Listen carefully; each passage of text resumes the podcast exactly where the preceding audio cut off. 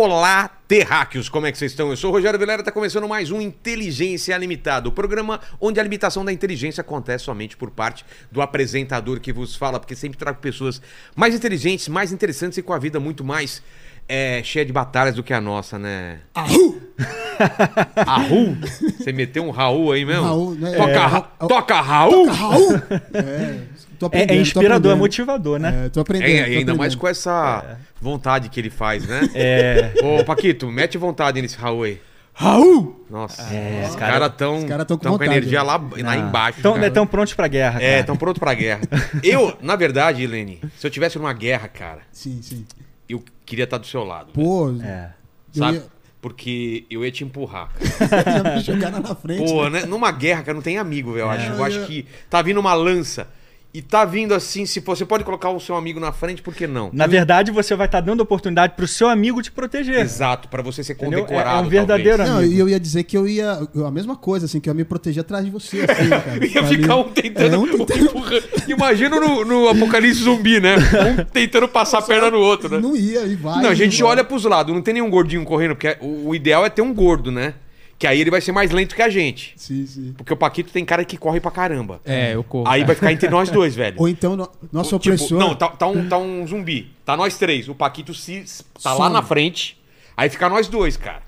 Aí, velho. Aí o zumbi putz, vai falar assim, ó, tira no paro ímpar aí, cara. Paquito É. com uma katana Ou melhor, saindo tira no cortando os Joaquim, zumbis tira no no. Joaquim Tira no Pô. Joaquim Pô. Ó, Ô, ô, Lênis, hoje é uma live especial, né? Teremos Sim, sim. surpresa no final. Você que tá aí, que tá Exatamente. esperando essa live, sabe que vai ter uma surpresa no final, porque sempre tem uma surpresa no final. Hoje tem uma surpresa no final. E o Exatamente. pessoal como participa com perguntas aí? Ó, é o seguinte, você pode participar com perguntas ou com comentários, então já separa aí, já manda pra gente, já dá like no vídeo, já se inscreve no canal, já se torna membro.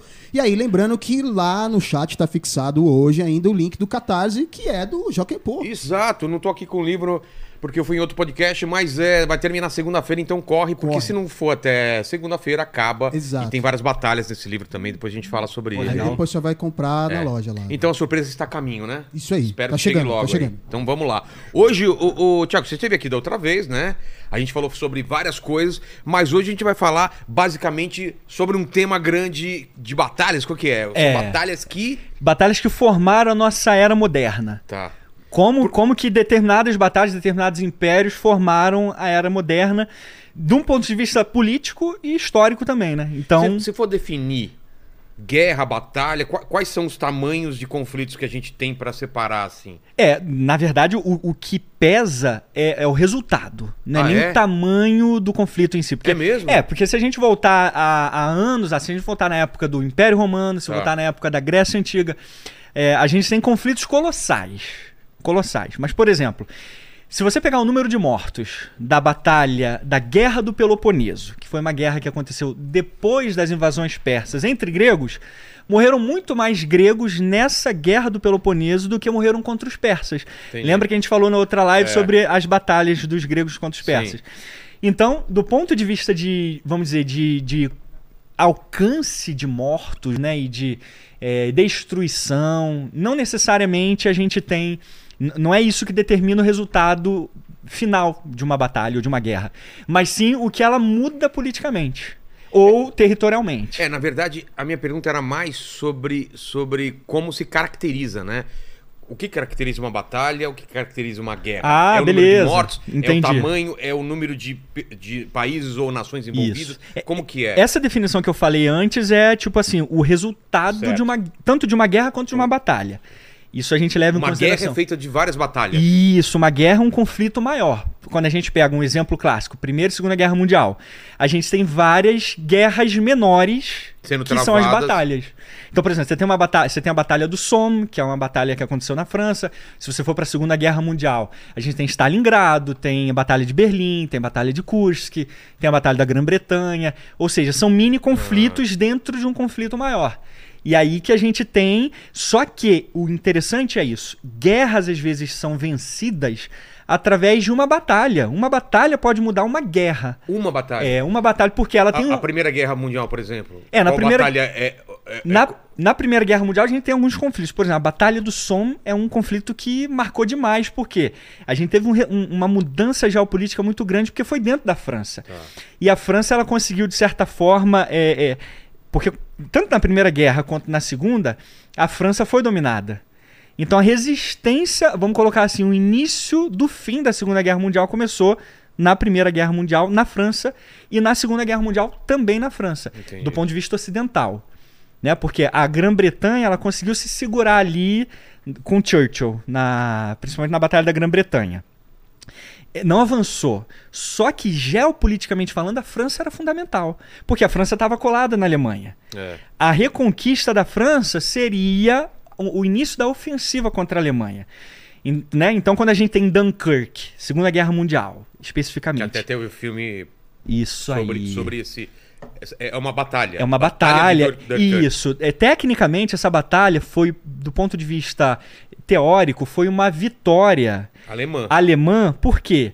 Porque não houve uma mudança geopolítica. Só que ela, ela representou a evacuação dos franceses e dos ingleses que estavam lá lutando contra os, os alemães, os nazistas. E, por eles que- conseguiram evacuar de uma maneira assim Então, por- fantástica. Por, que, que- por que, que é, é tão famoso e tão, e tão falado essa evacuação de Dunkirk. é mais do que a vitória, por exemplo, dos alemães? Porque foi uma, porque foi uma coisa absurda de, É. de, de, de tamanho? Segunda Guerra Mundial é, é um conflito assim impressionante de todos os sentidos, porque ele, ele esse conflito ele engloba uma série de fatores assim, não só tecnológicos, de, de uma mudança tecnológica muito grande, mas de revolução de uma maneira assim, nações impérios foram desfeitos ali, né, é, através da Segunda Guerra Mundial e depois, como consequência, descolonização dos países da África e tal. Então, a gente tem um- um- uma reviravolta mundial. Só que em Dunkirk, especificamente, a gente tem assim é, uma resistência que envolveu civis, inclusive. É- é, Dunkirk não foi só uma participação de soldados. Dunkirk foi uma participação de civis também. Lembra do filme? Lembra do filme? Os Na parte convocam todos os Isso barcos aí. pesqueiros, todo mundo que tava com barco lá. Exatamente. Então foi uma participação assim cívica que se não tivesse sido, po- porque no final das contas, se, se, se não me falha a memória, foi de 200 mil, foram 200 mil resgatados ou 300 mil Caramba. resgatados em, isso é muito, muito do ponto Se de não vista histórico. resgatar, resgatados seriam Não mortos. teria manpower, não teria é, força humana, talvez, para continuar essa resistência contra os nazistas. Porque o, o- o nazismo, como máquina de guerra, não tinha nada na Segunda Guerra Mundial que superasse o poder nazista. Do ponto de vista bélico, É mesmo? é, os nazistas eram Porque eles se prepararam para isso? é curioso porque assim, eles eh, no início da Segunda Guerra Mundial ou um pouco antes, os nazistas eles não tinham uma máquina de guerra tão formidável. Eles foram se dedicando muito muito perto da Segunda Guerra antes de começar, muito próximo ali, e ao longo da Segunda Guerra também.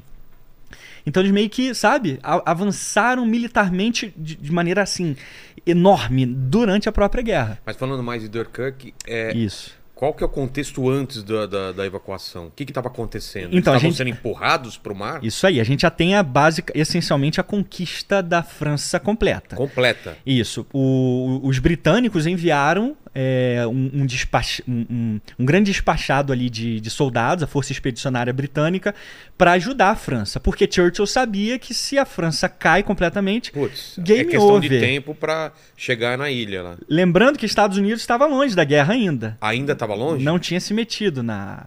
Não, tinha, não, não era 1941 ainda. Tá. Pearl Harbor, nada de estar acontecendo. Então, tipo assim, os americanos eles estavam se. estavam apoiando, por assim dizer, a, Segunda Guerra Mundial maciçamente. Apoio moral ou apoio de grana? Bélico. De... Bélico também? E de grana. Tá. Tipo, vamos imaginar hoje, Ucrânia e Rússia. Tá. Basicamente a mesma É a coisa. mesma coisa que tá acontecendo. Apoio bélico, Tá. não de humano, não humano em si. Tá. Então, sabe, estavam neutros, mas ao mesmo tempo alimentando a, a Europa com recursos e, e máquina de guerra. Então, sabe, a França, curiosamente, a França sempre foi um, um- um catalisador desses dois principais conflitos. É porque a, a, a França ela faz, ela faz fronteira com a Alemanha. A Alemanha. É isso que, eu- que, eu, que eu não entendo. Depois a gente volta só para Dunkirk. Mas para você domi você conquistar um país, você tem que colocar, deixar uma força fixa lá É. de guerra. É, de certa forma você tem que ter um bom destacado ali É que porque a Alemanha, quando ela começa a se expandir, ela vai ficar enfraquecendo também, porque ela vai diluindo essa força. Isso. Na verdade, todos os impérios mundiais, Acontece isso. eles sempre são diluídos pelo Vai- tamanho dele. Ele acaba colapsando porque ele Exato. se torna tão grande que não é, não é mais possível. Isso então, aí. nesse cenário do Dunkirk, a Alemanha vai lá e falta uma faixa ou ele já tá. O que, É, que faltava dominar? É, na verdade, assim, ele já domina essencialmente toda, toda a França. E aí a, Com a- alguns bolsões ali de resistência, Dunkirk tentando ser um desses que, é, bol- que é na costa. que é bem na costa Tá. ali, é, bem, bem ao norte, próximo do, do, do, do Canal da Mancha, Tá. Entre a Inglaterra e a França. Que é a né? parte mais curta, né? do- Isso aí. E aí, o que, que acontece então? É, Churchill sabe disso, envia um destacado para tentar conter esse avanço, mas eles não conseguem. Entendi. Não, não, não conseguem lidar com essa máquina de guerra alemã. E aí então entra essa ideia de, ao mesmo tempo, a, a Marinha Britânica ela está em outros teatros, ela está participando de outros teatros, já ocupada também. A gente tem um problema na França, especialmente na costa, por causa da, do mar raso. Navios grandes não poderiam chegar muito próximos da costa. Então você imagina que, do ponto de vista logístico, o Império Britânico, a Inglaterra especificamente, não tinha é, muita possibilidade de enviar destacados militares grandes. Então, qual foi a sacada? Convocar barcos menores, convocar população britânica como um todo para ajudar nessa evacuação. E isso envolveu risco de vida, né? Envolveu uma série de, de É. fatores assim que. e- Heroísmo, a gente pode E dizer. você gostou do filme? Ah, eu achei muito bom. Cara, ele é muito fantástico. legal, né? Eu não sou um especialista em Segunda Guerra Mundial, nem Tá. Primeira Guerra Mundial. Obviamente, existem detalhes que eu posso não estar lembrando aqui, principalmente do filme. Entendi. Se ele está correto ou não historicamente. Mas, num- no- de um plano geral, eu acho que ele está Ele é bem... muito bonito, né? Muito Ele tá bem filmado, feito, é. isso aí. Ele, ele passa bem essa sensação. Assim como todo filme de guerra, mesmo os mais antigos que já entra mais na minha especialidade, ele sempre vai ter seus, Claro. seus problemas. E, e suas liberdades é, criativas, né? Isso faz parte do, do só, negócio. Só que eu não vejo nada que seja assim bizarro, Absurdo, é. como a gente vê nos filmes antigos, como a gente Exato. até já falou. Mas então, sabe, você tem é, é, esse, essa máquina de guerra, essa blitzkrieg alemã, é, que, é absurdo. Pela, A, a diferença é muito grande. Exatamente. É por isso que ela vai, vai arrastando e, e É. devorando tudo em volta. É uma máquina de guerra que a Europa não conhecia.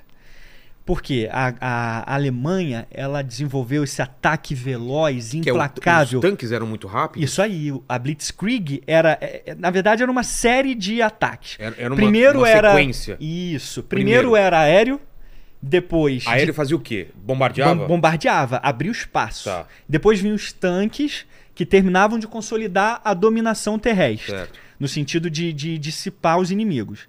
Destruir bases aéreas. Na verdade, os ataques de, de aviões eles eram mais é, Estratégicos. cirúrgicos, Sei. estratégicos em bases militares e tal.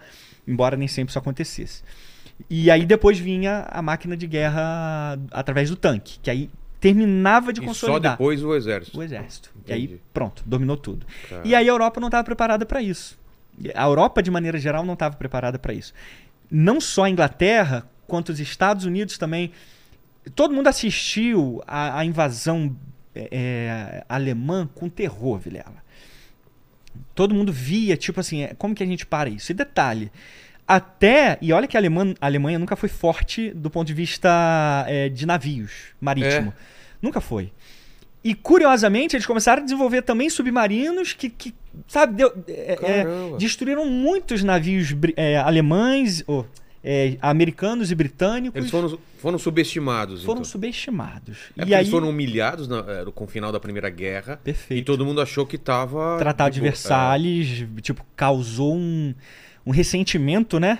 Muito grande. Hitler foi um estopim. é, que ele pegou esse ressentimento e transformou em, Isso aí. em, em motivação pro pessoal. É, porque, porque é uma narrativa, né? Era. O, o que o Hitler conseguiu com, com Você a. viu o que fizeram com a gente? Vão fazer coisa pior. Aham. É o que o Putin mais ou menos está fazendo Isso também aí. agora, né? Usando desse ressentimento. Nós já fomos grandes, olha o que fizeram. Os caras estão vindo, a OTAN tá vindo aqui, o que, que garante que vão, não vão entrar aqui para dentro e colocar as regras deles O problema de governos autoritários, e, e, vamos dizer, a- a- Putin, autocráticos. queremos você aqui pra dar sua versão, hein, Putin, né? Mandou, a Fabi mandou convite pra ele? É. Mandou. Mandou? Acho que ele merece ser ouvido, chegou, né? Merece. Chegou a merece. responder. Não chegou a responder, né? É, não chegou a- não, ele Visualizou. falou- falou que depois teve da as guerra- duas, as duas setinhas lá? É, ele falou que depois da guerra vem. Tá bom, tá bom.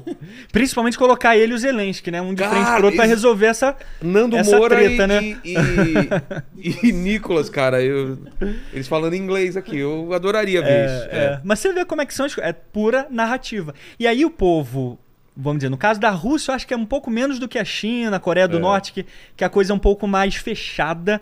E, Mas na e você é mais difícil, É, né? Você... Na Rússia, na verdade, acho que na Rússia você tem um pouco mais de informações externas. É. A- a- a- existe uma certa liberdade duvidosa também. Mas em outros países ela é mais, o governo é mais controlador. Então é mais fácil você formar narrativas assim. Exato. Quando você tem um espantalho onde você não tem o outro lado e nem é, é, veículos independentes para tentar verificar aquele ponto. E aí o povo ou entra, porque acaba sendo levado para isso, porque uma propaganda é muito forte. Vamos lembrar que Hitler teve um- um- uma equipe de propaganda formada para isso. Goebbels, que é o, o propagandista nazista, ele, ele criou o- sabe, ele criou um- uma cultura de propaganda que o povo alemão comprou. Isso é, é, é também é, é muito importante pro, pra esse sucesso desse começo da guerra, né? Sem dúvida, sem De dúvida. conquistar o, o chamado coração e mente da, da galera, Isso né? aí. Por quê? Porque é difícil a gente hoje entender como o jovem alemão comprou isso, mas a gente É. não tava lá, né, para entender o que foi feito na de, de- de- dessa propaganda, né? Deve, deve ter sido muito potente. né? É. Não, muito, potente. É isso aí. Você falou uma coisa muito importante, que assim. É, fácil da gente daqui falar, ah, eu não entraria. Não sei, cara. Isso aí. Não. Os caras não tinham informação, não tinha internet. Era, escutava o que os caras estavam falando. Isso a gente está falando de, de menos de 100 anos atrás. A gente É. está falando de uma história recente. É. Agora você imagina quando a gente vai, por exemplo, guerras napoleônicas, ou É, a gente vai lá para mas, mas o que é Entendeu? mais louco você fala assim, no começo, até entendo os caras comprarem isso aí. Mas quando eles começam a ver aquela mat- matança, é, é, campo de extermínio e, e tal, cara, como que os caras conseguem. Uma crise de co- consciência, Como né? que continuaram com isso, né, cara? Mas você sabe qual é o lance? É, é isso que a gente está falando aqui, Vilela. Eles entenderam através de uma propaganda muito inteligente. A gente não está falando de qualquer nação, a gente está falando de Alemanha. A Alemanha ela conseguiu se reerguer de, de uma forma assim colossal com Hitler. É mesmo. É. Houve um. Houve um avanço econômico e industrial muito grande. com- Então, de repente, os alemães lá, ferrados com o Tratado de Versalhes, viram Hitler né, com aquela narrativa de não, precisamos nos reerguer. E, de É. repente, vê dando certo. Vê dando certo com os próprios olhos. Pera, então, de fato, esse cara quer o nosso bem. Ah, não, e de fato, esses malditos judeus aqui é que estão, sabe? É, é Atrapalhando. atrapalhando a gente. É eles, Ah. eles que entregaram a Alemanha nazista é, nessa segunda, nessa primeira Foi guerra. essa narrativa.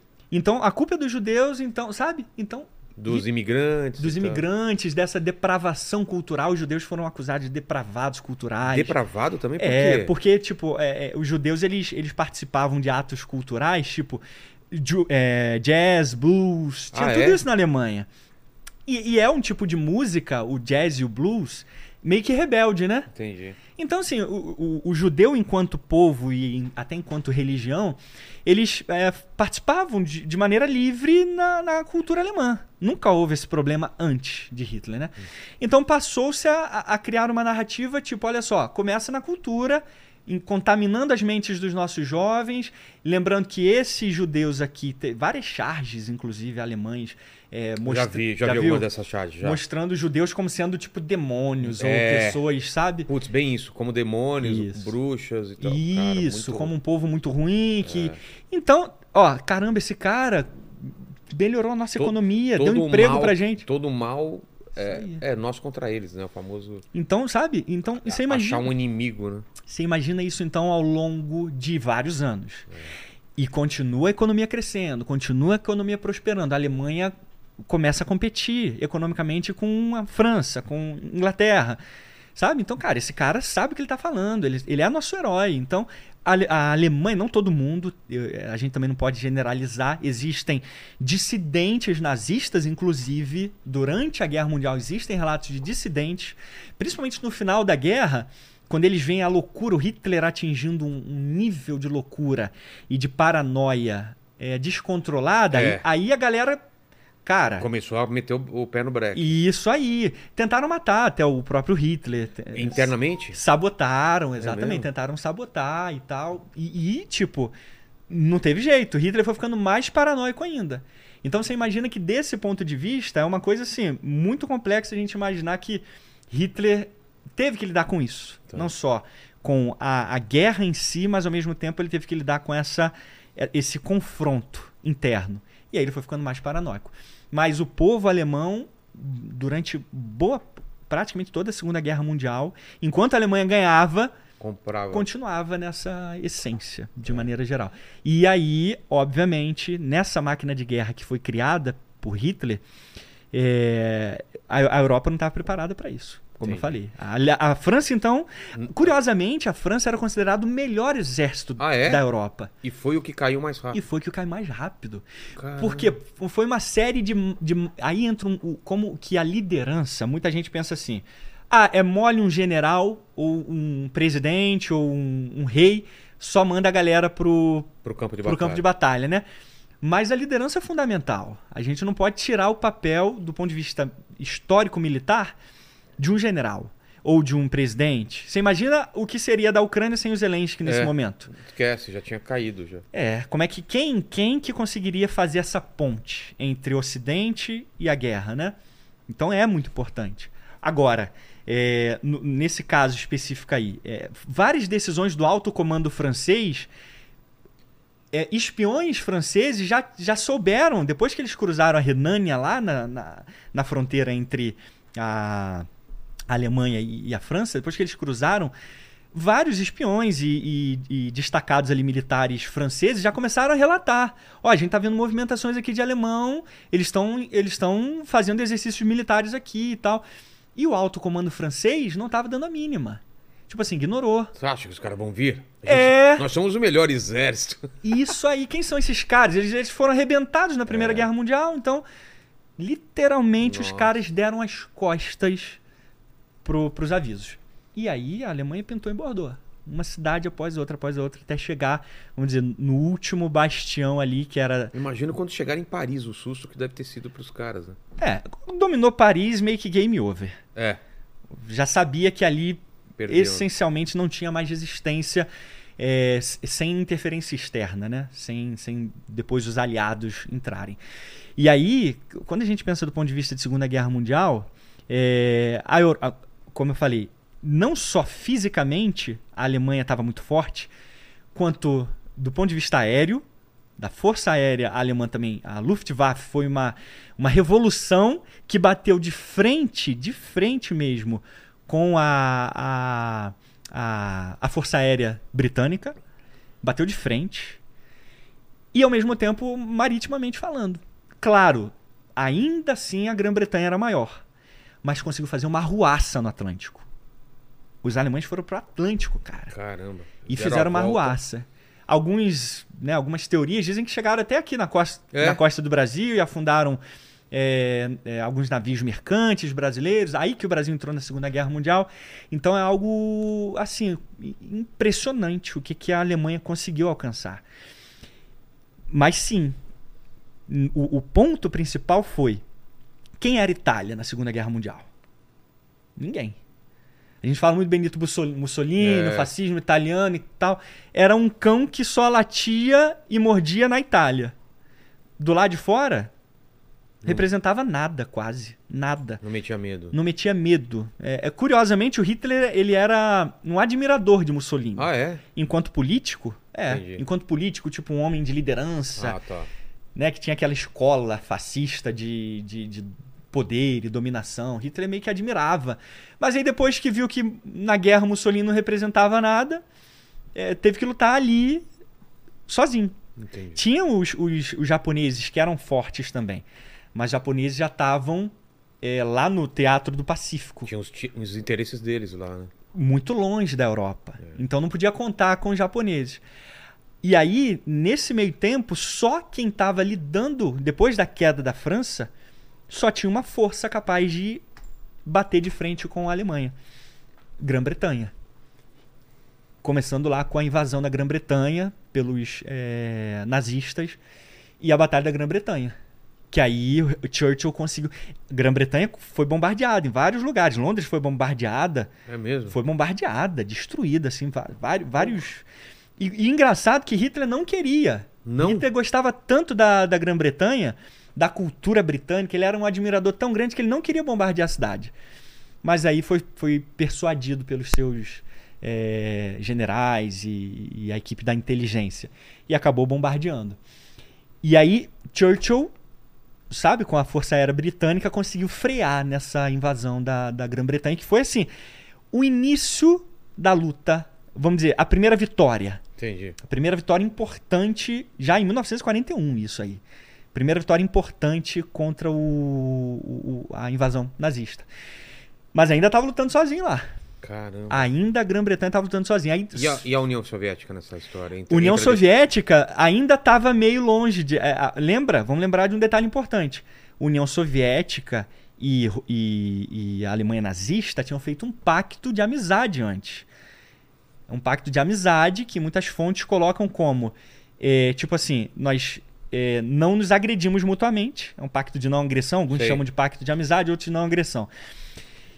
Tipo assim, a Alemanha foi e fez o que fez lá na Polônia poucos dias depois foi a União Soviética. Então, essencialmente, os dois começaram, entraram na guerra juntos. Mas por que, que a, a União Soviética entra na Polônia? Pra parar o. Não! Conquistou a Polônia. Ah, é? É. Aproveitou a bagunça? Isso, por quê? Porque ele viu uma oportunidade, a União Soviética viu uma oportunidade de também ganhar território ali, na Polônia. Então eles invadiram a Polônia também. E por que não ficaram 1900 do lado da, da Alemanha se os dois eram expansionistas? Exatamente. Aí que tá o ponto. Inicialmente, Porque eles não tinham a treta. história, a história da, dessa Segunda Guerra seria totalmente diferente se a União Soviética tivesse junto com a, com a Alemanha, não seria?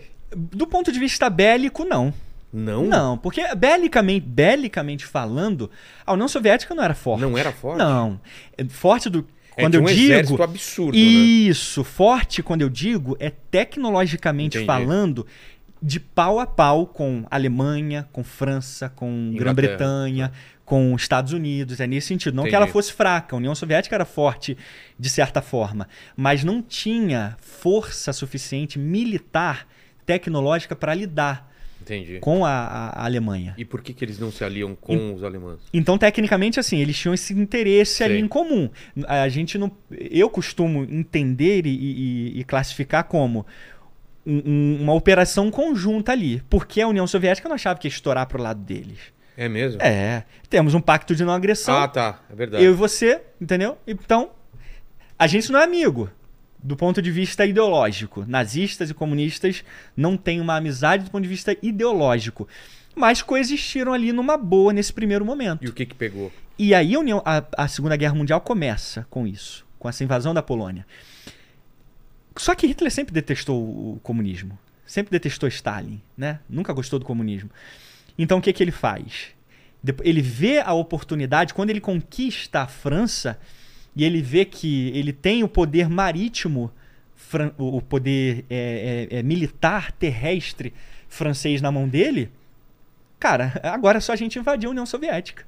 E game over. A gente vai pisar nesses russos, nesses soviéticos. Então, aí ele já começa a partir. é, Invade Moscou. Ele vai até Moscou. Então ele vai até Moscou, ele invade Moscou. É aí que a União Soviética entra na briga contra os alemães. Então, inicialmente, eles estão juntos, do ponto de vista que, tipo, os dois estão lá na, na Polônia numa boa, um pega uma parte, outro pega outra. A, a Alemanha está fazendo a ruaça que ela quer lá e a, Será que Hitler pensou que se ele não desse o primeiro passo, talvez Stalin viesse pra cima dele? Não, não passou isso. Hum, é- é- é- é- eu acho pouco provável É. ter pensado isso. Porque eles não tinham essa força. É, eu acho que, que, que, de certa forma, Hitler sempre subestimou a União Soviética. Nesse sentido, assim. É tipo, é um urso, é um urso grande, adormecido, que militarmente ainda está se criando. Entendi. Acabou de sair de uma da revolução, do imperialismo russo e, sabe, não, não representa risco. Então acho que ele não deve ter não, não deveria ter medo. O que tinha era o medo que Hitler tinha era do comunismo de certa forma se infiltrar Ah, na tá. Era ideológico o medo. Isso aí. Esse, é- é- esse era o nojo do Hitler, o medo dele era em relação a essa infiltração, não, não de uma invasão Entendi. soviética na, na Alemanha. E aí, quando então Hitler invade a, a União Soviética e, e faz uma ruaça na União Soviética, aí que eles se declaram guerra. Aí Stalin vai até os aliados e forma então essa tríplice aliança lá e, e participa dessa tríplice aliança é, depois com, com o acréscimo dos americanos. Então foi, foi meio que uma, vamos dizer assim, uma luta forçada. Inicialmente não essa era a ideia. Entendi. Ele- eles Era- se eram- viram obrigados a Eles lutar. iam ficar isentos nessa. Por isso que muita gente diz assim, ah, o, o- foram os russos que derrotaram o nazismo e tal. É, É, eu já óbvio, ouvi várias vezes essa versão. é, é óbvio que a gente não pode tirar o papel soviético na batalha. Claro que não. Porque, afinal de contas, eles morreram aos milhões. É. Foram 27 milhões, praticamente, de, de, vamos dizer, entre civis e, e militares mortos na Segunda Guerra Mundial. Então, tirar esse papel não é nem honesto. Agora, dizer que foram os soviéticos que derrotaram os nazistas, é claro que não. Porque os soviéticos sozinho eles não conseguiriam lutar contra os nazistas com a sua própria tecnologia. Eles tiveram land-lease americano, eles tiveram ajuda americana. É, é, o, o, o exército alemão estava todo espalhado, como a gente falou aqui. Ele estava na África, ele estava na, Na Europa, inclusive no norte da África. É. Várias batalhas foram travadas no norte da África também, porque o Hitler ele chegou por jazigas de petróleo, Ah, tá. por interesses assim de, de fósseis, né? Combustíveis fósseis. Que eram muito ricos ali, o, o- a, a região do Mar Vermelho. Então foi, sabe, todo o norte da África ali quase foi, foi conquistado ali pe- por Hitler.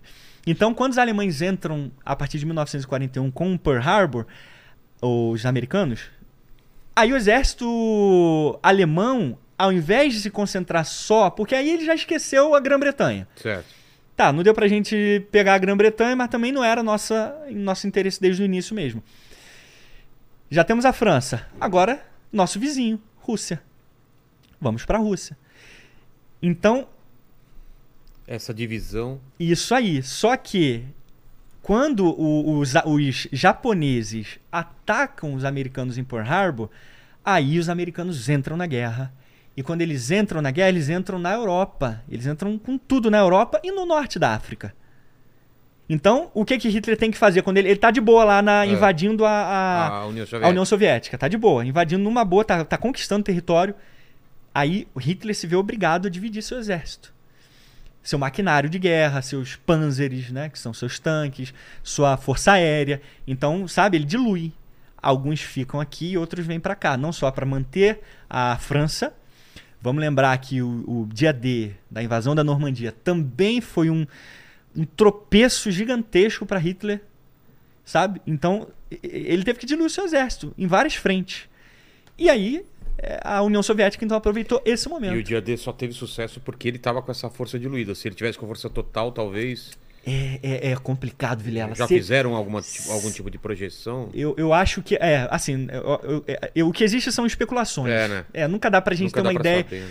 Porque, querendo ou não, Hitler não tinha como também jogar o seu exército só pra França. Porque seria uma, uma batalha localizada. É. Ele tinha que tentar, sabe, pegar o máximo possível que ele pudesse de todos os lados. Agora, se ele pudesse jogar todo o seu exército só pra França, no mínimo, teria sido uma carnificina muito maior do que foi. Assim, sem sombra de dúvidas. Teria sido um. O dia D já foi sangrento. Né? A Batalha de Omaha. É. Cara, né? tu- Tudo aquilo que aconteceu já foi assim absurdamente sangrento.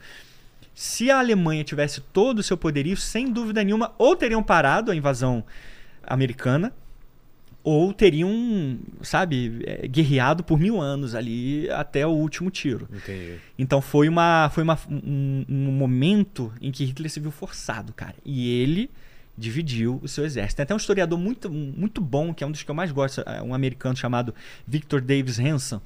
E ele faz uma projeção muito legal que é a seguinte. E aí ele faz uma comparação com a guerra do Peloponeso entre Atenas e Esparta, lá na, em 431 a.C. Hitler, Alemanha nazista, lutou contra Estados Unidos, Grã-Bretanha, França e União Soviética. Quatro, vamos dizer, potências. É. Sozinho. Se Hitler tivesse pegado só os americanos sozinhos, ou só os britânicos sozinhos, ou só os franceses, como de fato pegou e arrebentou, ou só os soviéticos, é bem possível que eles tivessem ganhado. Os nazistas, individualmente. Agora, em grupo, impossível. É, né? É. Então foi tipo assim, uma- um, vamos dizer, do ponto de vista, eh, colocando de te- em termos simples, é o que a gente chamaria de uma covardia, né? Claro. Tipo assim, juntou lá os quatro brutamontes contra um. Embora esse um fosse o, o grande problema da história. É, o fortão, né? O fortão, isso aí. Mas, mas querendo ou não, tinha quatro fortões também ao mesmo tempo. Então, ainda bem, né? Que ainda bem que, Que Hitler não, não, tinha estratégia de. ele não tinha mais força. Porque se mesmo ele sozinho conseguiu dar todo esse trabalho, Pô, conseguiu fazer uma guerra durar praticamente seis anos, né? Agora Total. imagina se ele tem um- um Estados Unidos do lado dele. putz. Aí no caso dos soviéticos é o seguinte, muita, né, voltando no lance de que muita gente dá crédito até demais. Tem que dar crédito, mas também tem que reconhecer que é o seguinte, o, o- a- a- as batalhas por que, que não é o militar, não foi o militarismo russo? Foi mais a resistência russa mesmo, assim, do ponto de vista. Tipo, o Stalin foi mandando a galera pra, Pra, Pra morrer, né? cara. É. Foi mandando a galera pra morrer. A galera ia, ia morrendo, ia morrendo. Em cada batalha, se você vê entre. Se você pegar a Batalha de Kursk, que é a maior batalha de tanques, se você pegar a Batalha de Stalingrado, então, nem se fala. Tipo assim, o saldo de mortos é, soviéticos comparados com de alemães era assim, três vezes mais Cara, quatro vezes mais em alguns momentos. Stalingrado, se eu não me engano, morreram 800 mil é, alemães, aproximadamente. Russos morreram quase 2 milhões. Foram 2 milhões de russos. E detalhe, foi uma vitória soviética. Ah, é? Lembra que eu falei pra você que não necessariamente quando você tem mais mortos de um lado significa que a batalha foi perdida. Entendi. Porque a Rússia estava lutando dentro do seu território. E Stalin foi mandando todo mundo pra guerra. E foi todo mundo morrendo, todo mundo. Então, assim, foi mais uma batalha de, de, de cansar os nazistas do que uma vitória militar. Entendi.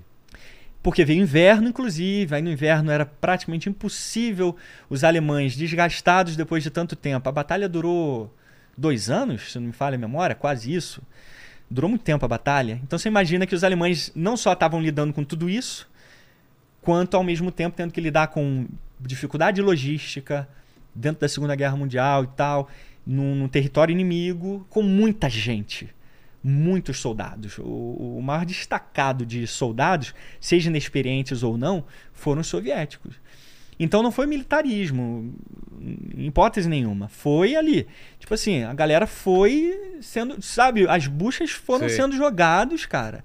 Infelizmente, os, os- os soviéticos eles não estavam preparados para isso. Principalmente Stalingrado e depois eh, as outras batalhas. Aí, a partir de Kursk, a batalha de Kursk, que foi essa batalha de tanques, com o, o- a ajuda do Ocidente, não só militar, quanto é, é, em dinheiro, matéria-prima e tudo, todo- todos esses fatores que são importantes na guerra. Aí sim a Rússia cons- conseguiu começar a crescer. Aí começou a desenvolver tanques melhores, teve o T-34 mais bem desenvolvido, aí bateu de frente com os Panzers, os Tiger One, os Elephants, todos esses que são, tipo assim, foram a, a, a pérola do, do, do exército alemão. Aí sim os soviéticos começaram a crescer. Mas foi o que aconteceu. Perderam milhões e milhões e milhões ali, quase 27 milhões de, de pessoas nesse, nesse momento. Então, foram vários fatores que contribuíram para os soviéticos conseguirem vencer. A gente tá falando de Segunda Guerra, vamos voltar no tempo, então, falando de outras batalhas importantes. Qual que você quer pegar primeiro pra gente falar? Então. Dessas que moldaram o nosso, nosso, nossa realidade até hoje. É isso aí. Lembra que, que tá tudo conectado, né? É. É, a- curiosamente, a gente pega batalhas antigas e, e hoje essas batalhas antigas são estudadas. Justamente para se aprender o que, que aconteceu naquela época, sabe? Para tentar simular ou melhorar o que já aconteceu antes. Então, dentro desse contexto, olha que semelhança a gente tem. Quando a gente volta lá na Grécia Antiga, avançando no, no último episódio. Tá. Porque no último episódio a gente parou nas guerras persas contra os gregos. Quando os, os persas foram expulsos, em 479 a.C., houve um outro conflito grego, e aí esse conflito foi mais sangrento do que todos os outros, até Alexandre o Grande.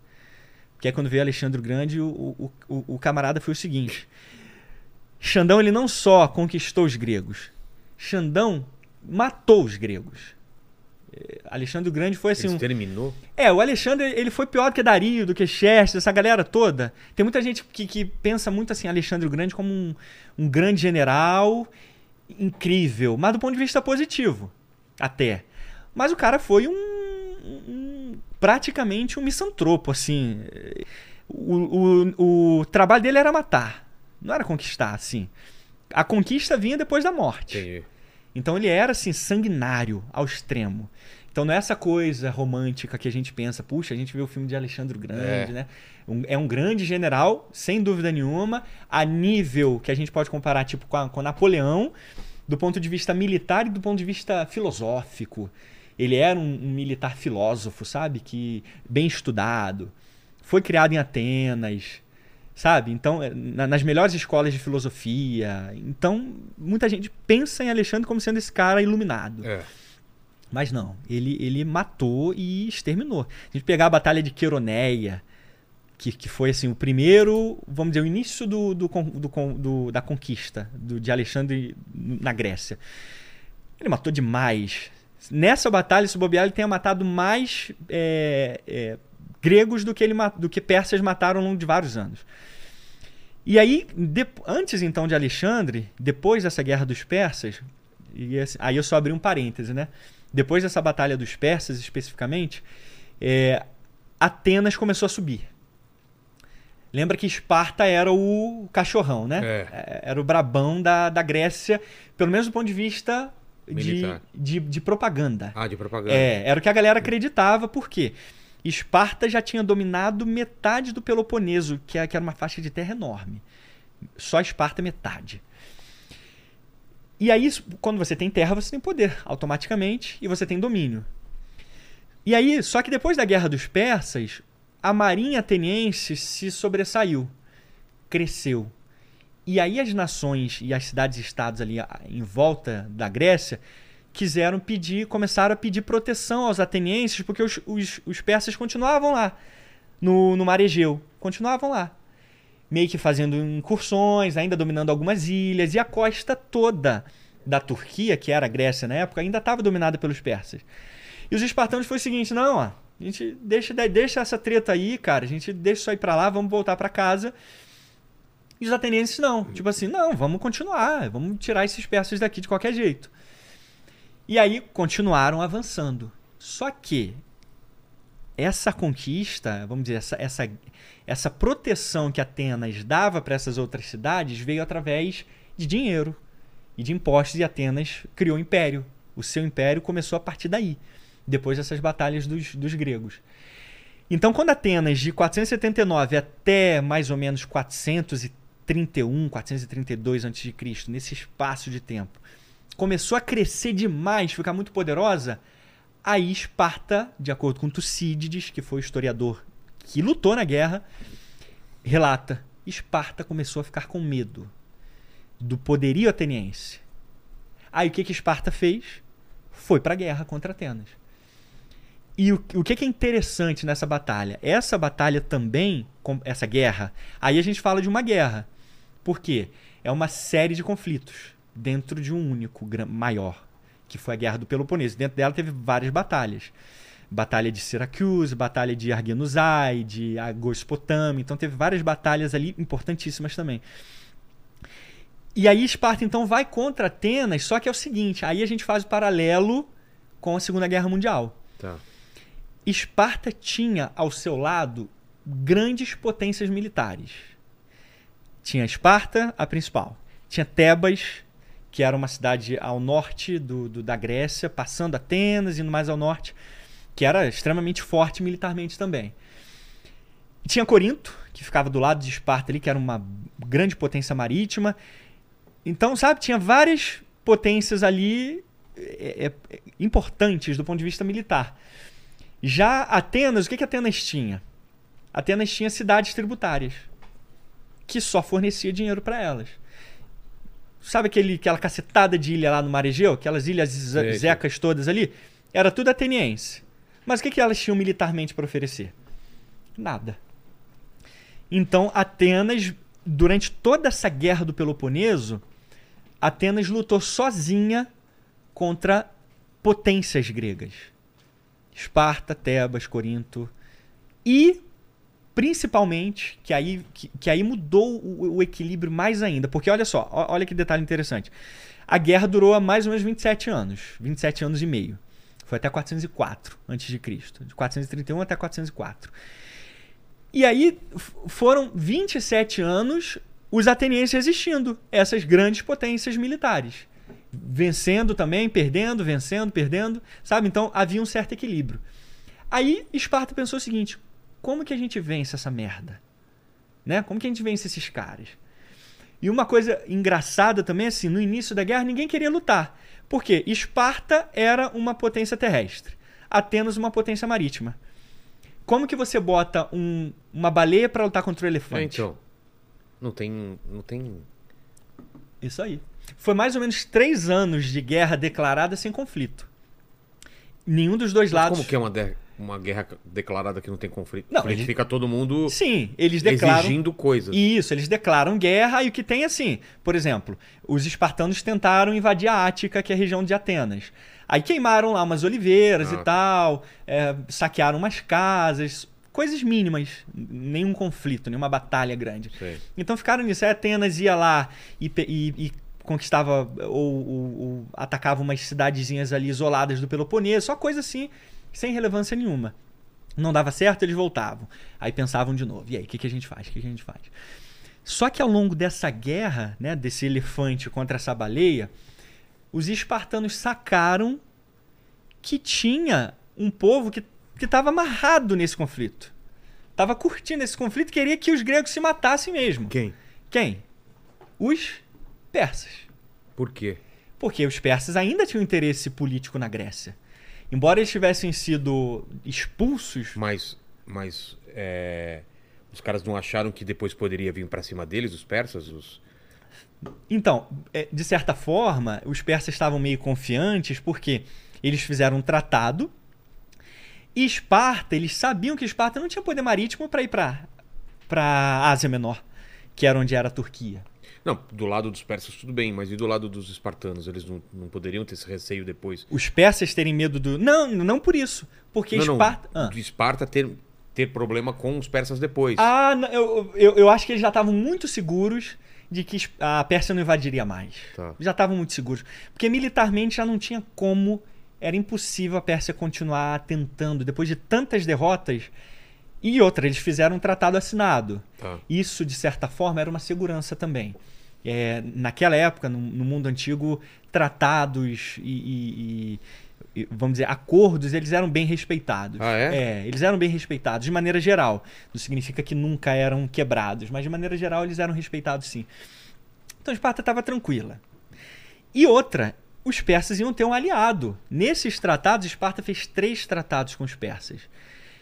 Que eles iam entregar todas as cidades gregas na costa da Turquia Ah, na mão dos persas. tá. É de eles- vocês.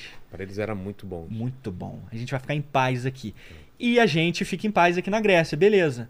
Vocês ajudam a gente aqui, te dou esse. Isso aí. Tá. Te dou esse territorião aí grandão, então de boa. E aí o que, que os espartanos fizeram? Então, ok, concordamos com esse tratado, vocês enviam navios pra gente. E o Império Persa é poderosíssimo, muito rico, já com experiência marítima também, forneceu os navios que os espartanos precisavam para ganhar a guerra. Então, é, a guerra muda quando os espartanos têm essa ideia de que, opa, a gente tem alguém interessado em que Atenas, que é a grande dor de cabeça dos, dos persas, porque Atenas que estava lá arrumando treta, não era mais. Esparta. Ah, tá. Então, ah, então é interessante que os espartanos ganhem essa guerra, então vamos dar toda a ajuda que eles precisam. E em troca, os espartanos entregaram a liberdade dessas cidades gregas lá para a Pérsia. Mas esse é o ponto, né? Atenas foi lutando sozinha contra todas essas cidades e perderam. Porque não tinha força militar depois de tantos anos. Isso porque um outro detalhe muito importante durante a guerra foi uma praga, uma peste. Que, como Atenas ficou atrás das muralhas, toda a cidade ficou atrás. A índice de higiene, você imagina que tava É. lá em cima, né? É. Gente cagando pra tudo que é lado. total. Opa, Não, não. valeu, obrigado. Gente cagando pra tudo que é lado, né? Água contaminada, Rato. rato. Aí não se sabe bem qual foi a praga. Talvez tenha sido tifos ou a febre tifoide ou até varíola, então não se Espalhou. e, e acabou. A Atenas tinha aproximadamente 300 mil habitantes, 200 e poucos mil a 300 mil. Um terço morreu. Um terço da cidade inteira morreu já no início da guerra. 427, se eu não me engano, 428, 427. Nos primeiros anos da guerra, Atenas eh, teve esse, esse baque. Então você imagina, de repente, um terço da nossa cidade vai pra vala. Entendi. E juntando-se a todos esses fatores aí, cara, Atenas ficou enrolada. Ficou enrolada e aí per- acabou perdendo a guerra. E aí, fazendo esse paralelo, então É, Atenas. é, Alexandre entra onde nisso daí? Alexandre entra depois disso aí. Porque é, os espartanos, então, dominam essa área toda, cedem essa, essa, essa faixa para a Pérsia, e aí? E desse, esse é o contexto. Isso. Tem um, detalhe, tem um detalhe muito importante que acontece depois da guerra. O quê? antes de Alexandre, que vamos dizer assim, é o checkmate da autodestruição grega, abriram um caminho para Alexandre, tipo assim, asfaltaram um caminho para Tá. Alexandre. E, e Alexandre, de certa forma, asfaltou para os romanos. Entendi. Sabe? É, tá tudo muito conectado nessa ideia. Depois dessa guerra do Peloponeso, a Grécia devastada co- começou a criar um sentimento de, de Quanto ressentimento tempo durou essa guerra? do Peloponeso? 27 anos e meio. Tá. 27 anos e meio. Foi a maior guerra da Nossa. Grécia Antiga. Você imagina, 27. Se a gente hoje olha a guerra da Ucrânia e a gente já acha que não tá acabando, É, não cara. acaba, né? cara. Não acaba essa Imagina droga. 27 anos, cara. E detalhe, assim, é, O Paquito tem 21, cara. Já pensou? imagina, Paquito teria uma experiência de guerra bizarra, hein? É. Seria um, um, um homão aí na guerra, né? É. Mas aí que tá. É, dentro dessa guerra, o mundo grego viu uma tática de guerrilha que nunca tinha visto antes. Era o seguinte: você é espartano, você não é soldado. Você tá navegando no mar, eu sou um ateniense. Você tá com sua família no mar? Tá bom, eu mato você e sua família e boto seu navio para baixo. Por quê? Porque éditos reais, éditos do- do- da liderança, tanto espartana quanto ateniense, permitiu todo tipo de barbárie que qualquer um dos dois lados pudesse fazer com qualquer um, seja espartano ou seja ateniense. Então, o respeito entre e a honra entre soldados acabou. Civis e, e- e militares acabou. Acabou. Então, se você é espartano, independente do que você for, se eu encontrar você, eu tenho autorização para te matar Caramba. e matar sua família. Tem relatos, Vilela, de soldados atenienses entrando em escolas, matando crianças assim, destruindo cidades, espartanos matando mulheres e crianças, matando escravos indefesos, sabe? Então tudo isso dentro dessa loucura que foi a, a guerra do Peloponeso. Então, Então, enfraqueceu pra caramba a Grécia. todas as instituições gregas, sabe? Foi, foi assim, uma tragédia, cara. Uma tra... Por isso que Tucídides diz que ela foi uma guerra como nenhuma outra. É. É, do ponto de vista grego, ne- nada tinha se relatado tão é, é, anormal, tão desumano, cara. E aí, quando a gente pensa em Grécia, a gente pensa em pessoas É. iluminadas, né? Mas não, é, houve muita tragédia mesmo do ponto de vista grego. E tudo, e tudo travado com espada, com flecha, com quê? E isso, a- a- curiosamente, dentro da Guerra do Peloponeso, a arte da guerra foi se revolucionando também. Inicialmente era o seguinte: essa sua pergunta foi muito boa porque é, oplitas, falange.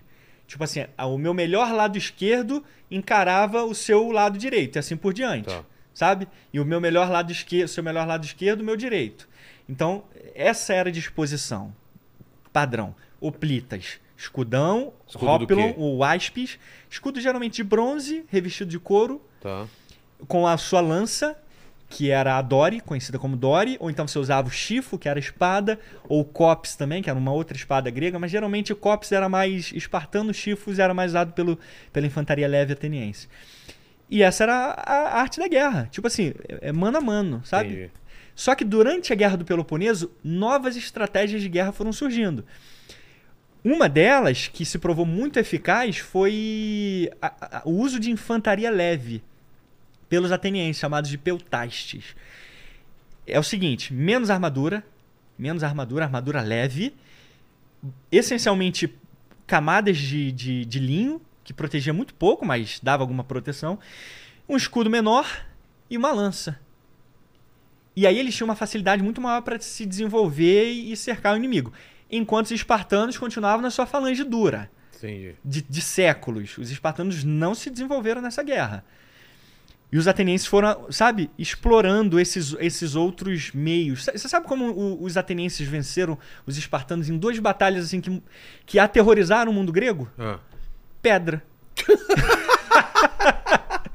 Pedrada, meu amigo. Imagina, Sério? Lene. Você arruma uma treta com alguém na rua, entendeu? Um vizinho teu chato, cara, você chama na pedrada. Mas já dei muita pedrada já quando era moleque. Sério? Sim. Você. Leni?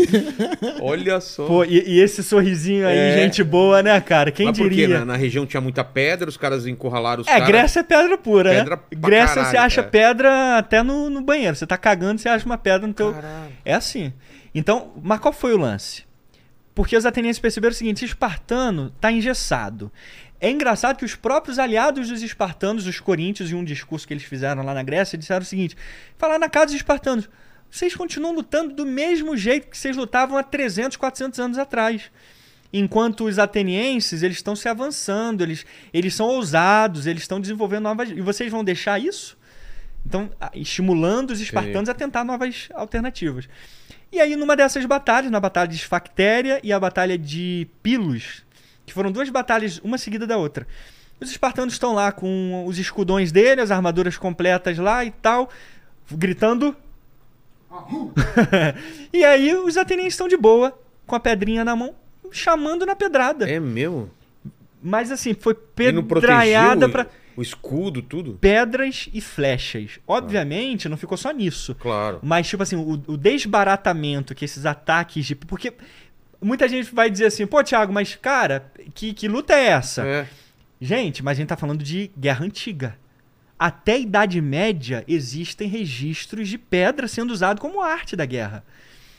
Em cercos militares. Ah, é. os caras jogavam Os pedra. caras jogavam pedras, sabe? Então, assim, a pedra, ela até agora, na era moderna, mais moderna, a partir do século XVII, ela ainda era uma, um- uma arma. Ela Aquelas podia catapulta, né? Com rochas, né? isso, mas e tacar pedra mesmo. Tacar pedra em batalhas medievais, ela poderia ser usada como um recurso. E os atenienses usaram esse recurso. Os espartanos, tipo, não entenderam nada. Pedra quebrando escudo, amassando escudo, sabe? Atingindo os pés, atingindo a cabeça dos soldados. E uma outra coisa que os atenienses usaram foram flechas, arcos e flechas. Pouco usado na Era Grécia. pouco usado? Muito pouco. Como eu te falei, é, desde a da guerra de Troia até a guerra persa, era infantaria de, de falange. Entendi. E os atenienses então foram, sabe, usando essas outras, esses outros mecanismos, depois foi inserido cavalaria. E, sabe, então foi, foi assim muito revolucionário desse ponto de vista. Aí Alexandre o Grande percebeu tudo isso e também foi implementando tudo isso nas suas conquistas. Então era uma máquina de guerra muito mais completa do que única e exclusivamente Antes da falante. gente entrar, então, a- é, Alexandre o Grande, dá uma. come um pouquinho da esfirra. Lene, vai lendo algumas coisas aí pra dar um tempinho aqui pra ele. Boa. Cara, tem um fato curioso hoje Ah. que o, o, o José Neto me né, lembrou pra gente aqui que hoje faz 81 anos do ataque de Pearl Harbor, japonês. Ah, legal, hoje? hein? É, Olha só. 7, hoje? de, é, 7 de dezembro de, de, de 1941. Muito legal. Olha né? só. Excelente. Então, é um momento memorável, né? Porque é, eu, eu fico imaginando o que seria da Segunda Guerra Mundial se não houvesse o colosso americano, né? É. Obviamente, a gente também não pode exagerar demais a participação americana, mas foi muito importante, muito. Foi É, revolucionária eles exageram também. pra caramba, né? Ele, ele- nos filmes e tudo mais. É, mas se você para... É, sim, claro. Faz parte, né? normal. É aquele lance do patriotismo americano, né? É, mas, assim, teve sim, teve seu papel muito importante. Então, não dá, não dá pra gente destacar como foi importante. Todos eles tiveram sua importância. Esse é o fato, né? Mas então, em relação à, à Grécia Antiga depois. Mas, mas come aí mais, deixa ele ler lá. É, Ó, vai tem, lá. Tem então mais vai uma. lendo aí, Lene. É. Tem, tem, tem uma pergunta aqui do Carlos Eduardo Vai também. deixando aí no. no- no- Que ele falou assim, ó, como é que ele tá querendo saber como é que é, é, qual é, é, com qual e, ou como os romanos, é, na verdade ele fala assim, como ou com qual tecnologia os romanos superaram as lanças longas dos macedônios. Tá. Então isso daí deixa mais pra frente, quando a gente, a gente vai. pra- pra- Tecnologia. De novo, Lene, por favor. É, é, é, como ou com qual tecnologia os romanos superaram as lanças dos, dos macedônios, as lanças longas. Tá. É, Mas te- vai é deixando a Sarissa, ele Deixando. tá falando da Sarissa Tá, grega. Depois aham. a gente fala. O Carlos, ele pediu pra também falar sobre um vídeo que você fala sobre lanças e flechas, que eu acho que você já comentou aqui no outro Tá, podcast. mas a gente Outra pode vez falar. que veio, mas pode falar também. Flechas e armaduras? Isso, flechas e Flechas e armaduras. armaduras. Exatamente. É, bom, tem mais uma aqui, tem, tem mais duas que falam a respeito da Segunda Guerra Mundial. O que, por exemplo? Que é a- o, o Eu Sou o J. Ele pediu pra falar sobre a linha de é, Maginot e de Charles Gaulet. E. Charles de Gaulle? Isso, é, de Gaulle. É, eu sei que é de Gaulle por causa, porque eu- é por causa do general, mas se eu fosse ler também, eu não faria ideia do que ele tá falando, eu, não. Eu, não, eu nem sei quem, quem é esse É, cara. exatamente. É, co- é, pô, você falar francês, né? De Gaulle, de Gaulle. E tem também o, o Paulo, ele pediu pra contar sobre a história do Vassili Zaitsev, que, é, segundo ele, foi um atirador de elite da, do exército Polonês. é, polonês e que ajudou também, que teve uma história. Tem até um filme que Não, Vassili, chamado. o Vassili é russo. É russo. É russo ele. É, tem, até um Desculpa. tem até um filme chamado é, Círculo de Fogo, que conta a história dele, e aí ele tá perguntando. De um sniper? É, de um É, sniper. eu assisti esse filme. É. Hum.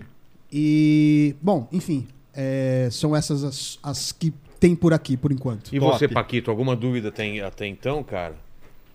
A dúvida é se as pedradas são efetivas até hoje, porque às vezes eu, eu sinto uma baita da vontade de tacar uma pedra em alguém. Cara, não custa você andar com uma mochila com umas pedras na, na- na- dentro da mochila, né, cara? Você vai cansar mais, né? É, então, é, é meio pesado, né? Acho que tem coisa mais Com as eficiente. pedras que me atiraram, construí o meu castelo. Já viu isso daí escrito num carro? Já, já, já. Esses A dias, maior eu peguei, mentira do mundo, né? esses dias eu peguei a mochila dele, tá meio pesado, hein, cara. Não sei Eita. não. Não, eu tenho um amigo que ele falava assim: é, se te atirarem pedras, não se junte com essa gentalha, não seja assim. Taque um tijolo. Tinha um filme que chama Talk Radio que era assim: paus e pedras podem ferir, mas somente palavras causam danos irreversíveis. Olha que foda, hein? Que isso, hein? É. Ó. Que era um, um radialista que, que, que abriu o programa dele, é, encerrava o programa dele sempre com essa, com essa frase. É, mas palavra não tira sangue da cabeça do amiguinho, né? Depende, né, cara? Pergunta Fala pro Monark isso daí, né? O cara, né, dependendo da palavra, você pode se ferrar muito mais do que, do que uma pedrada na É cabeça. verdade, né? é verdade. Bora Bill que Verdade. diga, né? Bora Bill que diga, né, cara? Im- Imagina. Putz, cara, verdade, verdade. É. Mas o, o, o Lene e Paquito. é, a gente vai continuar aqui com o Alexandre, mas, cara, que, que, que filmes que vocês assistiram de guerra? Porque eu, eu sou fascinado por esse tema, né, cara? Agora no Netflix tem aquele. Qual que é esse último que lançou que é muito bom, cara? Que é da, da Primeira Guerra. A- Putz, eu, eu, tô sabe sendo é? recomendado, mas é, eu não... cara, é bom pra caramba. que Eu é uma- esqueci o nome. É, é uma refilmagem, inclusive. Até o. Não, não, depois você dá uma olhada aí. É um filme recente. Eu Você gosto, lembra de algum? eu gosto muito desse do Círculo de Fogo, que Tá. conta a história do Vassili Zaitsev. Círculo de né? Fogo tem muito a ver com a tua história também, né? Você não teve hemorroida?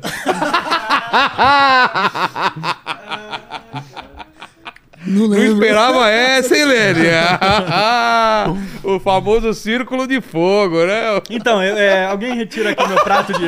Perdeu o apetite. Meu prato de... Por quê? Ô, Paquito, por favor, Paquito. Eu, honestamente, não vou conseguir mais dar uma dentada aqui não, cara. Qual outro, qual outro, qual outro? Ó, eu gosto também daquele Fomos. Fomos Heróis, que é com o, com o Qual? Mel Gibson. Ah, bom pra Que ele caramba. conta a história do, da guerra do. Fomos Pô, heróis. não tô lembrado de, de- Esse Círculo de Fogo, eu lembro de ter assistido. Braveheart também é um puta Braveheart. filme. Ah, cara. sim. Braveheart. Pearl Harbor, né? a- a- o do, do, do Pearl Harbor e a gente vai lá, tipo, pra mim, que é o, que é o cara, o mais impactante foi Resgate do Soldado Ryan. É, não, soldado. Na verdade, esse esse filme- esse, esse filme ele revolucionou tudo. É. Do ponto de vista de, de filmes militares modernos, ele, ele foi um caos. E, e se vocês não viram, se vocês não viram, vejam rapidamente a série do, do, do HBO lá, famosa pra caramba lá, como chama? É... É, um, House of the Dragon? Não, do Brothers lá, é... Band of Brothers. É. Band of Brothers. Já assistiu? Não. Cara, é maravilhoso isso. Maravilhoso. Que é um, um destacamento, um batalhão do- dos Estados Unidos que está sendo, sendo é, treinado para o dia D e tal. Hum. Muito legal, cara. Mostra até eles avançando até a França. Muito, muito, muito foda. Eu reassisti com meu pai isso daí. É muito foda, cara. Muito foda. É uma das melhores coisas que eu já vi.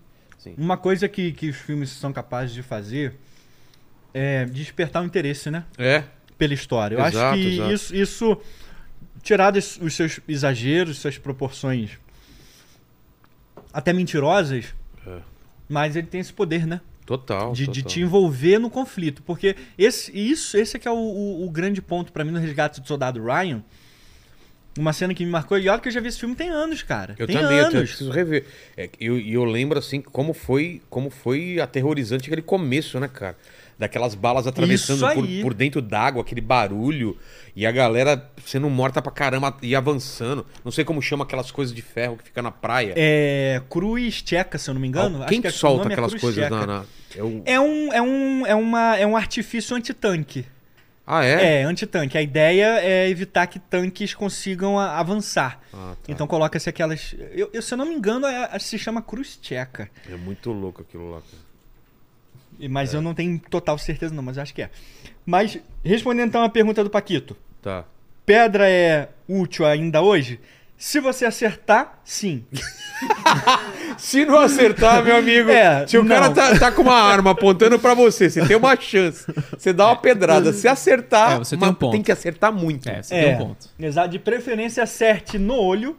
É. Que a chance do cara conseguir fazer alguma coisa depois É. disso vai ser bem pequena, né? Mas, Davi e Golias, né, cara? exatamente. Isso aí. É, isso aí. Afunda, poxa. Funda era, era um tipo. O que, que era? Um negócio que você. Era um estil... É tipo um estilingue mesmo, só que você girava e depois. Eu não conheço Eu mesmo o não sei como é mecanismo, o não. mecanismo, não. Mas eu sei que é girar, óbvio. E parece que você solta depois uma das. Uma das, das alças.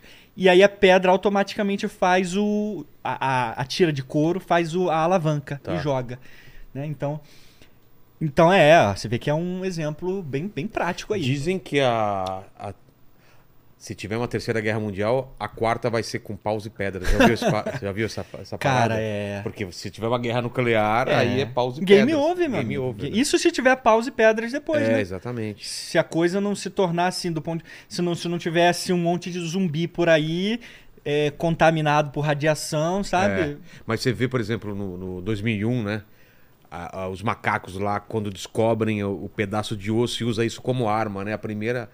A, Que eles entendem, a né, representação de usar um instrumento para matar um outro e, e isso dá poder para ele. É uma, é uma vantagem em relação ao outro, né? Sim. E até então eles deviam lutar é, corpo a corpo. Isso. E de repente o cara tem uma coisa que, que dá uma vantagem Que para é ele. uma arma. Que é uma né? arma, claro. Ele claro. entende como sendo um objeto que vai atingir seu objetivo. Imagino que desde que o primeiro cara descobriu isso, só foi aperfeiçoando, afinando a pedra, colocando numa, numa forma de lança ou alguma outra coisa. né? É, é en- engraçado que assim, a gente fala de arma, mas um- o que, que é uma arma na sua raiz? Uma arma é uma ferramenta. É, Um- Uma arma, ela não é uma arma. Ela, a gente dá esse termo para ser específico para um propósito dela, mas no sentido de matar ou, ou atingir o fim militar. Mas uma arma é uma ferramenta. O, o- a base, o primeiro arco, ele não foi usado para matar um, um homem. que nem uma faca também. Isso, sabe? Se, se a gente voltar lá nos primórdios, eram objetos, eram ferramentas que eram usados para caçar. É. Então é uma ferramenta. Uma ferra... Mesmo uma arma é uma ferramenta para um objetivo, que é matar. Exatamente. Então, em relação, respondendo a pergunta do nosso amigo, do, do que, que os romanos desenvolveram para contrabalançar o, a sariça grega. que era essa lança enorme Tá. de Alexandre o Grande. Porque primeiro tem a Dore, que é a clássica dos espartanos, dos atenienses, nessas guerras todas, e depois Alexandre desenvolve uma outra, gigantona, de 5 metros, chamada Sarissa. Ela até envergava mais, mas ao mesmo tempo mantinha os soldados longe pra caramba, os inimigos. Os romanos inventaram uma coisinha chamada pilum. Até citei aqui no último É. episódio que a gente teve. Que era uma, uma lança, só que para ser jogada mesmo. Porque eh, a lança grega não- geralmente não era para ser jogada. Era para ser usada mesmo como. Perfurar. Para perfurar, isso aí. Então, dificilmente você jogava. Já o pilum, não. O pilum você jogava, quando ele cravava no escudo ou na armadura do inimigo, ele entortava. Automaticamente ele não servia mais para ser jogado contra o inimigo. Ah, tá. Porque ele perdia a função, ficava torto. Sabe? Porque ele não era temperado corretamente na, na haste, só na ponta. Na ponta passava pela têmpera para ficar mais rígido, mas na haste não. Então se batia, dobrava, aí acabou, não serve mais como uma arma. E aí os romanos usaram isso demais, contra não só contra os gregos, contra os, contra os, os bárbaros também, germânicos e tal. Então, ah, o Império Romano foi, foi fora de série, né? Mas vamos então voltar pro Alexandre. Isso. Ele nasce em que, em que cenário aí? E Como acho, que tá acho que antes de falar sobre Alexandre, Tá. tem um conte- contexto importante de uma outra batalha que aconteceu que foi assim, que cementou a chegada de Alexandre. Na Guerra do Peloponeso, a, guerra, a Grécia ficou destruída. Tá. E aí os espartanos ascenderam como... a- Quer mais um? Não, não, tô legal, obrigado. Aqui, ó. É, os espartanos eles ascenderam como a potência hegemônica principal. Tipo, nós dominamos a. Grécia. Só que surgiu um, um ressentimento grego muito grande por parte das outras cidades. Atenas nem se fala. Mas os próprios aliados espartanos passaram a ficar incomodados com, com aquilo. Peraí, mas como que os espartanos fizeram esse tratado vergonhoso? Com os nossos inimigos, entregaram as cidades gregas na mão deles. Sabe, eles não aceitaram isso. O povo grego não engoliu aquilo. E os espartanos continuaram de colu- conluio com Os os, caras traíram, hein? Traíram, pô. Pô, total, eu cara. gostava dos caras por causa do filme e já... Isso, já, queima o filme já dos queimou, caras. já, né? A gente tinha essa ideia do, do espartano, né? Raul vai tomar no... né? Então, criou esse ressentimento. Aí o que, que acontece? Nesse ínterim de 300, de 404, que é quando acabou a Guerra do Peloponeso, até 373, 300 370, vamos colocar assim, que eu não lembro o ano exato, assim, mas por volta de 370, acontece uma batalha entre os tebanos e os, e os espartanos. Que os tebanos eram aliados dos espartanos. Ah, é? É, eles estavam juntos nessa guerra contra Tá. os atenienses. Só que os tebanos, tipo assim, veem que os espartanos estão, sabe, envolvidos demais com a Pérsia e começam a se incomodar com isso. E aí, só que os espartanos percebem esse incômodo do persa, é, é, tebano, e mandam uma galera pra dar uma sossegada nos caras, lá nos tebanos mais acima da Grécia. E aí eles não conseguem, são derrotados. Aí os tebanos ficam com sangue nos olhos. Pô. Pô, os caras vieram aqui arrebentar a gente só porque a gente tá, de certa forma, indo contra essa, esse conluio contra os persas. Não, agora é a gente que vai até eles. Aí os tebanos saíram aos encontros dos espartanos numa segunda campanha que os, os espartanos tentaram fazer. Aí eles se encontraram aí entre Tebas e Atenas. Foi uma batalha que aconteceu na chamada, uma batalha das mais decisivas, Batalha de Leuctra, que aí aconteceu em 300, por volta de 370, que os tebanos, assim, pisoteiam os espartanos mesmo. Assim, acaba Esparta nessa batalha de Leuctra. Porque foi assim: foram mais ou menos uns 10 mil hoplitas para cada lado. Os espartanos ainda tinham mais é, do que, os, do que os tebanos. E nessa batalha, os espartanos são assim: triturados pelos tebanos, mas triturados mesmo. Justamente por causa desse ressentimento. E aí tem um general muito conhecido chamado Epaminondas, que ele inventou uma nova tática, chamada de falange oblíqua. Ao invés de ser linhas dispostas, várias linhas dispostas, Quer desenhar alguma coisa? Pode ser, boa. Isso. E aí, assim, revolucionou demais esse, esse militarismo grego, cara. Puder desenhar... Aqui, né? É, de Beleza. ponta cabeça, virada pra, pra mim, aí fica mais fácil. Não sei se tem. Virado pra você? É. É, é, A gente tá vendo de cima. É, mas eu acho que tem que ser uma cor mais escura. Tá. Tá. A, gente, a gente tá vendo de cima, então vai dar pra todo mundo entender melhor, né? Tá. Vamos ver esse aqui. Então é o seguinte, a, a falange grega tradicional, ela era formada de várias linhas assim. Vamos dizer, essa aqui é uma falange grega. Tá. Geralmente. Soldado, soldado, soldado, soldado, soldado, soldado. Isso. Com seu escudo do lado esquerdo e a lança Dori do lado direito. Esse o cara é canhoto. Não tinha, você não tinha direito de ser canhoto. Ah, é? Não. Na verdade, ser canhoto é uma frescurinha de idade Ah, moderna, cara, cara. pa- para com isso daí. Entendeu? Coloca aqui. Se, se tem algum canhoto aí, saiba que é frescurinha moderna. É um direito que você tem hoje, mas que você não tinha Na época, naquela época. não. É desse lado. Não vai atrapalhar a nossa formação. Exatamente. O cara tinha que ser direito, não tinha Entendi. jeito. Aí que tá o ponto. Então, geralmente, é, e aí um protegia o outro, Então, dessa forma. O escudo no, no lado esquerdo e espada no lado direito. Isso aí. Tá. Então eu te protegia com o meu escudo Tá. e o cara do meu lado me protegia com o escudo dele. E assim sucessivamente. Entendi. E aí o ataque era à direita. Ponto final. Tá. Então, esse aqui é o lado esquerdo, a gente tá olhando de cima. Então, É. esse lado esquerdo aqui geralmente era o mais forte. Colocava-se o lado esquerdo mais Ah, é? forte. E aqui a outra falange inimiga colocando o seu. a sua. o seu. Né? A mais sua parte mais, mais forte, forte aqui. aqui. Perfeito. Pra lutar com mais fraca? Isso, É lutava mesmo? com mais fraco, porque quem conseguisse derrotar primeiro ou ter mais Ajudava vantagem, e- isso aí, fazia o Ah, cerco. Tá. Entendeu? Então havia. A, a ideia da falange grega era justamente cercar depois de um tempo de, de batalha. E aí, quando havia o cerco, então era game over, né? Tá. Só que o que, que Epaminondas fez? Tirou essa, essa, essa tradicionalidade aí dessa, dessa batalha Essa grega. formação, né? Desde a época de Troia, 1200 a.C., já rolava isso aqui. Ah, é? É, isso é coisa velha. É, é, é a arte grega na sua essência. Então vamos imaginar que esse- essa aqui é. Esse aqui é o exército espa- espartano. Certo? Tá. Lado esquerdo aqui forte. Agora vou pegar o outro aqui. Que agora eu vou fazer o de Epaminondas. Acho que tem que ser uma cor mais forte. Outra cor? É. Esse aqui é de Epaminondas, então, dos tebanos. Tá. Vamos dizer, proporcionalmente, pouquíssima fileira de comparado com. Um abraço, né? Isso, comparado com, a os- tradicional é, é grega, Tá. falando de grega. E aqui, deixa eu, na verdade, deixa eu pegar outra que eu vou fazer Tá. de um jeito mais claro aqui. Isso aqui, é- isso aqui revolucionou o mundo grego, né? Vamos lá. Aqui de novo os espartanos. E aqui a força deles.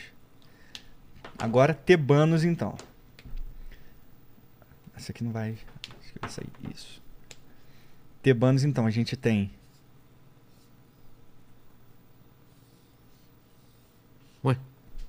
Como assim? Entendeu? Essa aqui era chamada falange oblíqua. Ela era muito mais profunda e fina. Era assim?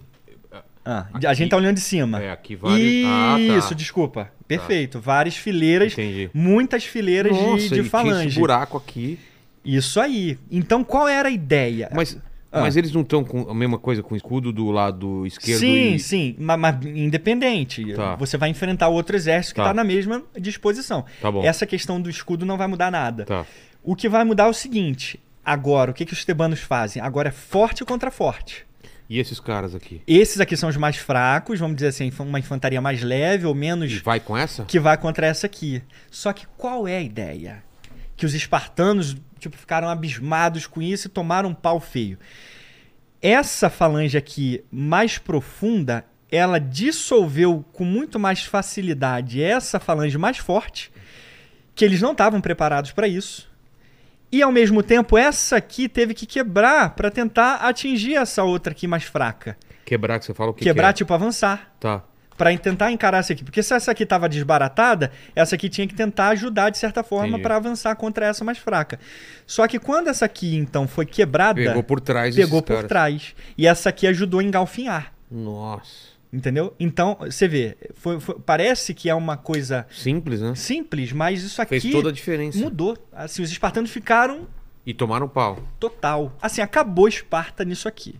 Cara. Nessa batalha de Leuctra, eu, eu digo que acabou Esparta do ponto de vista militar.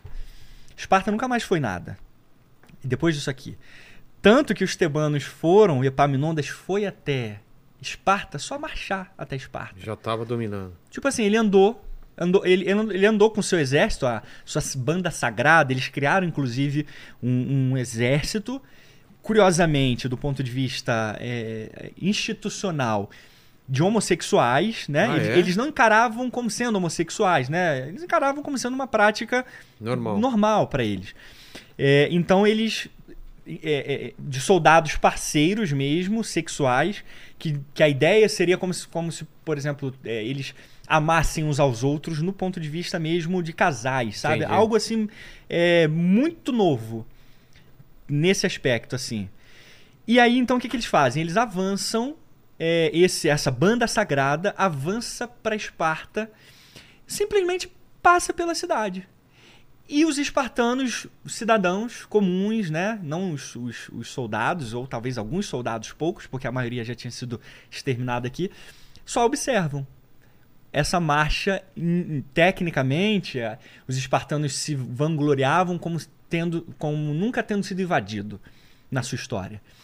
Então, os tebanos não só fazem isso.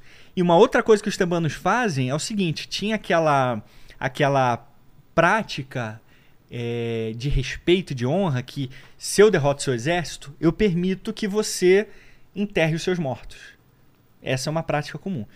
Só que é, alguns historiadores da época, gregos antigos, Pausânias, até é, é, Plutarco, eles contam que os espartanos tinham o hábito de esconder os seus fracassos. Tipo assim, de dizer que não foram derrotados porque não tinha prova. Não tinha evidência. Ah, aconteceu uma batalha, a gente perdeu, mas a gente é oculta isso aqui. Eles não enterravam? In- in- não, então, enterravam, mas assim, depois eles diziam que não perderam Ah, nada. tá. Não, não foi bem assim, não, sabe? Eles tentavam maquiar a derrota. É, Pausanias fala sobre isso na descrição da Grécia que ele escreve lá no primeiro século. E aí, o que, que Epaminondas então faz nessa batalha aqui? Ele proíbe que os espartanos enterrem seus mortos. Eles ficam uma semana jogados lá, Expostos. expostos. E aí, o mundo grego não só vai verificar essa derrota espartana, veem os mortos lá espartanos, os melhores espartanos que tinham disponíveis na época, mortos, e, tipo assim, quebrou Esparta, né? Que assim, quebrou não só a cidade, mas essa, esse mito, né? Essa miragem espartana que ao longo do tempo eles foram criando como sendo os melhores guerreiros. Mas, assim, é, estatisticamente falando, não se verifica mesmo. A gente não tem é, mais vitórias espartanas do que derrotas, sabe? Então a gente tem Entendi. mais um mito do que uma verdade. E Epaminondas, tipo assim, pulveriza esse mito. E o que, que ele faz? Ele Na domina- verdade, se a gente pensa em um, em um- em um general que marcou a Grécia Antiga, a gente pensa nesse cara. É mesmo? É, e ele é tão pouco falado. É? Ele- É, Leônidas é falado, né, e tal, mas por causa do filme. Epaminondas. Mas Epaminondas, É que cara. o nome não ajuda também, né? Exato. o Epaminondas falou pra você morrer por ele. Você É, fala, foda-se Epaminondas- Epaminondas. Epaminondas eu só lembro do velho do filme da, da Casa Casa Monstro. Lembra desse Nossa. filme? Acho que Não. tinha um, um, um quadrinho também do, da Turma da Mônica, cara, do É, Maurício é. de Souza, não É? tem? Tem também algum personagem. É, tinha um, acho que é um fantasminha, não é? Ah, não É uma lembro. coisa assim da, da lembrar, Turma cara, da mas Mônica, cara. personagem Não da Turma bota da Mônica, medo assim. nenhum, Epaminondas. Epaminondas. Leônidas é foda. Pô, eu posso estar errado, cara, mas eu, eu lembro que Pode o ser, Maurício de. Souza. O Lenny pode dar até uma pesquisada aí. É, eu posso estar enganado, então, mas enfim. Você deu esse preâmbulo por, por aí eu dei esse preâmbulo por quê? Então, aqui, a gente já tem Atenas destruída, a gente tem Corinto segurando as calças para não cair, a gente tem Esparta destruída, a gente tem as principais forças. Mas Tebas tinha... Só tinha Tebas, mas Tebas estava sozinha. E não tinha essa, essa sanha de expandir ou de dominar Não, mais, não, não, não. Só queriam se e nem proteger. tinham o que dominar. Tebas era uma democracia. E- Esse era um ponto legal, Ah. assim, comparado com Esparta. Esparta era uma oligarquia. Tá. É, tipo assim, os melhor, os, os mais poderosos é que dominavam. Atenas era uma, até então era uma aristocracia. Antes da democracia, né? Antes da democracia era uma aristocracia, ou seja, os melhores é que dominavam, os melhores intelectualmente, ou seja lá o que for. E Tebas também era uma democracia a um nível aproximado de Atenas. Tá. Então, tipo assim, co- continuaram na deles lá. Eles só queriam era, tipo, acabar com Esparta. O ressentimento foi muito grande.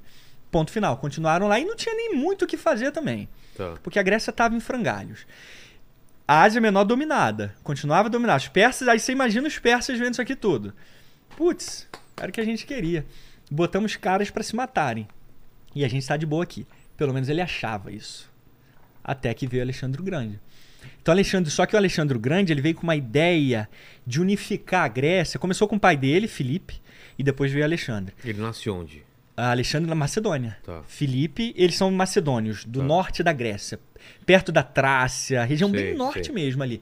É, em contos antigos gregos, eles eram até considerados como bárbaros. É mesmo? Porque eles eram, tipo assim, atrasados, estavam longe do, do, do, Do burburinho. caldeirão É. grego, sabe? Então eles eram encarados como sendo tipo um não terceiro eram mundo grego. pra farofa da GK, por exemplo. Não, né? Nem expulsos de lá. entendeu? Então Tá. é isso aí. Eles não, não tinham moral nenhuma nesse sentido. E de repente os caras Como? Assim como. É, é, é é- é intrigante. assim, É. Você sabe como que Felipe começou a criar, eh, obviamente de maneira bem oculta, mas foi criando militarismo e, e- e outra, aprendendo de tudo isso. Esse é o ponto Como que eles principal. aprendiam? Como chegavam essas E notícias? A Grécia era interconectada, né, É? Vilela? Era. Não só notícias da Ásia Menor chegavam com facilidade na Grécia, É quanto as notícias se espalhavam. Então, assim, é, a- a- haviam macedônios, os macedônios eles iam e voltavam. Porque, por exemplo, isso que você me falou, alguém chegava e falava, meu, você não sabe o que os caras fizeram, velho. Os caras colocaram. Era meio assim, o cara Sim. colocaram uma estratégia nova, é como que havia era. escritores, havia Ah, escritores, por tá, exemplo. gente que- Sim, né, quem escreveu sobre a Batalha de Leuctra, principalmente, foi Xenofonte, cara. Que é nessa- dessa que é época. dessa época. Isso aí. Ele é, ele é dessa época. Então, sabe, vários Mas escritores. Alexandre leu essas coisas? Ele foi, ele foi Alexandre, ele foi educado em Atenas. Ah, tá. A Teve educação. acesso a tudo isso. Isso aí. A educação de, de Alexandre foi dentro de Atenas, então teve, teve acesso a tudo isso. Entendi. Não só todo esse militarismo, porque a gente tá falando de gregos, a gente, a gente tá falando de uma ciência. A gente tá, tipo assim, grego, o grego, ele era científico de maneira geral. Tá.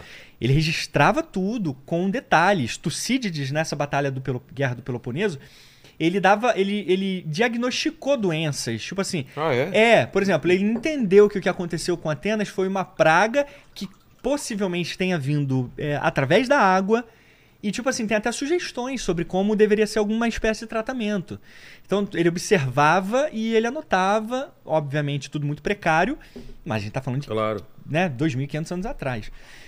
Então ele é, é- é científico. Então tudo ficava registrado nos manuais, na- no- nos filósofos, no próprio treinamento militar que ainda acontecia. Então Alexandre aprendeu tudo isso. O que, que a gente sabe sobre Felipe? O pai dele, pouco. É. Pouco? sabe muito pouco. A É gente mesmo? sabe que ele foi o cabeça dessa primeira invasão. Mas existia alguma coisa. é, Alexandre chega a, a falar alguma coisa sobre o pai dele, do ensinamento, ou, essa vontade de, de unir a Grécia nasce do pai dele ou Isso dele? nasce do pai dele. Essa É, ideia essa de, ideia de uma, de uma de um, Grécia. de, de uma, de um helenismo, Um né? helenismo. De uma Grécia helênica completa começa com o pai dele. E ele leva. Só que o pai dele não tinha i- intenções expansionistas Tá. fora da Grécia. O principal do Alexandre não foi nem a União Grega. Porque a União Grega já começou com Filipe. Ah, é? Porque quando Filipe chegou em Atenas, ele já veio lambendo tudo. Tá, Entendeu? Ele já veio lambendo tudo. Lambeu tudo, pegou tudo. A Grécia já era uma Grécia. entendi. Só que Alexandre ele foi, tipo assim, a consolidação disso. Só que o que marca no caso de Alexandre, e aí entra essas batalhas, é é a batalha de Queroneia e a batalha de Grânicos, que foram as duas batalhas mais sangrentas, que foram algumas é, insurreições que Atenas e Corinto tentaram fazer contra os macedônios e tomaram na cabeça. Tomaram feio. Mas os macedônios não eram considerados gregos? Eram. Eram? Eram considerados Tá. gregos. Eram, eles eram considerados bárbaros do ponto de vista mais cultural, Entendi. assim, sabe? Mas eles faziam parte da Grécia. Então teve esse, esse levante e, e Alexandre achou que tinha que mostrar força. Mostrou força e suprimiu mesmo, violentamente, matou, sabe, é, é, é, prisioneiros, inclusive, de guerra. Então ele não, ele não perdoou. E aí, só que, é, sabe, ele, ele foi além. Ele não só matou nas guerras, quanto ele entrou nas cidades e matou qualquer outro tipo de existência que tivesse acontecido lá. Então ele era um gregos- sanguinário. gregos eram- é, os caras eram. É, Não, Casca grossa nesse é, sentido, não assim. era esses filósofos É, cara pederastas, não, Os caras cara. que ficavam, né? De toguinha, né? vida, Toga, né? É. A gente tem aquela imagem, né? Não é? Tipo assim, né? É, Sentadinho lá, assim. um, so- um Como é, que eu, Sócrates. como é que eu vou matar aquele filho da puta? Os caras ficam pensando, né? Entendeu? Caramba, Mais velho. ou menos isso aí. E aí, qual foi o primeiro, o primeiro passo O cara dele tava sentado lá pensando de repente uma pedrada na cara. Pode crer, ele ficou É. puto. Falou, eu vou matar todo mundo. Entendeu? Então Alexandre é, aproveita, porque se a Grécia não tivesse tido é, todo esse conflito generalizado, possivelmente Alexandre não, não tivesse É. conseguido, Felipe não tivesse conseguido essa ascensão tão rápida e fácil. Tava muito fraca e... Isso, ele estava muito tranquilo lá, enquanto a Grécia estava se consumindo. E mesmo depois, na época do Império, quando Alexandre morre, e aí ele é dividido em quatro partes lá, né? É, o- o- a Grécia ainda está em frangalhos. A Grécia em si ainda está em, frangra- em frangalhos. Alexandre ele tá longe, ele tá lá na Índia, ele tá, ele chegou na Índia, né? Então, que doideira foi essa, cara? Ele começa a expandir pra que lado? Oriente, É? total. Qual E- era o plano dele? Enquanto os romanos foram para o Ocidente, É. Alexandre foi para o Oriente.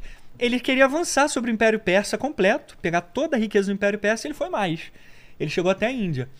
É, ele nunca perdeu uma batalha. É mesmo? É. Nos, nos seus, vamos dizer assim, anos, curto, em 33 anos de, de idade, ele nunca perdeu uma batalha sequer. Alguns dizem, supõem, te- teorizam que o cara voltou da Índia porque ele teria perdido contra os elefantes indianos, aquela É. coisa toda. Não, mas isso é, é só teoria. Por que, que Alexandre voltou?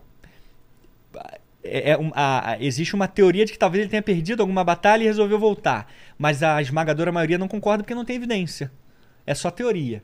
O que se sabe é que o, o Império Helênico grego, que aí sim é o Império Grego, a, a Grécia se torna uma do ponto de vista político e geográfico. Tá. Sabe? Acaba a independência das Que a gente, cidades. o que a gente vê da Grécia hoje é mais ou menos o que era nessa época? Isso, isso aí. É bem semelhante Tá. mesmo. Bem semelhante mesmo. Aquele É. triangulinho. E aí ele começou a expandir pra cá. E ele Isso. volta por quê, você acha? Ele volta porque o império dele começa a, a se fragmentar. Ele, Ah, ele é traído, tudo indica que ele foi envenenado e tal. tá. Sabe? Então ele tem problemas internos ali que, tipo, impedem o avanço e ele resolve voltar pra tentar sossegar a galera. Então ele sai da Índia e volta, E- mas antes de chegar ele, acontece ele já é envenenado e morre. Tá. E aí esse seu império acaba sendo dividido em quatro, mal organizado. Aí quem chega? Roma. É aí que Roma chega também. É, Mas é dividido em quatro partes quais? Ah, é Europa, Ásia e ah, Grécia, sendo uma. Grécia, a região da Turquia, a região próxima à Índia e África. Norte da África, região do Egito. Sei. Então essas são as partes Ah, principais. ele chegou a pegar um do... pedaço Sim, do Egito norte também. aham. E aí depois, então, é que vem, ali- vem Roma e domina tudo. Porque Roma já estava. E ainda tem. A Grécia ainda tenta, com Corinto e Atenas, tentar dar uma. Sabe? Uma, fazer uma frente ali com os romanos, mas já não, não dava mais. Já não tinha mais nem força, nem dinheiro, Quanto- nem recursos. Quanto que durou esse, esse- o Alexandre o Grande, a- o reino O dele? Império, o Império, dele, Macedônio durou poucas décadas. Ah, é? É. Pô, começando com Filipe, a gente pode colocar assim, e terminando com Alexandre. E ainda levando em consideração esse, essa repartição Tá. aí do reinado, que ainda era o Império. Entendi. De certa forma. Foi rápido. Foi Mas- meteórico. Mas foi grande. Foi maior. É. Antes de Roma, foi o maior império. Maior que o Mongol? E aí, Mongol já é bem mais à frente, não. O Mongol, ele é o maior império de terra De extensão. e do mundo. Tá. Ninguém... Não, não de povos dominados. Isso, ah, tá. isso aí. Mas assim, Alexandre também foi um império contínuo. Também, né? Também. Só que, assim, é, é, Alexandre não tinha uma, a tecnologia, porque quando a gente fala de Mongol, a gente fala de mais de mil anos depois. de Entendi. 1600 É é anos depois. Outra época, Mas, uma outra mas é realidade. impressionante o que o Alexandre Grande conseguiu. Muito impressionante. É? Do ponto de vista militar, foi assim, chocante, né? Porque o- o- os gregos nunca pensaram em expansão além do território grego. É, Eles sempre tiveram ali. É. Nós não, não temos. Porque o ponto é: até a Grécia ascender, o que, que era a Europa? Nada. O que que era? Nada. Como nada. assim? Eram, eram povos isolados. Tinha os celtas, os gregos conheciam os celtas de ouvir falar, né? Heródoto, inclusive, fala sobre os celtas, que seriam povos assim, avançados também, inteligentes, cultos e tal. Mas quem é? O que, que eles fizeram? Ninguém conhecia muito bem. Ele fala dos- do- das colunas de Hércules, que seria o, o Estreito de Gibraltar entre África e Portugal, ali Sei. em Espanha. É, tem ideias de- geográficas através de outras pessoas que viajavam, então é, essa, essa informação foi, foi sendo coletada. Mas a, Euro- Não a tinha Europa. grande nação, não tinha um grande. Nada. É mesmo? A Europa não era conhecida como nada. A Ásia, sim. A Ásia, a gente já tinha o Império Assírio, a gente já tinha o Império depois babilônio, Persa. depois veio a Média, depois veio a Pérsia, saindo de dentro da, da Média, que aí fundiu os dois, Império Medo-Persa. Aí sim, então depois de milênios quase, é que uma potência grega surge para dar esse bater de E frente. por que, que- E aí game over, a partir daí é só a Europa. por que, que o, o, a Roma cresce nesse, nesse final, de, nessa decadência dos gregos? de um ponto de vista similar ao, ao macedônio. O que, que tinha lá? Algumas cidades? Como que era? Isso, eram cidades-estados. Quais? Antes da República Romana, porque primeiro foi a República Romana com uma certa democracia semelhante A à, grega. grega. à grega. Mas era. era... Vinha informação da Grécia pra eles? Era, era muito influenciado. É mesmo? muito, muito. Por- Porque é, é o seguinte, o que que era Itália? A gente pensa Itália, Itália não existia, não tinha nada de Tinha Itália. aquela bota lá. Na- não, tinha bota, mas eram dezenas de cidades e estados Tá. também. Não era, Assim- uma, não era uma coisa só. Não. Assim como a Grécia era uma cacetada de cidades ali. Tá. Só que o que era o povo italiano hoje, vamos chamar de italiano só para simplificar. O que, que era o povo da Itália naquela época? Gregos e etruscos. Ah, é? É. Então o povo romano, ele meio que surgiu dessa mistura entre etruscos, que eram meio que os, os povos originários dali, sabe? Do norte da. da mais pro norte da Itália, da região de Gênova ali, e os gregos que foram colonizando. Ilhas como Ilha de Siracu Siracusa, a ilha de, de da Sicília. Sicília, eu fui lá, cara. O que, é, Linda, né, cara? Cara, é tudo grego lá. Então, Teatro grego, um é monumento. no- Cara, Então, então o povo latino, do ponto de vista do, do, do latim, ele surge, ele começa a ganhar identidade nisso aí, nessa Entendi. união. Então, gregos que estavam lá foram que se misturando com os etruscos e foram criando suas próprias identidades. Então, quem nasceu lá já não se identificava como grego. entendi. A gente está falando disso de séculos e séculos e séculos antes do- das invasões persas. Tanto que essa região da, Gré- da Itália era conhecida como Magna Grécia. Não era Verdade, Itália, verdade, era? Magna Grécia, ou seja, fazia parte do, do- da ideia do mundo grego. Tinha um.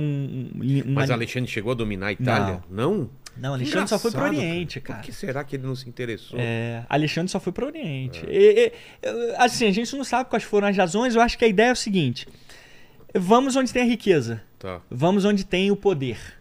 E o poder estava na Ásia. entendi. Entendeu? O Faz poder sentido, faz se sentido. ouvia falar que estava na Ásia.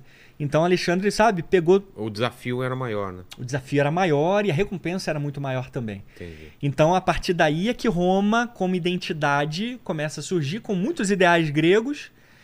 E aí, depois, então, do primeiro século, Não estamos falando de, de, Júlio César. de Roma vem- uma grande cidade ainda.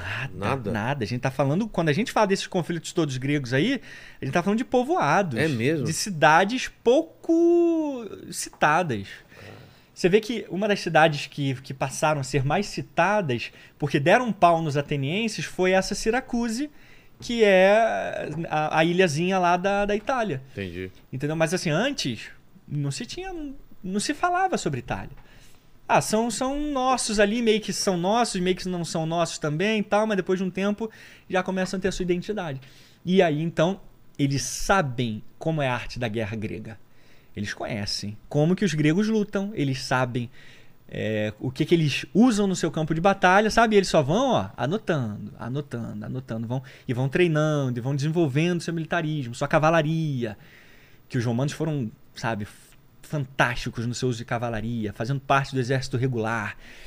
É, mais de, eram cerca de 2 mil cavaleiros dentro de uma, de uma legião romana. Antes teve o Manípulo, que era uma outra formação romana mais pri- primitiva, vamos, dizer assim. Então eles foram crescendo assim e se tornaram o que se tornaram, como a gente conversou antes. Então, é, geralmente, isso é curioso, poucos povos eles já começam dando pau no outro no seu auge. Geralmente, o cara, o, o- o- uma potência, um império, Sei.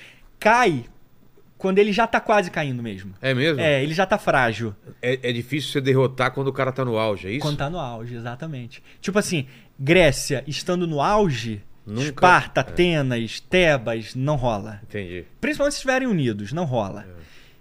Roma, no, no início do seu império, século I, não rola. Eles deram pau nos fenícios, deram pau nos cartagineses, ponto final. Quando que ele começa a perder? Quando se estica demais, aí começa a ter corrupção, começa a ter aqueles imperadores malucos, tipo Nero, entendeu? É. Aí a galera começa a ficar, a perder o controle do, do, do- o, vamos dizer, até o respeito pelas suas próprias instituições. Aí começa a ter rebeliões. Aí outros povos vêm, como aconteceram os bárbaros, os germânicos, terminaram de, de liquidar Roma. Entendi. Entendeu? E aí, a gente, quando a gente. Quando Roma é enterrado e os bárbaros são eliminados, a gente tem um, um vácuo de, de dominação europeia. Que começou com Alexandre, e, e isso a gente tá falando de séculos, né? É, quanto tempo entre Alex- Alexandre e o Império Romano? A gente está falando, por exemplo, indo do, de Alexandre, a gente está falando de 300 e. a- e final dos anos 300 antes de Cristo. Europa, né? Tô falando Tá. de Europa. Então a gente vai de 300 até quando a Grécia, quando Roma chega na, na Batalha de Corinto, é por volta de 70 antes de Cristo, sabe? Algo semelhante a 100 antes de Cristo, sabe? Então foi ali algumas décadas de domínio e de repente os romanos já chegam. Mas foi contínuo na Europa. Alexandre, Império Grego, aí depois veio Roma. Aí Roma, 500 anos de. quase 600 anos de império. De dominação É o que durou mais? de- em relação a, a, A impérios. a império, eu creio que sim, Vilela. Eu creio que o Império Romano tenha sido o maior de extensão, assim, de duração. Porque o Mongol, por exemplo, não durou tanto. É. Os impérios modernos, o Império Britânico, ele foi o maior do mundo em, em território. Mesmo que seja isolado, mas se você somar, dominou 24% da massa terrestre. Isso é muita coisa. Pô, Imagina. Mas também durou pouco tempo. O Império Britânico, ele. Pouco tempo que eu digo assim, comparado com Roma. Começou basicamente ali a partir do século final do século XVII. Então foi 18, vamos colocar assim, século XVIII, XIX e XX se dissolveu. Então uns 300 anos talvez. Já o Império Romano, pelo menos, se você pegar do, do ano 1 depois de Cristo até 450 depois de Cristo, você já tem aí 450 anos. Fora antes, quando já dominaram os gregos, que foi Então. 100 anos antes de Cristo. 600 anos, mas então. começa. Esses, esses povoados, quando que eles, eles tornam uma nação e começam a se expandir? Por quê? Que, que, que- qual é o cenário que está acontecendo? É, então, é, é, como a gente está falando, surgem é, cidades-estados É. mais fortes que começam a dominar outras, Tá. entendeu?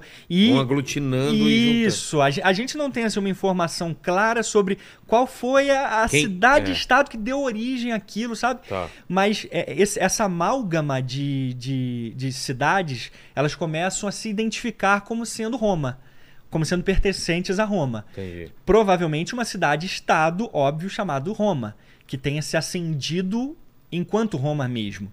E aí tem as, as histórias que remontam à origem de Roma, tipo Rômulo e Remo, É. né? Você tem a Eneida, que foi uma versão latina da, da Ilíada e do- da Odisseia. Porque toda nação ela é- é- que é forte, de Ela forma, precisa de, de mitos, né? de um épico. De um épico. né? É, isso é impressionante. É. Você vê que a Grécia teve isso, Roma teve isso.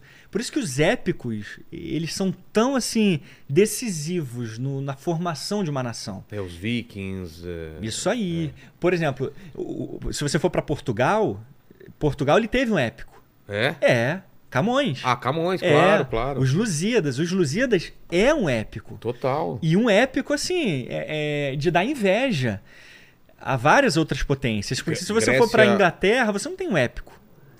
O Beowulf é o quê? Beowulf já, já, tá, já tá assim, Mais pro norte. antes, e na época de bretões. é, É, é, não, não havia uma nação Inglaterra. certo. Se você for, por exemplo, pra- Talvez, talvez o mito do, do- do- da tábua redonda, Então, coisa. eu né, ia do- chegar nisso agora. Mesmo o mito, o mito da tábua redonda não é inglês, do Não? ponto, não, do ponto de vista de nação. Sei, Era do ponto de vista de povo. entendi. O, o rei Arthur ele era o líder dos bretões. E o que, que era um bretão? Um bretão era um povo eram os povos ali originários. É, vamos dizer assim, era como se fossem os indígenas nossos aqui. Ah, entendi. Não era uma nação, era, tinha os bretões aqui, tinha os saxões ali, sabe? Não, eles não compunham toda a Inglaterra. Entendi. Quando Portugal tem o seu mito, já havia uma nação definida. Espanha Espanha ainda, a Espanha já tinha sido formado tem o 1400. mito do Então, qual é o mito? Qual é o, o épico espanhol? Don Quixote. Don Quixote. É. Mas se você comparar com E da Grécia é Ulisses. isso, A a Ilíada, Ilíada, é. isso aí que foi absorvida, por quê? Odisseia. Foi absorvida como sendo o, o ápice daquela cultura. Entendi. É, agora, o Don Quixote, por exemplo, se você parar pra analisar, ele é uma aventura de comédia. Ele é, É, é, o, o é. Dom Quixote ele é uma, uma uma crítica é uma social crítica, é. até do, do Miguel de Do Cervantes. fim do, do, Da do da cavalaria. co- cavaleiro, dos ideais, né? Isso aí. Com certeza. Entendeu? Então, assim, já é, é, ele não é um épico, vamos dizer que sim, que inspira a nacionalidade de um povo. Ele fala mais sobre uma mudança, né? Isso aí. E, e é mais um devaneio pessoal de um É. cara que, que é louco. Que ele assim, é tão fissurado em cavalaria que o cara perde a noção e sai lutando contra moinho de vento, né? Exato. Mas Portugal não, pô, tem Vasco da Gama, cara. Tipo, que é um desbravador, que, que, que isso, que, Mal sabia o cara, né? Que, que, que, que merda que seria o Vasco da é, Gama, né, que seria cara? Que, rebaixado. que limparia, que limparia o chão pro Flamengo, né, cara? Exato, cara. Putz, eu como Já vascaíno... pensou o Vasco da. Gama?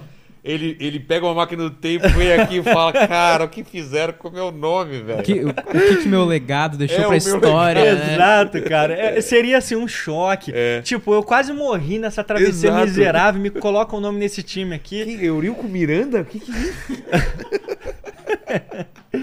Então é, é um épico, porque É as verdade. navegações em si já é um épico. E ele contado em forma de verso, putz, você você coloca no nível estelar o negócio. Por que que... É curioso, porque se a gente voltar um pouquinho mais à frente, por que que...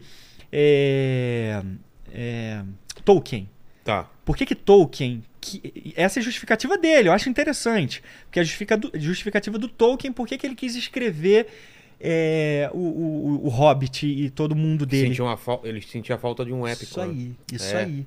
Então, meio que. Putz, em- é verdade. e- e- O Brasil não tem um épico, tem? o Brasil, um épico. esse- a gente tem vários escritores importantes, mas um épico não tem. né? Alguma coisa que seja. É, que seja uma identidade da nação. Você tem escritores importantíssimos. Claro. né? Pode falar É. de grandes sertões, vere- veredas e tal, mas não tem um épico, né? Isso. Uma é, coisa- que você, você fala sobre problemas, tem Machado de Assis. É. Mas ele, ele fala de coisas muito regionais. O- Os Estados Unidos, você vê algum épico? Hum, e- Estados Unidos tem autores épicos também.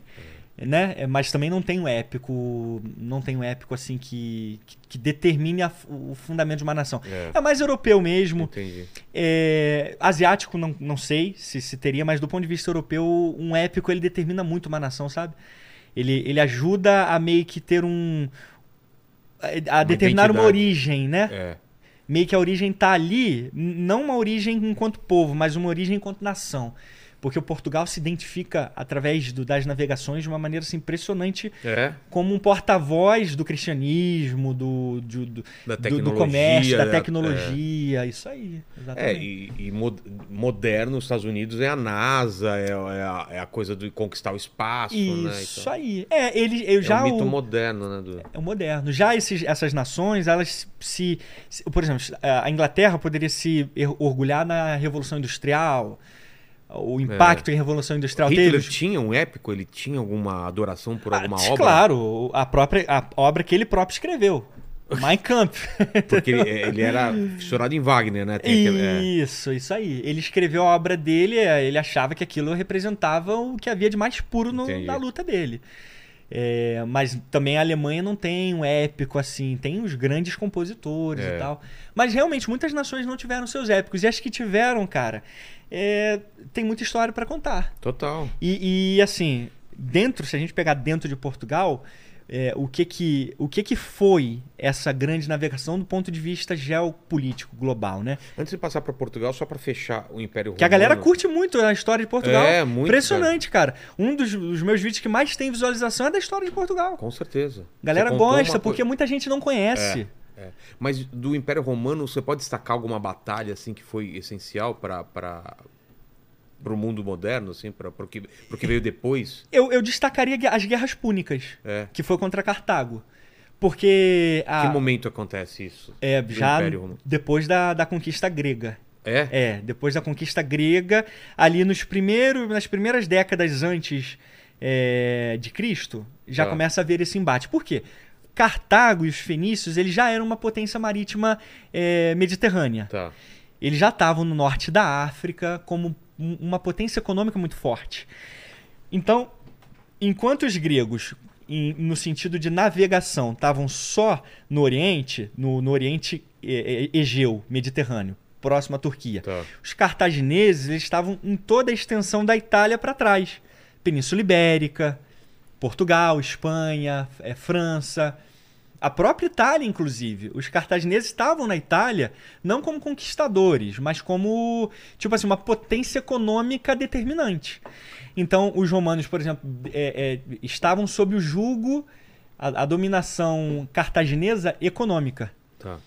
Então, quando os romanos derrotam os cartagineses nas guerras púnicas, É uma aí vitória. sim é que é uma vitória assim que, que muda o ponto de vista, muda o jogo Entendi. completo.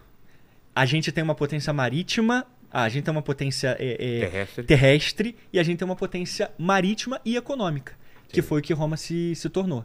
Entendeu? E aí tem Aníbal Barca, né? Que tipo, foi um, um general cartaginês assim, impressionante, né? Que, que bateu de frente mesmo. É, que, que lutou, é, que foi uma pedra no, no sapato de Roma. E aí depois a gente começa a ter outros nomes romanos, Júlio César, né, Marco Aurélio, que, que meio que é, acendeu, vamos dizer assim, eh, consolidou o poder romano. E a gente tem Augusto, o primeiro imperador, que foi filho adotivo de, de Júlio César, né? Entendi. E aí pronto, aí Roma tava com tudo montado. E, e Roma, interessante que Roma, uma coisa que Roma aprendeu com Alexandre foi o seguinte: o uso ostensivo de mercenários. Por quê? Porque era uma forma de você aliviar o seu exército e ao mesmo tempo Você não gasta muita grana com isso? ao mesmo tempo você recruta é, lealdades de povos que estão em outros, lugar, em outros lugares. Mas você compra realmente essa- Sim, essa você compra, sim, você compra mão de obra. Os, os, os auxiliares no Império Romano, porque tinha os legionários e os auxiliares, né? Legionários eram quem? Eram os romanos. Tá. Cidadãos romanos mesmo. Que ganhavam pra ser soldados também. Isso, eles eram cidadãos romanos próprios mesmo, Tá. faziam parte do, do- de Roma. Já os auxiliares não, eles eram recrutados de outras partes do Império, ou de outras regiões que queriam servir o Império Romano. Tá. E eles podiam ganhar a nacionalidade depois romana, depois de 25 anos de, de luta, Ah. né? Então, e isso foi muito A importante. galera queria ser romano, não? que ele queria, mas com certeza. É? Todo mundo queria. É tipo o cara querendo o visto americano agora. Não adianta, isso aí, ou europeu, É né? o europeu. então. É, não adianta que o ponto é o seguinte: na história da guerra a gente vê uma máxima. O interesse é muito maior do ponto de vista de você se dar bem do que uma ideologia. Como assim? Tipo, Roma tá dominando. voltando lá pra Roma. Tá. Não existe esse negócio de, de maneira geral, de maneira geral, de patriotismo, de, de ideologia XYZ, né? Por exemplo, bárbaros têm a sua religião, Roma cristã. Tá. Não, nós não queremos esses deu, esse Deus cristão. Ou não, nós não queremos esse Deus pagão, sabe? Sei. Não é, é- essa não é o, o- a chave da questão. A chave da questão sempre foi quem é que tá ganhando. Ah, é? Se você tá ganhando, eu me alio a você. Quero uma vida Ponto, boa e não quero, exatamente, não cara. quero treta. Isso aí. Ah. Esse é o ponto. Isso acontece ao longo de toda a história. Se você for, por exemplo, os samurais, muita gente fala da lealdade que o samurai tinha ao seu senhor. É. Mas a gente vê esse mesmo padrão acontecendo com os samurais. É muito comum, por exemplo, vários escritos antigos relatam isso. Por exemplo, é, você tem um filho, você tem, você tem dois filhos. Tá. De repente, o seu, o seu clã samurai, o seu clã, a sua região, a sua cidade, vai lutar contra uma outra cidade poderosa. Principalmente na, no período Sengoku, que foi o período de maior treta da história do Japão, que foi uma guerra civil sangrenta, né? Então você tem dois filhos. Aí o que, que você faz? Você é um, vamos dizer, um fazendeiro, ou mesmo um cara pobre. Um filho teu vai lutar em um exército e o outro filho teu vai lutar em outro exército. Por que, que você faz isso? Por quê? Porque um dos dois pode ganhar. E você vai de certa forma, se beneficiar da vitória daquele teu filho. E dane-se o outro. E dane-se o outro. Ô, louco! É, não tinha, não tinha, não tinha. é, na verdade, era uma aposta que se fazia pelo, sabe, pela, Pela- possibilidade de alguém ganhar. sobrevivência da família. Isso aí, sobrevivência da família, ou do clã, ou das Sei, terras. das terras. Então era muito comum, sabe? Ah, é? Apostar nos dois cavalos? apostar nos dois cavalos. Olha que Isso aí. doido. Tem um, um historiador muito bom chamado Oleg Benesch que ele, ele, ele faz uma investigação muito profunda sobre essa, essa cultura samurai. E aí ele cita isso. Tipo, em vários eh, registros, a, a gente encontra isso. Famílias. E eles encaravam numa boa isso. É? É? que o pai mandava para um lado do exército e o outro mandava para o outro. Curiosamente, o que ganhasse acabava continuando levando o nome da família. Melhor do que todo mundo ser morto. Entendi. Do que arriscar em um só e acabar todo mundo ser morto e perder tudo. Cara, deve ter história dos dois filhos se enfrentando, né? Sim, sim, é bem possível. Não Nossa. lembro de uma, mas É, com, certeza, com certeza. Como era algo que acontecia, devia ter sim. Então, sabe, aí que eu tô falando do lance da ideologia. Tá. Ah, não, não é porque é o meu senhor de terra, ou a minha religião hindu, ou a minha religião budista, ou a minha religião daquela época, né? Voltando lá pro passado, porque os samurais eram budistas, né, essencialmente. Ah, não, não é porque é um deus cristão ou um deus, sabe, europeu que eu vou é, lutar com honra, não. É interesse. Na maior parte das vezes o interesse acontecia. Entendi, mas a gente, E ele determinava muito, né? a gente começou a falar de Portugal. Você ia falar alguma coisa aí eu voltei, voltei no tempo. O que, Isso. O que, que você ia falar de Portugal? Então, a gente falou que o tema do nosso do- da live aqui eram os conflitos que mudaram Exato. o mundo, né? E eles estão todos conectados. E aí um, um conflito, isso é uma É, coisa. a- até agora eu, eu vi toda a conexão acontecendo. É isso aí. O, o império vai enfraquecendo, vai surgindo o outro e ele vai dominando e vai e assim sucessivamente. É, é um ciclo, né? É um vórtice. Quando, então, quando cai o Império Romano, o que, que começa a surgir? Aí surge o. Aí é, é o fim. É- Fim. É, o fim, vamos dizer assim, de um império europeu. Aí vão surgindo vários focos de. tá. Isso, aí, exatamente. Aí são as chamadas invasões bárbaras, É. que acontecem depois da queda de Roma. Aí Portugal é invadido por é, pelos vândalos e visigodos. É, aí o, o norte da França por um, por, por um e o sul outro, sabe? São, são dezenas e dezenas de, de povos germânicos ali que começam a se espalhar, que vem da região da Germânia mesmo, Tá. que era o que dominou Roma.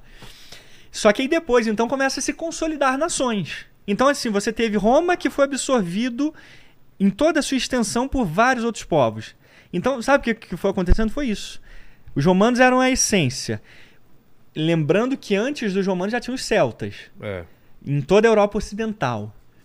Esses eram. A gente pode dizer que os celtas eram os nativos da, da Europa Ocidental. Tá. Então veio Roma, absorve os celtas. Celtas e romanos se tornam um. Então o que temos são romanos, mas que foram misturados com celtas. Aí depois os romanos são destruídos, derrotados. Mas tem romanos, os romanos ainda existem. E esses povos germânicos o que, que fazem? Se misturam, se mesclam, não só geneticamente, que se casam e, e Culturalmente. culturalmente também surge essa, vamos dizer, essa nova, esse novo DNA europeu dessa, através dessa mistura aí. Só que já existia o cristianismo. O cristianismo já estava forte na Europa. É. E curiosamente, esse cristianismo ele acaba se ressurgindo e acaba é, é, é, ganhando o gosto dos povos bárbaros, pagãos. Ah, é? É. É, sabe, não se, não se sabe do ponto de vista físico por que, que isso acontece. Do ponto de vista físico, não se sabe por que, que Roma foi derrotado, mas ao mesmo tempo os bárbaros absorvem o cristianismo e se tornam cristãos. Aí a gente pode talvez buscar uma questão ah, é, religiosa, né?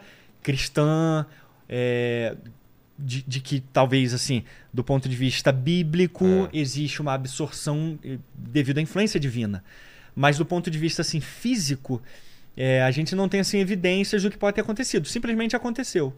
Entendi. Vários povos bárbaros, todos eles é, começaram a se, a, a se absorver. Óbvio, através de conquistas. Por exemplo, se a gente for para a dinastia de Carlos Magno, lá da França, a gente tem o primeiro, vamos dizer, religioso no sentido de, de bitolado.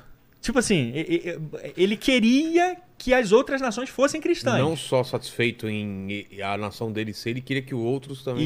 Isso aí. Então, isso também foi uma causa importante. Porque então, até então a religião nunca foi motivo para expansão. Ou já tinha sido? Não, não tão forte. Não, é, né? não tão. No caso dos gregos, por exemplo, Eles não tinham essa é, ideia, né? de- a, a cultura grega ela era, ela era absorvida também. Alexandre, mas Alexandre, ele, o império dele durou tão pouco que não criou raiz. Tá. Não, não foi suficiente para criar raiz cultural, né?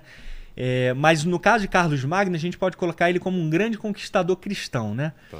É, bitolado nesse sentido de que ele queria que todos os outros fossem. Pode ser que essa tenha sido uma causa importante também para o cristianismo ser espalhado mais fortemente para a Europa. Ah, é? É, mas é, o fato é que aconteceu. De um jeito ou de outro, toda a Europa se tornou cristã.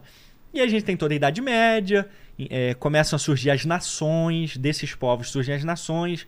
A primeira, curiosamente, a primeira nação-estado é Portugal. Ah, é? É, a primeira, primeira? nação-estado independente da Europa. Com a sua. Com a sua. O, o seu, Seu território, as suas fronteiras já definidas desde 1119. Parecido com o que é hoje ou não? Totalmente igual ao que Ah, era. é? hoje. Ah, não, então, perdão. É, no sentido assim, já começa a reconquista, é claro que não a partir de 1119, não. Começa a reconquista é, portuguesa já nas Astúrias, lá por volta do século 8, 9. E aí vem descendo aos poucos. Só que Portugal se torna a primeira nação a desenhar ao longo dos séculos. Essa, essa conquista foi concluída em 1250 e pouco. Só que é a primeira nação que consegue se consolidar do- desse ponto de vista político e geográfico. Tá. É aquilo ali, ó. Portugal, isto aqui, isto aqui se chama Portugal. Né? O mesmo ainda não tinha acontecido com a Inglaterra. O mesmo não tinha, muito menos Espanha. A Espanha ainda estava tentando dar um pau nos muçulmanos lá. Que só conseguiram no final do século XV. Com, com a conquista de Granada, né? E os mouros?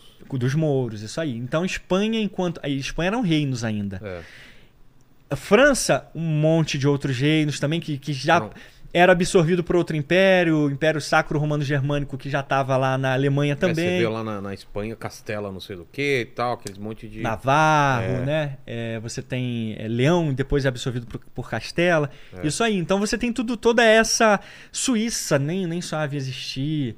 Sabe, Irlanda, eram todos. E a é, Itália, como que tá? A Itália menos ainda. O, Tá. o Império Romano foi completamente varrido e, o- e- e a Itália, o que já foi a região da Itália, Roma e aquele seu poder, se torna cidades-estados. Gênova, Veneza. Tá. A própria Roma era uma cidade-estado ainda. Continuou sendo uma cidade-estado, mas ali encolhida, naquele centro ali. Então Portugal se, se, se desenvolve como uma nação mesmo definida e organizada política e geograficamente a partir de 1250 e pouco, século XIII. Se eu não me engano, foi com a conquista de Sancho III, eh, na conquista do Algarve. Tá. E aí então começa, vamos dizer, a, a- era das nações a partir dali europeias se surgirem. E aí Portugal então a partir de, 1200 de 1250 por volta dessa época já começa a pensar em, em uma expansão porque dentro de Portugal tem os templários. Certo. Templários, ele, na verdade, eles são espalhados por toda a Europa. Quando, quando Portugal se forma, ele já se forma com uma influência muito grande templária dentro lá. Ele Eles tem tinham cast- muita grana? tinham muita grana, tinham castelos lá Tá. dentro, já de Portugal e tal.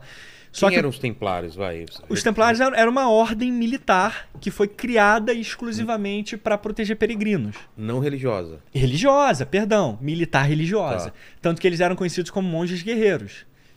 Era uma ordem militar porque tinha o banner da religião, Tá. né, católica e cristã, por assim dizer, da época. E o objetivo era proteger os peregrinos. Então a religião estava Totalmente, totalmente é, ligada. é. Por isso que eram monges guerreiros, mas eles E também os lutavam. pere- peregrinos que faziam a, a, a, A travessia. a travessia até Jerusalém. Até Jerusalém, exatamente. Então eles foram muito importantes nisso, porque havia, haviam muitos ladrões nesse eh, e A assassinos. chance de morrer ou de ser roubado era muito grande. Era muito grande, era muito grande. Então os templários foram muito importantes por isso. Ele- Eles foram considerados a primeira ordem militar europeia. Ordem militar mesmo, ou seja, ele não está vinculado a uma nação. Tá. Ele está vinculado, ele é uma ordem que pode ser usada em qualquer outra nação, como eles foram usados. E aí, resumindo rapidamente, quando os templários caem em 1307, eles vão para Portugal pedir abrigo e refúgio. E Portugal é a única nação que dá esse abrigo esse refúgio. E aí eu até citei no último podcast que esse dinheiro e essa tecnologia e essa Acaba permitindo as grandes grandes navegações. navegações. acontecerem. É. Isso, aí, isso, isso tem sido cada vez mais aceito de É. maneira geral. Já ouvi outros histo- historiadores falarem sobre isso, Isso. também. O professor Que Renato vira- Brandão, ele, é. ele tem um trabalho fantástico sobre isso também. É. Entendeu? Então, é. É vira, os templários vira outra coisa, como chama? ah, a Ordem de Cristo. Exatamente, a Ordem de Cristo. Isso, isso É. aí. Então, é, a partir do momento que Portugal se torna uma nação, é, ela ela já começa a galgar novos espaços, né? E aí começa o Império em 1415. O Império Português começa em 1415 com a conquista de Ceuta, lá no norte da África. E aí o- os anos vão se passando, Portugal vai navegando, descobre o Brasil, né? E aí começa, começa, vamos dizer assim, a sua dominação marítima global. Tá. Só que aí uma das batalhas que a galera mais curte e se impressiona, aqui a gente falou no último podcast sobre Aljubarrota. É. Só que tem uma outra que a galera gosta que eu faço questão de lembrar porque muita gente não conhece, nem os portugueses mesmo conheciam. Eu fui um dos primeiros a divulgar essa história aqui no Brasil, que acabou indo para Portugal também, que, cara, é, escolas passaram a usar Ah, é? o meu vídeo. Ele, ele passou, na, inclusive, na, na RTP lá de Portugal, Pô, RTP. cara. Isso aí, na RTP. Cara, eu fiquei honradíssimo com isso. É, na época da pandemia, ia TV aberta. É. É, foi a TV aberta e apareceu o meu vídeo lá sobre as grandes navegações e essa batalha específica de Dio. Que é, assim, a batalha que consolida, assim, o, o- a dominação total de Portugal. Antes de você começar a batalha, eu preciso fazer um xixizão. Manda uma pergunta aí que senão eu não quero perder essa, essa batalha. Só- Bora, bora, bora, Beleza. bora lá. Bora. Ó, é, é o seguinte, o, é, o Felipe, ele perguntou aqui, é, pra- pediu pra você falar um pouco sobre Napoleão. Por que, que ele é considerado um gênio militar? Napoleão, cara, é um gênio militar. Por quê? O, o, o, para mim é um motivo óbvio. Ele conseguiu. Ele conseguiu sair das cinzas da Revolução Francesa. Ele conseguiu sair das cinzas da Revolução Francesa, assim, como uma. um- um- ele conseguiu virar de cabeça para baixo que foi a Revolução Francesa. É, que, que a Revolução Francesa já tinha se consolidado lá, né, de maneira forte na França. Só que ele conseguiu novamente transformar a França em um reino e um império.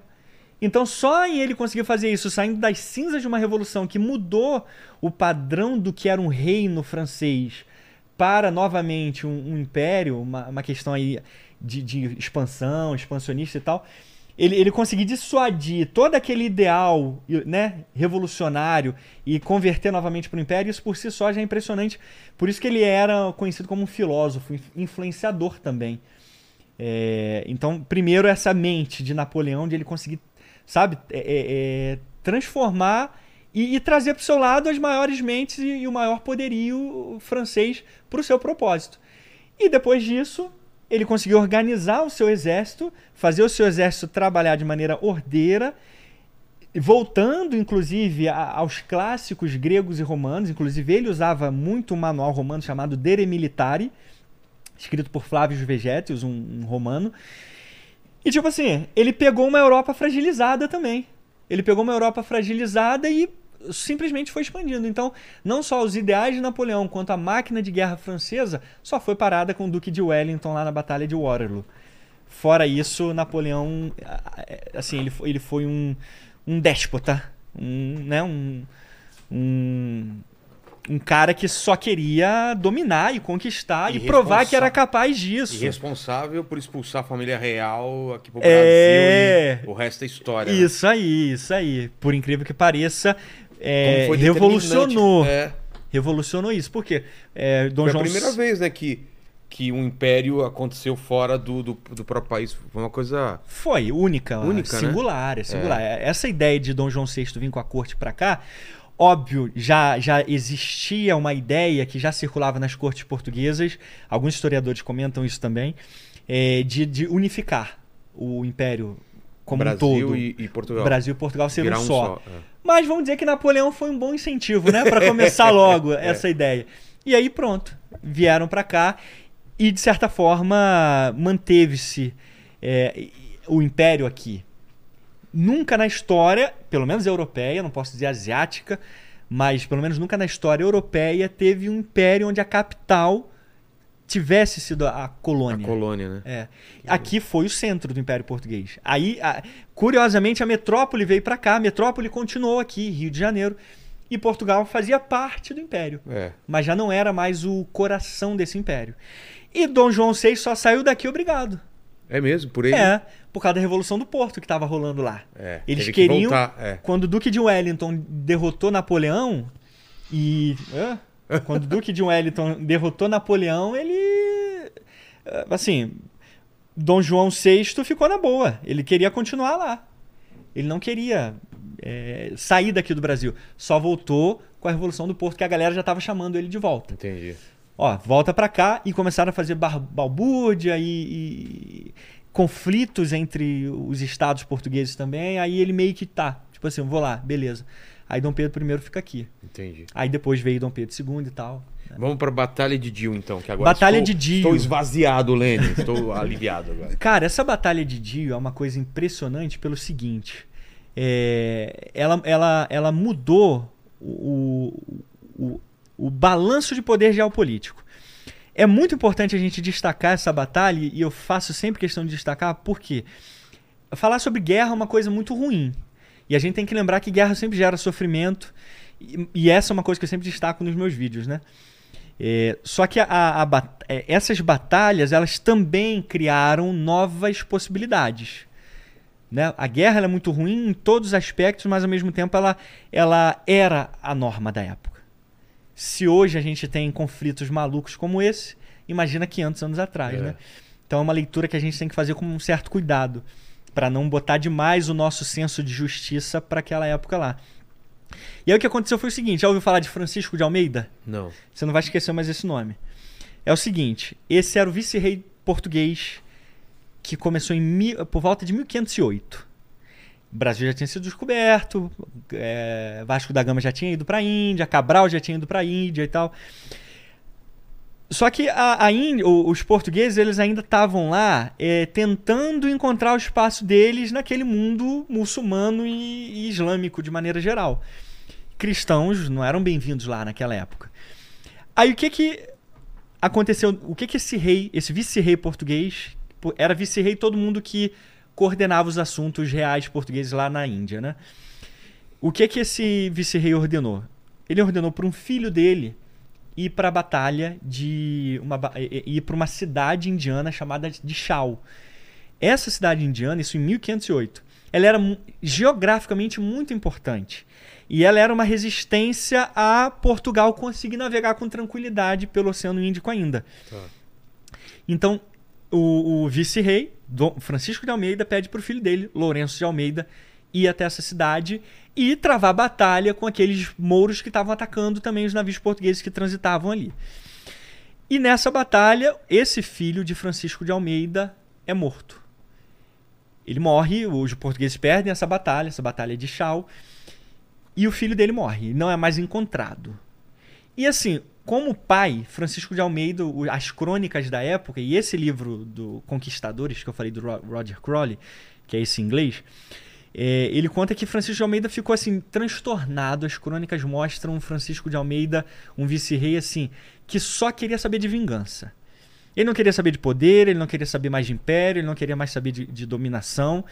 O objetivo dele era vingança. Aí o que, que ele fez?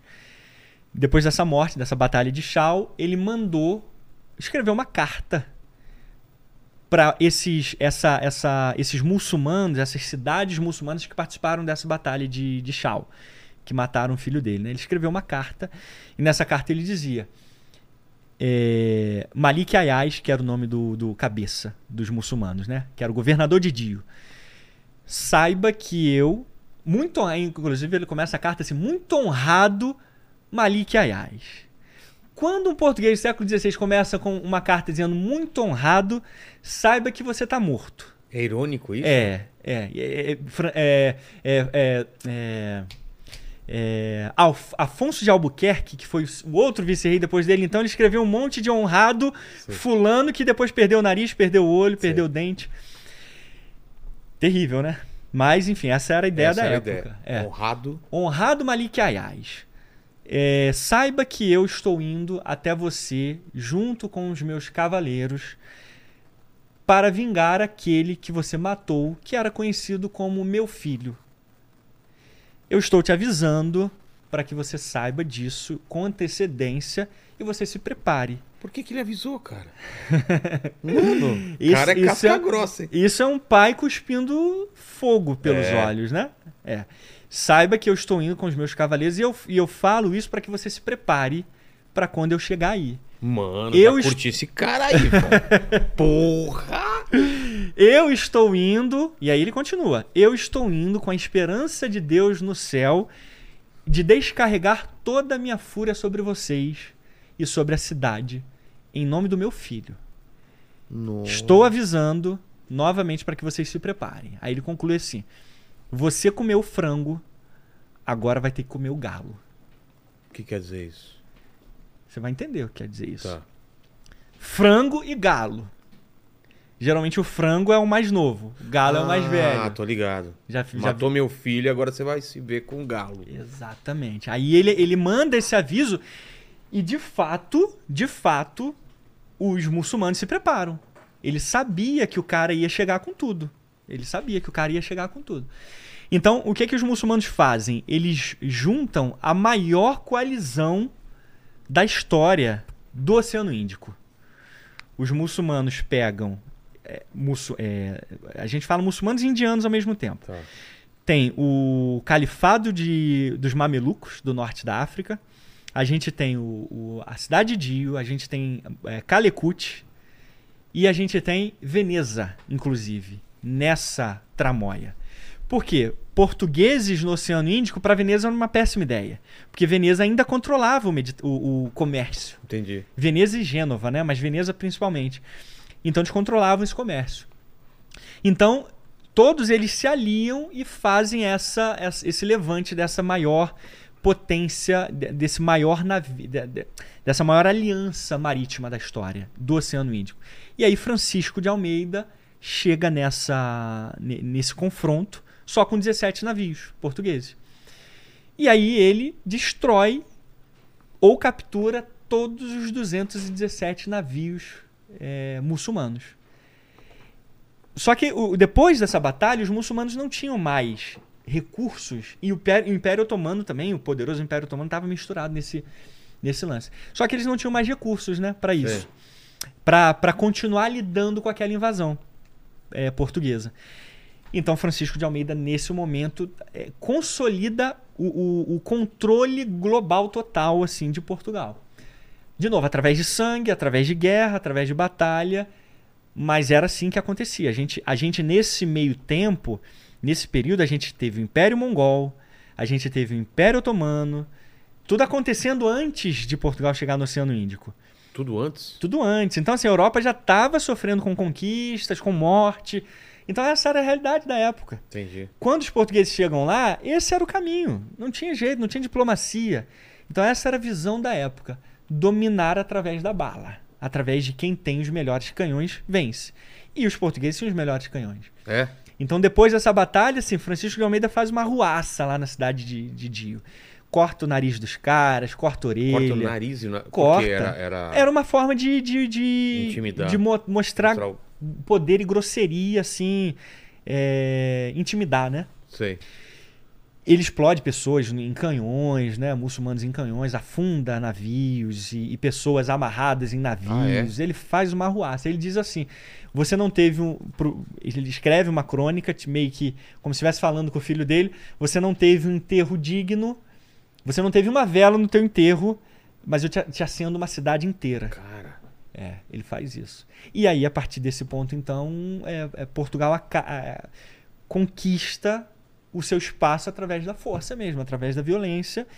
E, e esse, e esse é o vórtice em toda a história europeia. Mas, mas Portugal não continua com essa, com essa pegada durante muito tempo? Continua? E em relação a. Bélica? A bélica, não. não, Por- né? Portugal ele, ele tem uma Ele não, vai, supremacia. é, ele não vai escalando, né? Não, não. Por Por- que você acha? Porque, assim, Portugal teve um problema sério, que foi uma, uma batalha em que o rei Dom Sebastião de Portugal, em 1578, é porque os reis portugueses, até esse Dom Sebastião, eles eram todos reis cruzados, cara. O negócio deles era fazer guerra religiosa. Eles tinham esse, sabe, Entendi, de, de- ideal de de evangelizar. espalhar a palavra. Isso aí. E a palavra era espalhada através da guerra. Entendi. Era assim que eles entendiam. Caramba. Ponto final. Então, se você aceita, ou aceita por bem, aceita por mal. Aí o cara resolveu invadir o Marrocos. E com aí? 12 mil portugueses de nobreza. E Portugal, 12 mil portugueses no século XVI, meu camarada, era muita gente. Muita gente. Era muita gente. E aí esse rei morre. Quando esse rei morre nessa batalha no norte do Marrocos, de Alcácer Quibe, Portugal fica sem rei porque ele não tem herdeiro. E quem é o herdeiro? Filipe II da França. Pô, Que ele é filho de uma portuguesa, de uma princesa portuguesa, ou seja, ele tem direito ao trono enquanto um português também, porque desde aquela época, quem é filho de português é português. é. Ponto final. Tem o mesmo sangue português, até hoje é assim, né? Vem, É. vem dessa época. Então, Felipe, ele era meio português, meio espanhol. Ah, espanhol? Isso, espanhol, é da, da Espanha. Tá. Então ele, tipo assim, aí, como, ele, como a Espanha já era um, um- um reino poderoso, aí entra o lance da ideologia, que ela não é determinante. Entra o lance do interesse. O que, que a nobreza restante ali de Portugal, os mais poderosos, entendem? Ah, não tem como a gente lidar com esse cara. Com os espanhóis, que eles Vai estão no virar uma- ápice vai do virar poder uma dele. coisa só. Isso ser aí. absorvido. E aí, qual é a. Vamos apoiar. E, e então, assim, boa parte da nobreza portuguesa apoia o essa, Felipe? essa invasão de Filipe. Não é nem uma invasão, É, assim. não é uma invasão. Na né? verdade, é um direito adquirido que ele só reclama, tipo assim, ou vocês aceitam, a gente vai pra bala. Entendeu? Que teve até uma batalha chamada de Batalha de Alcântara lá. Meio uma escaramuça. Teve uma resistênciazinha Sei. lá e tal, mas foi ra- rapidamente é, resolvida. Então ele, ele herdou o, o reino de, de Portugal, cara. E ele, ele- e ele automaticamente herda a maior, ma- maior marinha do mundo da época. E aí ele começa a colocar essa marinha à sua disposição para as batalhas que ele queria contra a Inglaterra e tal. E, tipo assim, só tomando na cabeça. É? É. Apanhando? Tomou, tomou muito na cabeça. Mas por quê? Por exemplo, o primeiro desastre foi uma, uma tempestade na invasão da Inglaterra em 1580, que, que foi até chamada, foi conhecida como a Invencível Armada. É, os galeões mais poderosos dessa Invencível Armada, metade deles eram portugueses. E foi assim, tudo destruído nessa tempestade. Porque o Canal da Mancha é, Ah, é pela tempestade, não pelo, pela frota inglesa. principalmente pela tempestade. Houve uma certa batalha, mas a tempestade é que foi principal. Então, não só aí, também na, na, na Holanda, porque a Holanda era uma possessão do Império Espanhol. Ah, Nessa é? época ainda era. É. Pô. A Holanda ainda é, meio que os, os- justamente pela guerra protestante, protestantes versus espanhóis versus católicos. Então os, os espanhóis meio que com seu império grande conseguiu suprimir ali os holandeses e manteve eles sob seu domínio. Tá. E também os, os espanhóis, Felipe II continuou levando os recursos portugueses para essas escaramuças. Só que é o detalhe, ele levou contra Porto, contra a Holanda e levou contra a Inglaterra, cara. As duas superpotências dos séculos seguintes. Então assim, deixou Portugal em frangalhos, que não conseguia resistir. Aí o que acontece? Espanha se preocupa basicamente com a América, tenta manter o poderio na América ali, Estados Unidos e tal, e região norte, né? E toda a região sul também, toda a América espanhola. Eles se concentram mais nisso. É, enquanto isso, eles são expulsos pela Holanda é, na, na guerra de independência holandesa. E aí a Holanda se torna uma superpotência, cara, marítima. E o que é Portugal depois disso? É. Nada. Nada nesse sentido. Militarmente falando, maritimamente falando, a marinha portuguesa está atrasada porque foi sugada de, de todos os seus recursos. Foi é, é, muito dinheiro foi gasto, muitos navios foram destruídos e pouco foi reposto para os cofres públicos. Então, depois dessas, de- dessa conquista de, da Espanha em Portugal, Portugal assim, perdeu o controle, embora ainda fosse uma nação independente, tanto que Filipe se tornou Filipe I de Portugal ele era um rei de Portugal. É, Portugal não passou a ser de Espanha. Entendeu? Houve uma união Sim. ibérica que a gente chama hoje. Mas na época era o seguinte: era Portugal e era Espanha. Então ele tinha, ele te, eh, os dois teve o mesmo rei. Os dois países tiveram o mesmo rei. Filipe governava os dois.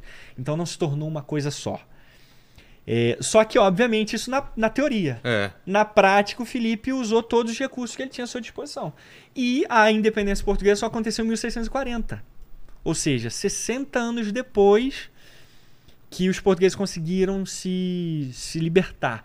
Mas aí já era tarde. A Holanda já estava lá em cima, já, tava, já, já tinha aumentado o poderio militar a partir dos portugueses, porque eles usaram a mesma tecnologia que Portugal tinha criado, marítima. Só que eles avançaram em níveis muito maiores. Entendi. Eles foram muito mais além. A mesma coisa os ingleses. Os ingleses foram além ainda. Desenvolveram barcos muito mais eh, rápidos e poderosos, com muito mais canhões, sabe? Então, e Portugal foi ficando para trás. Então, é, um detalhe, um- uma ambição religiosa de, É. um, de um rei colocou, enfim, colocou em, em- destruiu. A gente pode dizer assim, destruiu o Império Português ali, entendeu? Mas é, é como a gente fala, são decisões, né? Dentro da história militar a gente aprende muito e a gente vê os mesmos erros se repetindo, pro bem ou pro mal. Felizmente a gente vê um Hitler cometendo erros que Napoleão cometeu, que eh, os romanos cometeram e que Alexandre o Grande cometeu, né? É, a gente não vive mais hoje em uma época onde é, existe a possibilidade de se pensar em impérios, né? Em, Tipo o que a Rússia está tentando fazer hoje, sabe? Começar a anexar e colocar justificativas ali nas suas, nas suas ideias, nos seus ideais, nas suas argumentações, ascensão fascista ou nazista na Ucrânia e tal. Sabe, são, cola, são, né? são justificativas vazias que só cola para eles Entendi. ou cola para quem é simpatizante do- das políticas deles. Então, é, mas isso cai. E, felizmente, a história da guerra ela mostra que, que essas narrativas elas não se sustentam. Elas caem. Elas caem e a ideia é que elas continuem caindo mesmo, porque a gente vive no período de maior paz da história. Do ponto de vista bélico, Sim, esse é o melhor período para se viver, onde você tem mais direitos, mais garantias e tal. Mas eh, antes não era assim, cara. E também não tá garantido pra sempre. E não tá garantido para sempre. É isso aí. Por isso que a gente tem que olhar para a história e aprender com os nossos erros. E não ficar de radicalismos, né? Hoje em dia existe muito radicalismo. Pessoas que, que colocam os seus ideais, as suas ideias, ao invés de haver uma moderação, assim, né? De um diálogo, existe o radicalismo que de todos os- brota, é, brota pra tudo quanto é lado. Pra todo, que- pra tudo quanto é lado. Isso isso é uma, isso é uma coisa nociva. Mas É não, é não ver o, o outro como uma pessoa como ele, ver como inimigo. isso e aí. assim, e como ver como inimigo, ele, ele pode usar qualquer arma suja contra ele. De mentira a, a- a- porrada mesmo, né? Exatamente. Você cria é, conflitos. É. Você cria conflitos que podem se tornar perigosos. Inicialmente são conflitos, por exemplo, através de redes sociais, Exato. através de xingamentos. Essa pessoa você pode xingar, sabe por quê? Porque ela apoia tal coisa, então ela Isso! é, pode ser xingada. Isso, ele é- eu, sou, eu sou contra é, isso, isso, isso, mas pra essa pessoa, vamos abrir uma exceção porque ela merece. E aí, Exatamente. nessas exceções, Exatamente. É só você falar uma coisa ou muito menos. É só você ir contra o que o cara fala. É, mas a gente viu isso, por exemplo, no maca- macartismo, onde as pessoas eram, eram forçadas a, a dedurar as outras acusando de, de comunismo. Hoje Isso. em dia é.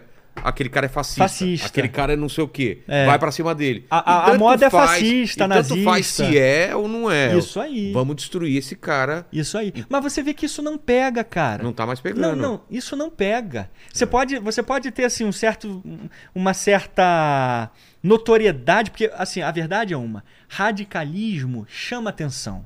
Chama, chama claro. atenção, chama atenção nesse sentido de, tipo, até pra, pra ódio contra os caras que são radicais, pessoas que têm essas visões mais radicais. Por quê? É, Vai, vai, traz, vai trazer energia negativa demais, cara. É. Vai trazer um conflito que.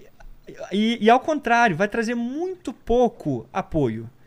Porque ninguém gosta, a verdade é, a esmagadora maioria não gosta de radicalismo, cara. Eu também acho. A esmagadora maioria quer Quer viver a sua quer- vida é. de maneira que quer criar teu filho, criar tua É. esposa. Não existe nada perfeito no mundo. Nunca existiu e nunca vai existir.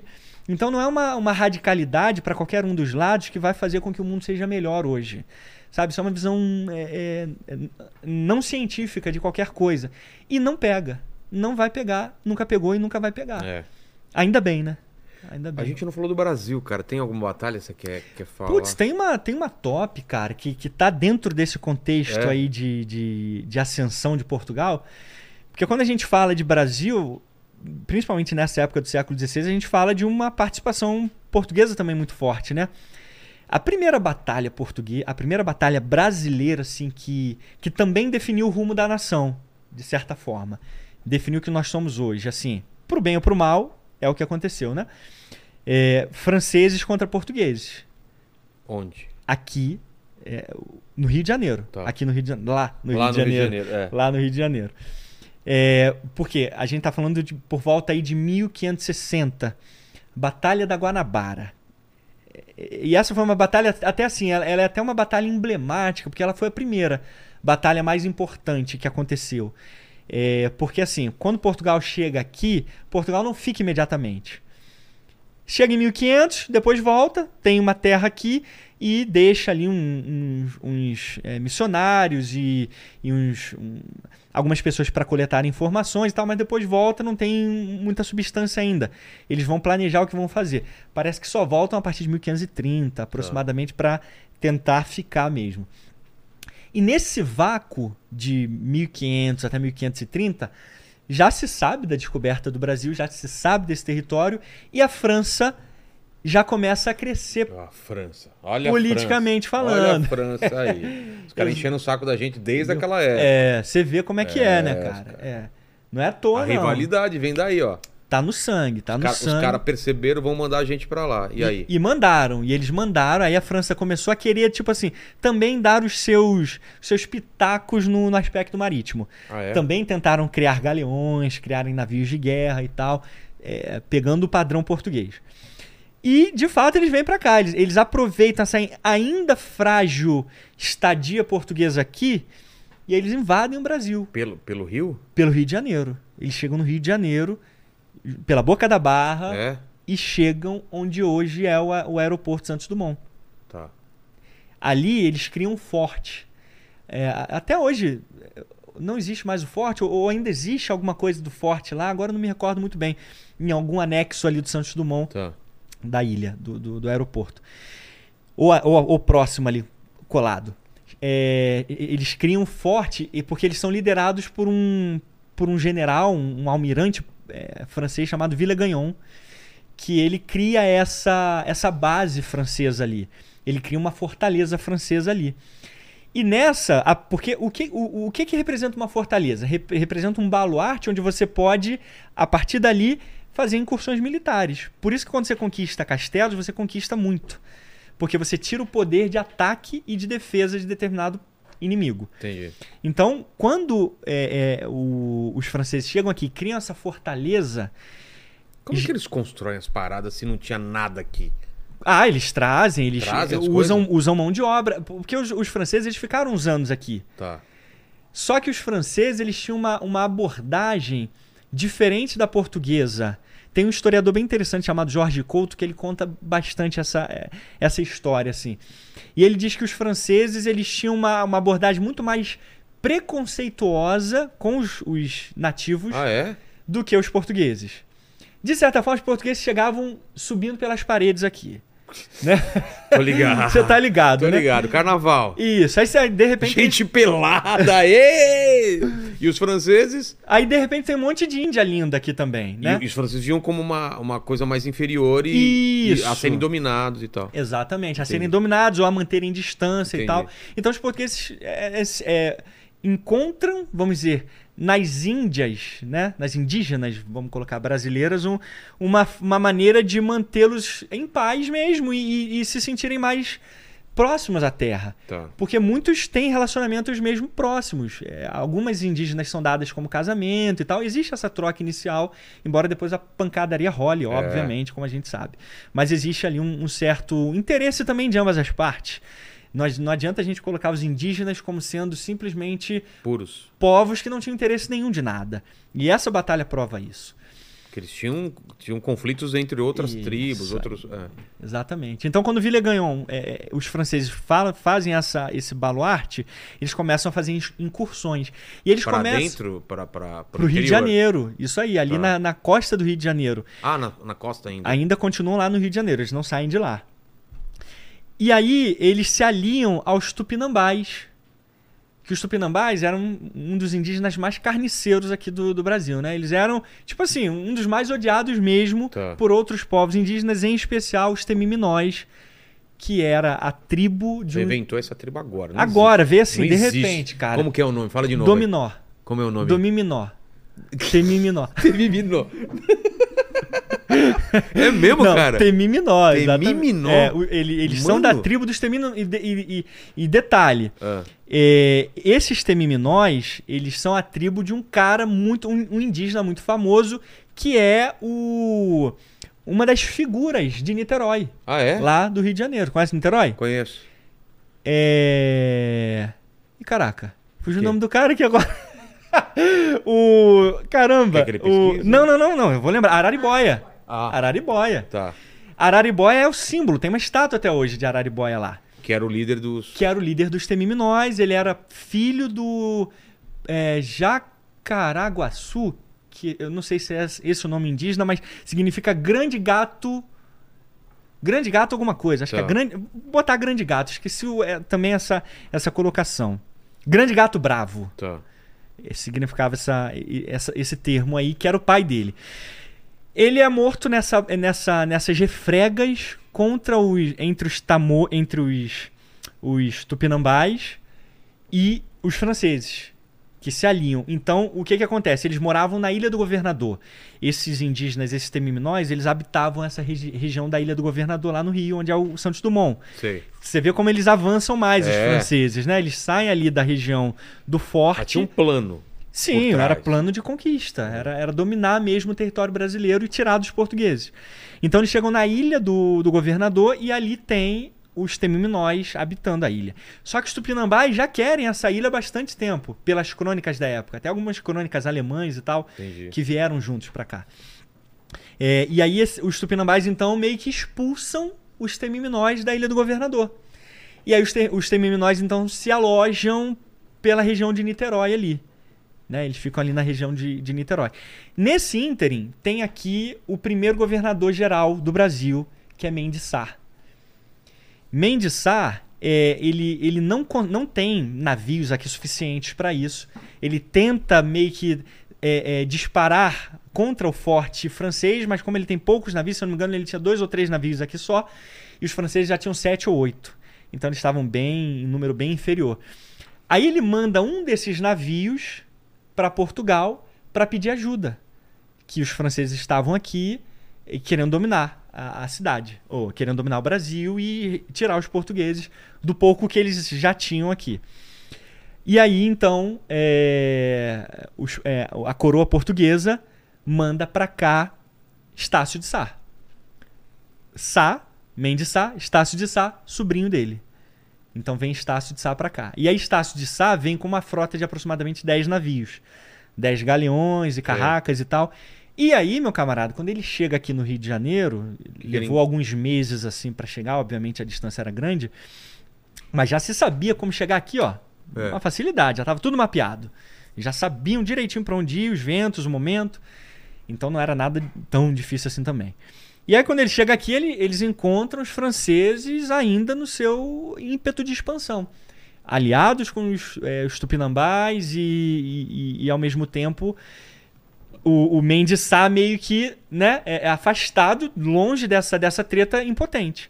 Mas é quando Estácio de Sá chega, então, nessa batalha específica da Guanabara, que Eram acontece... quantos galeões contra quantos do outro lado? É, Era, era semelhante. Era Era, pare- pareiro. pareiro. 10 ou 12. Tá. Se tinha alguma, alguma variação, era de um ou dois no máximo. Só que nessa época, Portugal ainda era a maior marinha da época.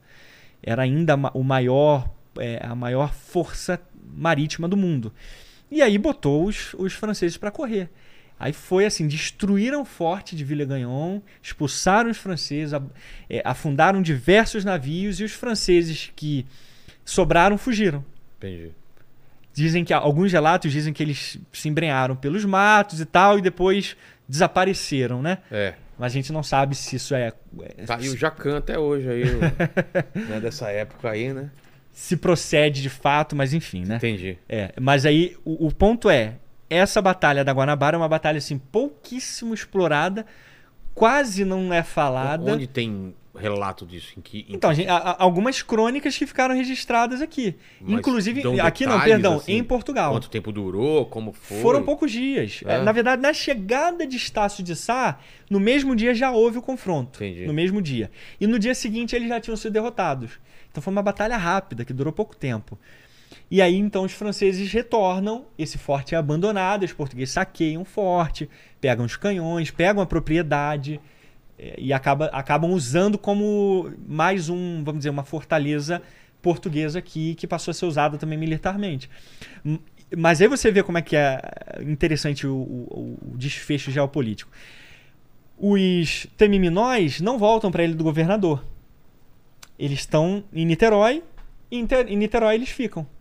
E aí Estácio de Sá é, ele, ele é, é meio que considerado um patrono de Niterói depois dessa batalha e é, Araribóia é designado como sendo o guardião, por assim dizer, do, do povo Temiminó e eles é, recebem esse, essa, essa terra, essa nova terra aí que seria Niterói, onde eles passam a viver. Olha Né? só. Então a partir de, sabe? Então foi é- é- era um, um- um jogo de interesses também que, que eles tiveram. Eles tinham eles tinham conflitos o tempo todo aqui entre eles.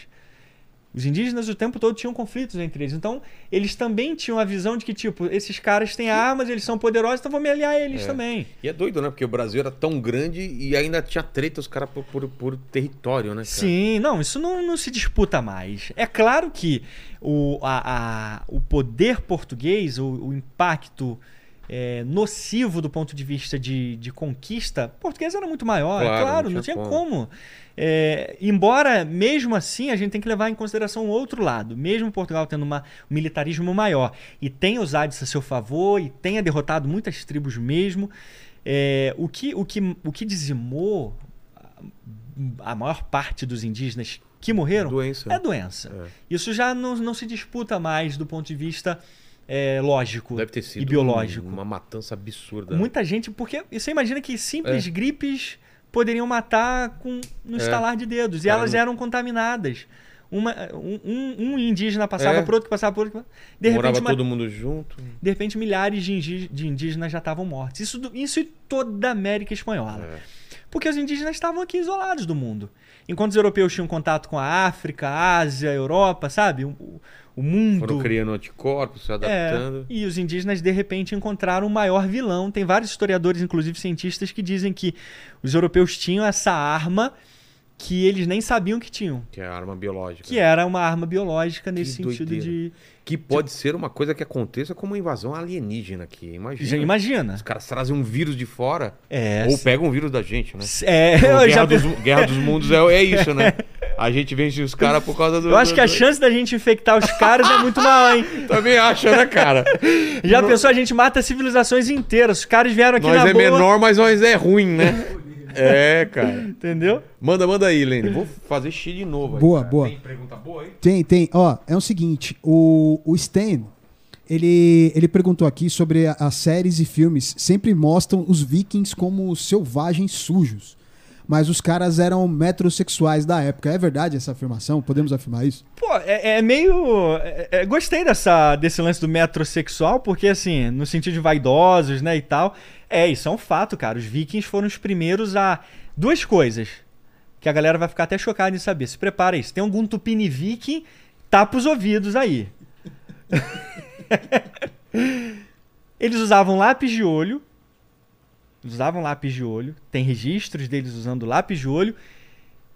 E usavam cabelinho de tigela. Cortavam cabelinho de tigela. Aquele, aquele negócio de viking cabeludo, cabelo desgrenhado na cara, igual viking metal, cara, isso não rolava naquela época. Podia ter, óbvio, ex- existiam é, é, vikings que se comportavam desse jeito.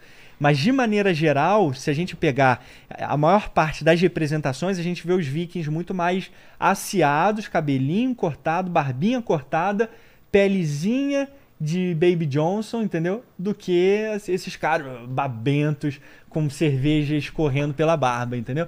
Eu sei que Vilela gosta dessa, É, né, dessa- desse dessa visual, vibe, é. assim, de, de- imagina bebendo uma cerveja escorrendo na barba aí, né, cara? Gostei do, do metrosexual. É, né? mas é, mas é, é, com perdão do anacronismo. Lápis no olho mesmo, Lápis cara? de olho. Olha Existem louco. evidências de que os vikings usavam, inclusive, lápis de olho. Tem estudos. No meu vídeo sobre destruindo os maiores mitos dos vikings lá no Brasão de Armas, Sei.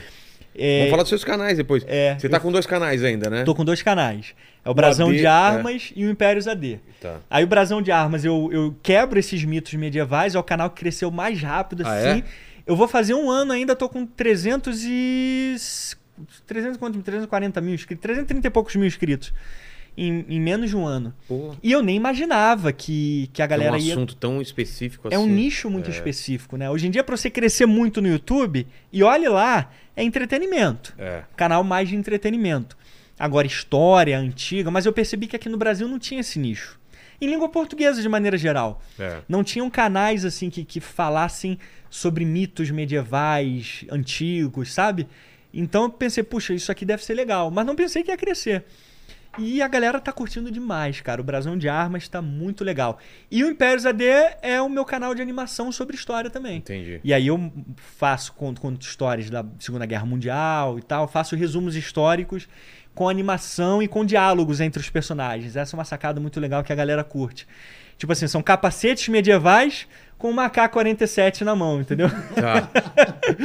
são capacetes medievais no meio da Segunda Guerra Mundial, entendeu? Entendi. Então a galera entra nesse clima e curte muito, cara. Poxa, Mas de Viking faltou alguma coisa interessante que você falou já em algum vídeo que para completar essa coisa deles terem cuidado com, com o visual. o, o vídeo mais legal que a galera mais vai curtir sobre isso são destruindo os maiores mitos dos vikings. Vamos lá. Esse, esse vídeo especificamente, eu quebro esse. Eu, eu não lembro agora todos os mitos que eu falei nesse vídeo. não. Primeiro o lance do, do chifre, É. né? Ah, Do- não. O lance do chifre é um deles. é, o do- lance de que eles. capacete com chifre. Isso. O lance de que eles viviam bebendo, também É? se divertindo e, E a tal. parte religiosa, como que era? A parte reli- religiosa era, assim, fazia parte do, do cerne da cultura viking, né? Eles também estavam. Eram o quê? Eram, Eram era- odinistas, era a religião nórdica. Né? Então, assim, é, geralmente a galera associa os vikings, e corretamente, com o seu fervor religioso. Mas, o- de novo, entra no lance que eu falei da, da ideologia, que não é uma coisa tão forte assim.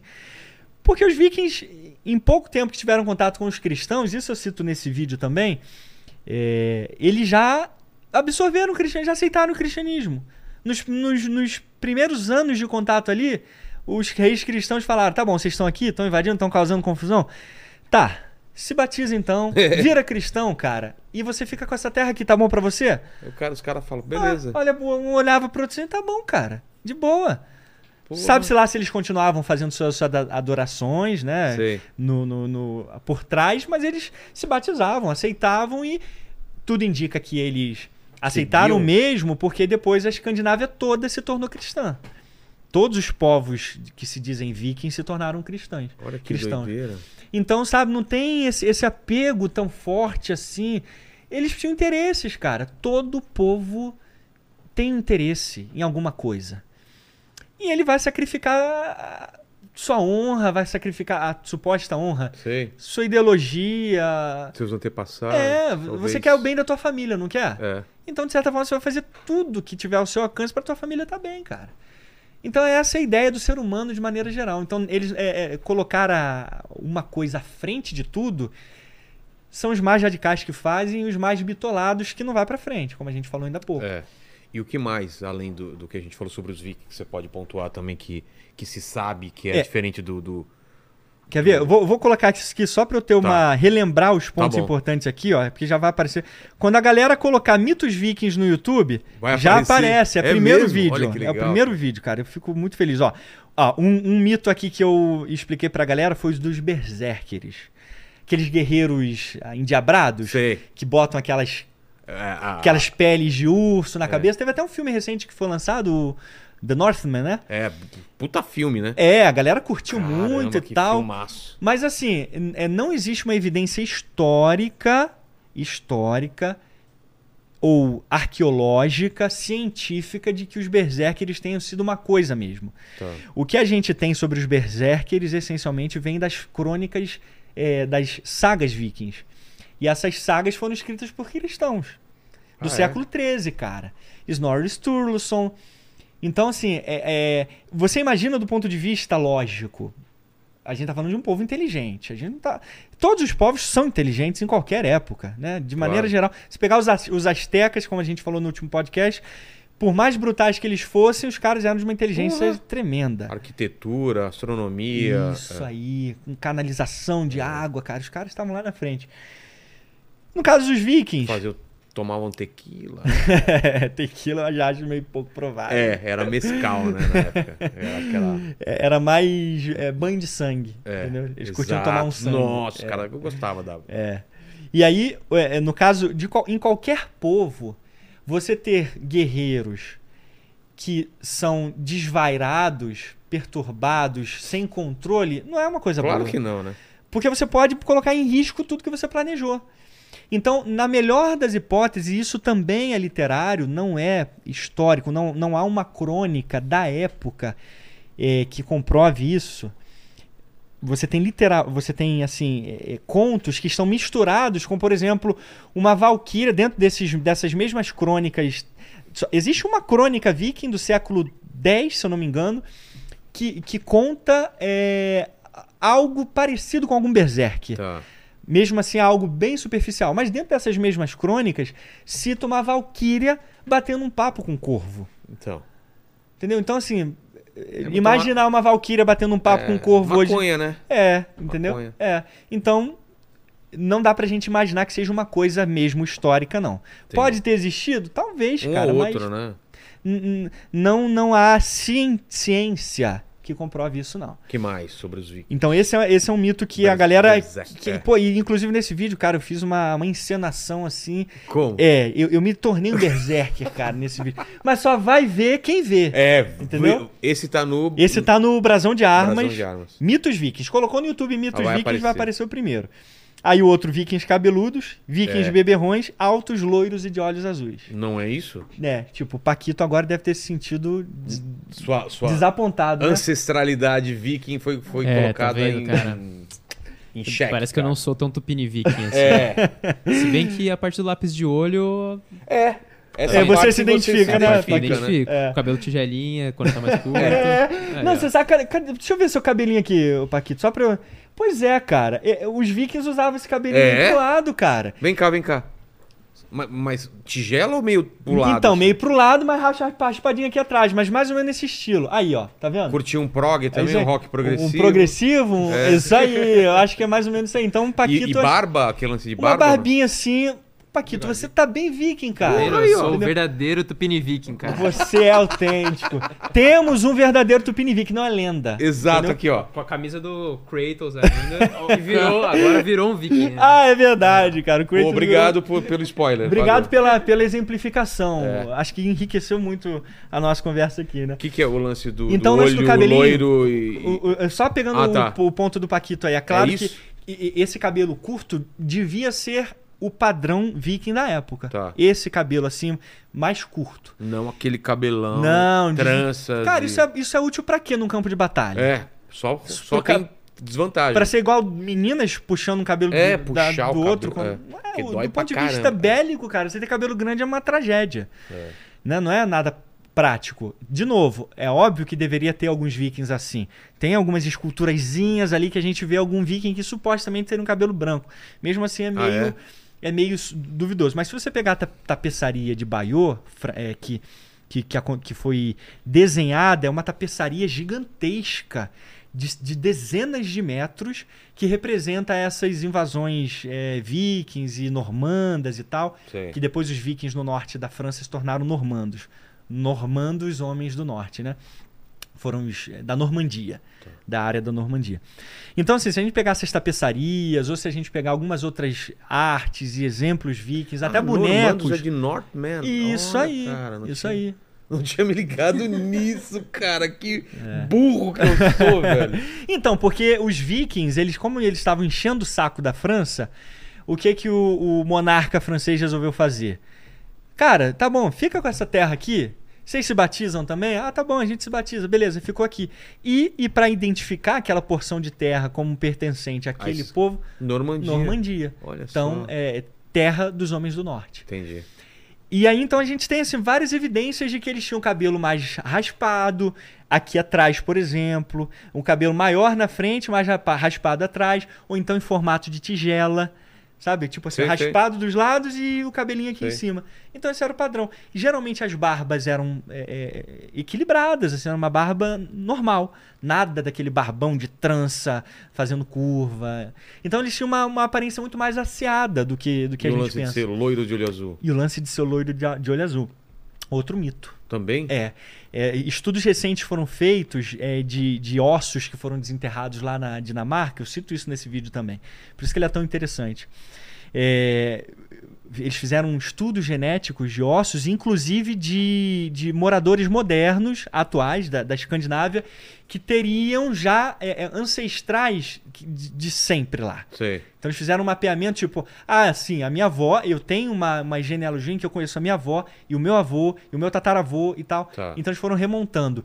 E eles descobriram que boa parte, boa parte, talvez a inclusive a maior parte dos escandinavos tinham o cabelo mais escuro e olhos mais escuros também. Olha só. Então essa ideia de, de loiro de olho azul ser predominantemente viking, não naquela época. Entendi. Porque os vikings eles já, eles já é, é, navegavam por muitas partes do Mediterrâneo durante séculos.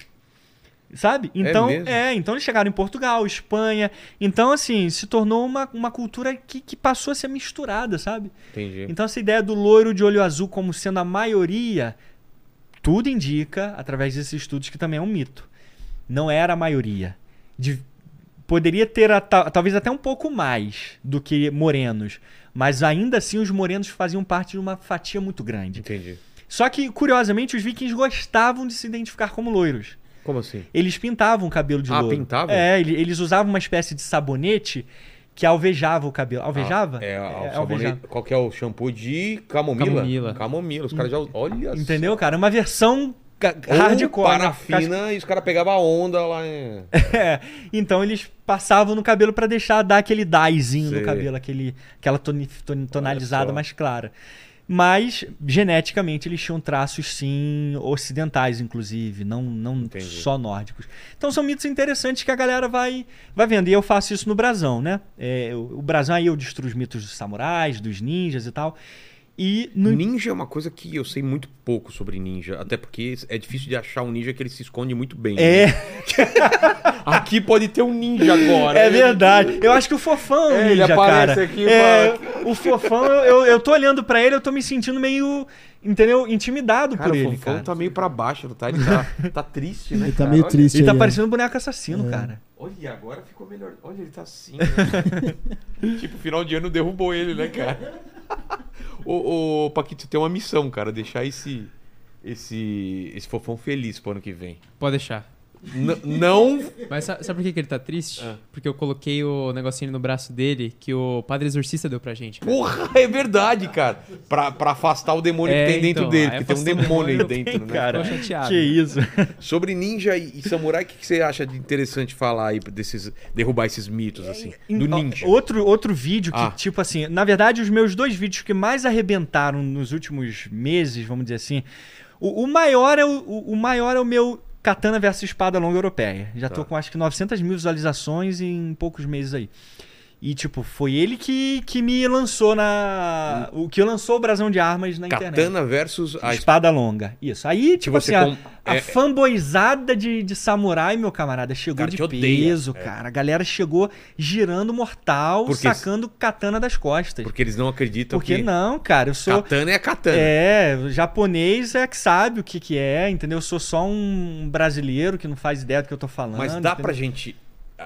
É, regiões diferentes, épocas diferentes, dá pra gente colocar um enfrentamento das duas Dá, espadas? dá como pra se- gente teorizar bastante, porque assim, é, existem relatos. Porque, por exemplo, quando os portugueses chegaram no Japão, eles ainda usavam espadas. É? É, é claro. A- O mosquete era uma arma já muito usada, já estava na sua ascensão. que é o mas mosquete? a espada. A mosquete era aquela primeira arma, né? Aquela primeira arma. Essencialmente a primeira arma inventada, que era uma. como se fosse um. Um, um arcabuz, um mosquete. Como que eu posso explicar pra você? É uma arma bem primitiva, cara. Tá, uma das primeiras. Coloca na, na Que tem um dela. cano longo, Tá. tem um cano maior e ele era recarregado pela Entendi. Eu acho que boca. eu sei qual. Ele abre um pouquinho assim, né? Isso, ele tem tipo um. Tinha até um pendurado aí, eu acho que na parede, não tinha? Então, tinha como se fosse meio que um Tá. funilzinho na frente, assim, exatamente. Quando eles chegam lá, Então, quando eles chegam lá, o mosquete ele já é amplamente usado. Mas a espada ainda era muito usada também. E todo navegador português, todo cavaleiro português navegador tinha sua espada também. ah, é isso? Isso aí, tá vendo? Ah. Esse é um mosquete. Só que esse é um mosquete é, um pouco mais moderno. O- os antigos eles eram maiores, que inclusive foi muito replicado no Japão, chamado Tanegashima. É, arma Tanegashima que, que os portugueses levaram para o Japão e o Japão, a partir daquele momento, tipo, começou a reproduzir para a guerra civil, né? Mas é, esse aí é uma, uma ideia bem, bem, bem prática mesmo. Então era um recarregamento lento. Esse Levava- embaixo, o que, que é esse pininho aí embaixo? Não sei, Vilela. Esse, esse Esse pininho é aqui de- eu não, não Ah, reconheço, cara. Ah, não, eu sei o que, que é. Isso aí eu acho que é pra... É, é comportar a pólvora. Tá. Entendeu? Porque eles também ficavam na, na arma. Posso estar Entendi. falando merda, Tá, cara. tá bom. Mas eu sei que todo mosquete ele tinha que ter esse tipo de recarregamento pela frente. É, no padrão era assim, né? Eles Tá. não, não recarregavam pela culatra. A arma recarregada pela, cu- pela culatra é muito posterior, né? Então, assim, ainda se usava espada, mas mesmo assim, alguém pode dizer, ah, tchau, mas não era espada longa europeia. Beleza, não era espada longa europeia, mas eram espadas europeias contra eh, Katana. katanas. Só que se a gente para para analisar, analisar a morfologia de cada uma das duas espadas, a gente consegue ter uma ideia muito clara disso. A gente consegue pegar o que, que era a- o desenvolvimento de uma espada longa, os seus atributos de maneira geral e o que era uma katana em seus atributos gerais também. Agora, eu deixo claro pra galera, é a minha opinião, né? É, a minha opinião, é o meu canal. Eu pensei Eu, assim, inclusive, sou a favor de ter um MMA, um, um vale tudo, de verdade. espada e lutando até a morte. Boa. Aí a gente Boa. começa a ver quem, qual que é a espada que é melhor. É assim que a gente consegue ter uma, uma evidência empírica. Eu entro com arma de fogo contra uma espada, por exemplo, e o- melhor vence, que o melhor vence, entendeu? É. Isso aí. Então eu acho que é assim que a gente consegue produzir ciência Exato. De maneira tão. é, Na- é na mais tentativa real e erro, né? possível, É isso aí. Mas, exatamente. então, quais são as características que você colocaria de cada uma Então, pra gente imaginar esse confronto? É, o, o- talvez a primeira vantagem que eu imagino entre uma e outra seja o tamanho da espada longa europeia. Eh, Quando a gente fala espada longa europeia, muita gente diz também que é um termo genérico, né? Mas você pode pegar qualquer espada longa europeia padrão. Você vai ter o, o mesmo, a mesma essência sendo obedecida. Que tamanho que é essa espada? Varia entre 80 centímetros de lâmina, de 80 a 100 centímetros de lâmina. Tá. Pelo menos 80 centímetros é o ponto de partida. Tá. Você a- tem uma espada de dois gumes, você tem uma espada que, de maneira geral, a- principalmente a partir do século XIV, XV, ela já se torna mais afinada na ponta. O objetivo dessa espada mais afin- afinada era para estocar. Então ela passa, deixa de ter a prioridade de corte para ter uma espada, um- uma essência de estocada. Entendi. Né? É, você E o tem, peso dela? Você tem um peso semelhante. Ah, é? Uma, uma katana tem mais ou menos 1,2 kg, 1,3 kg. Uma espada longa europeia tem aproximadamente esse peso também, de- em uma média, né, de maneira geral. É, as katanas também variavam um pouquinho de tamanho, não era um tamanho específico. é? é Musashi, por exemplo, no, no seu manual lá, ele coloca é, a katana com dois shaku e oito san, se eu não me engano, que é uma medida japonesa, que ficava na faixa dos 70 centímetros de lâmina. Tá. Então, e ela era considerada uma espada longa. Se, se você pegar a Naginata, que é uma outra espada, espada. A Naginata é, é- é um tipo, é tipo uma katana Vê se gigantona. acha foto dessa. Bem, uma Naginata.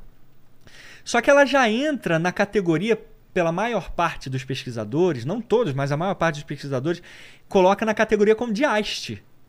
De, de- como se fosse lança. Ah, tá. Como se fosse um, um malabarda, entendeu? Tá. Nessa categoria que sai da categoria de espada e se torna uma lança. É, Então, sabe? Não dá Com esses você... atributos, então, a katana tá levando desvantagem. Isso. Porque só tem uma- um lado que Tem um, corta. tem um gume, tudo, tudo bem que ela é especializada em corte, ela corta mais do que uma espada longa europeia, porque ela tem um- uma. Mas parece uma É. katana. Ah, Isso porque é grande essa Isso, parte. Entendi. Exatamente. Ela é mais pra. Isso aí, seria mais para um, pra um, pra um pra uma estocada, É. né? Para um corte maior e tal.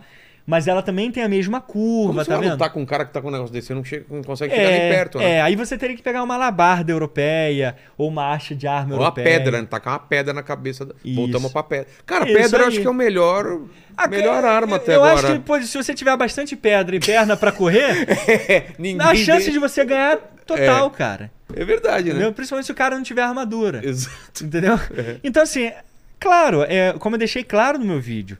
Galera, é a minha opinião, é E a outra, minha análise. e- e- Alguém pode discordar e, pra mim tá e tudo colocar duas pessoas com a mesma destreza. No... Porque claro que você colocar um puta samurai contra, um, contra eu com uma espada longa não vai adiantar nada, né? Isso. Aí você sabe que um dos moleques lá, um dos haterzinhos e, e fanboys de samurai. Os come- caras perdem tempo brigando por causa de Por causa de espada, Ai, não cara. Fala mal da minha katana, Fala cara. sério, meu. Eu, eu quis fazer uma. É óbvio que a katana venceria. Eu- isso aí, eu quis me divertir, cara, fazendo Claro. um vídeo, teorizando e tal. E, e uma coisa, eu queria ensinar pra galera, pra quem não conhecia, as- a morfologia das espadas. O que, que é morfologia? A, a constitu- constituição, a construção dela. Tipo, porque muita gente olha uma espada, tá, uma espada. É. Beleza. Mas, tipo assim, existe, exi- é, a espada não era uma arma e por excelência durante tantos milênios à toa. É. Ela era construída e pensada nos seus mínimos detalhes. A É galera. forma de empunhar ela, forma de Isso, usar. tudo, tudo isso. É, os guerreiros do passado, eles usavam é, a sua espada não por um motivo qualquer, porque ela era muito útil e ela era pensada. Ela era uma tecnologia de ponta. E aí, por exemplo, a gente vê aquela listra no meio da espada, É. sabe aquela linha? O vinco. Eu- não, não, eu digo aquela aquela linha que, so- que sobressai, que faz a espada ficar, fazer tipo um losango assim, Sei, sei. no meio dela. O vinco é o que a gente chama de fuller. É, Que é é- ela faz assim, né? Isso, por exemplo, a, a- a espada de frente. Aqui. Tá. tranquilo. A espada de frente, vamos colocar assim, né? Como se a gente estivesse vendo ela da- na ponta dela. Ela faz Ah, mais tá. ou menos isso aqui. Olhando aqui, ela tá- Isso, olhando ela assim de frente. Então ela faz isso aqui. Esse vinco central aqui, ele tem um propósito. Qual? Ele não é para deixar mais bonito ou qualquer coisa, para absorver o impacto de uma estocada. Quando você não tem esse vinco, quando você não tem esse que a gente chama de diamante, de, de morfologia em diamante, a, a, a espada ela tremula muito mais. Porque ela não tem um centro reforçado. Sei. Agora, quando a gente tem esse, esse diamante aqui, a espada ela se torna muito mais resistente, porque quando você estoca, o, o- a energia, a força, ela vem para o centro dela, Entendi. não, pra- não pelas extremidades. Então a chance dela quebrar é muito menor e ela tem muito mais força, ela enverga muito menos na hora de uma estocada. Então isso é pensado, né? É, por isso que eu falo. Aí eu aproveitei essa oportunidade para mostrar a característica de cada uma das espadas, porque que elas eram tão famosas, tão usadas, e para dar minha opinião, tipo, Como sabe? chama? É, é cimitarra? Como que chama aquela outra que é assim? Encurvada, né? É, qual que é? A europeia? É, Então, cimitarra é turca, né? é. É. É, uma a, a banana, europeia. O cara vai lutar com uma banana. a europeia é essa. Apesar que tem um. Não sei se você é fã É. do, do Monty Python, cara. Pô, cara. Tem eu um- tem- eu tem cito um Monty de- Python em todos os meus vídeos, Puta, cara. tem, uma- tem um vídeo que o cara ensina autodefesa com banana. Se o cara vier te atacar com uma banana, aí o cara fica, mas ninguém vai me atacar com uma banana. Vamos lá, presta atenção. Aí o cara tem que atacar com uma banana, é muito engraçado. Cara, o Monty Python eu cito em todos os. Ele, eu, eu, eu, eu tornei o Monty Python conhecido pra essa galera mais É jovem. mesmo? Porque ninguém. Aliás, pouca gente fazer um conhece. episódio especial de Monty Python aqui. Putz, Os cara. caras do Andar Tolo estão me enchendo o saco aqui, mas eu quero chamar eles e mais alguém pra falar sobre Não, Monty, Monty Python. Python. virou um meme. E eu chamo a galera de camponês que me assiste, né? Porque eu digo assim, vocês acham que vão ser, vocês serão cavaleiros, vikingzinho, sabe? Não, vocês iam ser camponês limpando Cavaleiros que cocô fazem de, ninho, não de- é? de javali, cara. É. Não tem essa de você achar que vai ser um, um cavaleirinho, não. Você vai ser um camponês ferrado. Uhum. E aí eu uso aquelas, ilustra- aquelas partezinhas do Monty Python, do As animações? Mais bruxas! Ah, sei, lembra? sei, sei. Aquela partezinha lá. Então é muito maneiro. A galera entrou nesse, nesse lance legal. Então, essa aqui, se você falou cimitarra, é turca. É. Ela a é curvada também. europeia curvada era chamada de alfange. Ou falquion, né? Que, que se chama falquion. Sei. Era, era semelhante. Mas Também era uma máquina de cortar. Qual que é a morfologia dela? Corta também de um lado curvada, só. também de um gume Por que, que só. ela tem curva? Porque o corte é muito mais otimizado quando tem curva. É Porque mesmo? quando você tem a curva, você, você literalmente você corta em curva. Ah, tá. Ao invés de você cortar reto, você vai né, passando a, a lâmina e ela vai abrindo Entendi. espaço durante toda a extensão da lâmina. Então toda espada curva, como uma katana, Desculpa. Katana. É mesmo, o pessoal reclama, né? É, é, é, entendeu? Porque os japoneses aí, os fãs de japonês em- de plantão não podem ouvir eu falando katana, Tá. cara. É, e aí é, era otimizada para corte. Então Entendi. toda espada curva, o- um propósito é claro, corte. Então eu expliquei isso. Claro, katana dá para estocar também? Óbvio que dá. Só que por ser uma espada curva, você tem muito menos é, é, precisão no- na estocada. Enquanto em- se você tem uma reta, É. ela mira com muito mais facilidade, é claro. Então, aí eu fui apresentando essas características, construções, esses afunilamentos e tal. E no final eu disse, galera, eu acho que a espada longa, nessa análise, nessa comparação, ela se torna superior do que a katana. Mas essa é a minha visão. Entendi. Né? Aí teve um, um garoto lá que comentou assim: é, Ah, é um absurdo isso que você acabou de dizer. Os samurais eles encaravam a katana como uma extensão do seu braço. Putz, aí o moleque viajou, né? Aí eu fiz um vídeo respondendo os haters. Esse, é- esse é o vídeo mais visualizado junto com o da espada É longa mesmo? das europeias. E Cara, tô com 900 mil visualizações também nesse vídeo. Aí eu, cara, é mesmo, cara? Puxa, que legal. Então, aí eu botei um, um trechozinho do Exterminador do Futuro 2, que tem aquele policial que transforma o braço É, nu- numa própria. numa lâmina. numa lâmina. Aí eu mostrei ele transformando o seu braço. Eu Falei, galera, então ele deve ser um samurai. Aí, aí se zoou. Aí se- Mas a galera curtiu demais, porque eu não entrei na pilha dos haters, não, não falei mal de ninguém. Eu só ironizei e fui sarcástico do início ao fim do vídeo, cara. Porque assim tem que ser. É porque a gente- Galera que é fanboy, hater, você não pode esquentar a cabeça, você tem que se divertir com isso. É. Mas os samurais, eles eram muito foda mesmo na, na arte da. da Ah, eles da eram espada. excelentes guerreiros, isso é O inegável. treinamento era muito pesado. Eles tinham as suas artes marciais, né? Eles tinham o, o, o seu, a sua dedicação à arte da guerra era, era fantástica também. Assim como os chineses, né? Assim como os, os europeus, os templários. É, só que assim, e aí no- entra nos meus mitos dos samurais também, que é outro vídeo que a galera curtiu muito. Nesses mitos dos samurais, eu explico para principalmente existe uma coisa do samurai que é a tal da honra É. né? Essa honra do samurai que entra no código do Bushido, do existem livros, coach motivacionais de que vamos seguir os preceitos, os sete princípios do Bushido. Aí a galera recita, deve recitar antes de dormir aquilo ali. Eu falo pra galera, só tem problema nisso aí, galera. Que isso é uma besteira total. É mesmo. É, do ponto de vista histórico, não, eu vou exemplificar que a galera vai entender muito bem. Do ponto de vista histórico, os samurais podem ter tido a honra deles? Claro. O que, que era honra para eles? Eles tinham o seu conceito de honra. Só que não existia um conceito de honra Ah, tá. samurai. Não existia um princípio chamado Bushido. Você era um samurai, eu era um samurai. Você era do norte do Japão, do extremo oeste, eu era do extremo leste. Você tinha o seu código, eu tinha o meu código. O que era honra pra você não era honra pra mim. O que você encarava como sendo honra poderia ser uma bizarrice pra mim. Matar um cara por trás, por exemplo, pra mim pode ser uma coisa impensável e pra você. De boa, cara, exatamente. Eu só quero alcançar meu objetivo. Entendi. Então, esse lance do Bushido, esse código, ele surgiu no século XVIII. Ele só surgiu no século XVIII, muito tempo. No século XVIII, os samurais já eram os barrigudos que só viviam é, desenhando hentai, cara. Tá. Entendeu? É isso que era samurai. Mas e o. e- e- é- é- Antes, no período Sengoku, não. Samurai era guerreiro mesmo. Tá. Esse era o período do auge do samurai. E tinha o lance do. do- como chama o samurai? É, Ronin, né? O samurai Ah, sem- o, o Ronin é o sem mestre. Sem mestre, né? Isso, isso aí. É o Akko, né? que eles Existia isso mesmo? Sim, Não é lenda? existia isso também. Não Quando é ele perdia o mestre, ele ficava o quê? Então- Ele virava o quê? É, aí que tá, ele trocava de mestre. Só isso. Isso, é isso que eu explico pra galera. Então, não havia aquela coisa assim, pô, você é meu mestre, Vilela. Você deixou de. Você morreu, cara. Eu vou ficar vagando por aí sem destino na É. vida, cara. Relembrando, vislumbrando como era quando eu tinha você como meu mestre, cara. Como eu sinto sua falta. Eu arrumava outro. Eu arrumava outro mestre, cara. É assim. Esse Mandi- era o... Mandíbula foi é, o Ronin, né? É, Mandíbula exatamente. abandonou aqui e tá em outro Largou, o podcast Sho- agora. largou o Shogun. né? Porra! É. tá aí outro Shogun. Largou, tá aqui contra o Shogun. né? tá com outro Shogun. Essa foi top, É, Lene. muito boa, muito boa. Então é isso, aí eu explico isso pra galera. Aí eu vou dar um exemplo aqui que o pessoal vai entender claramente.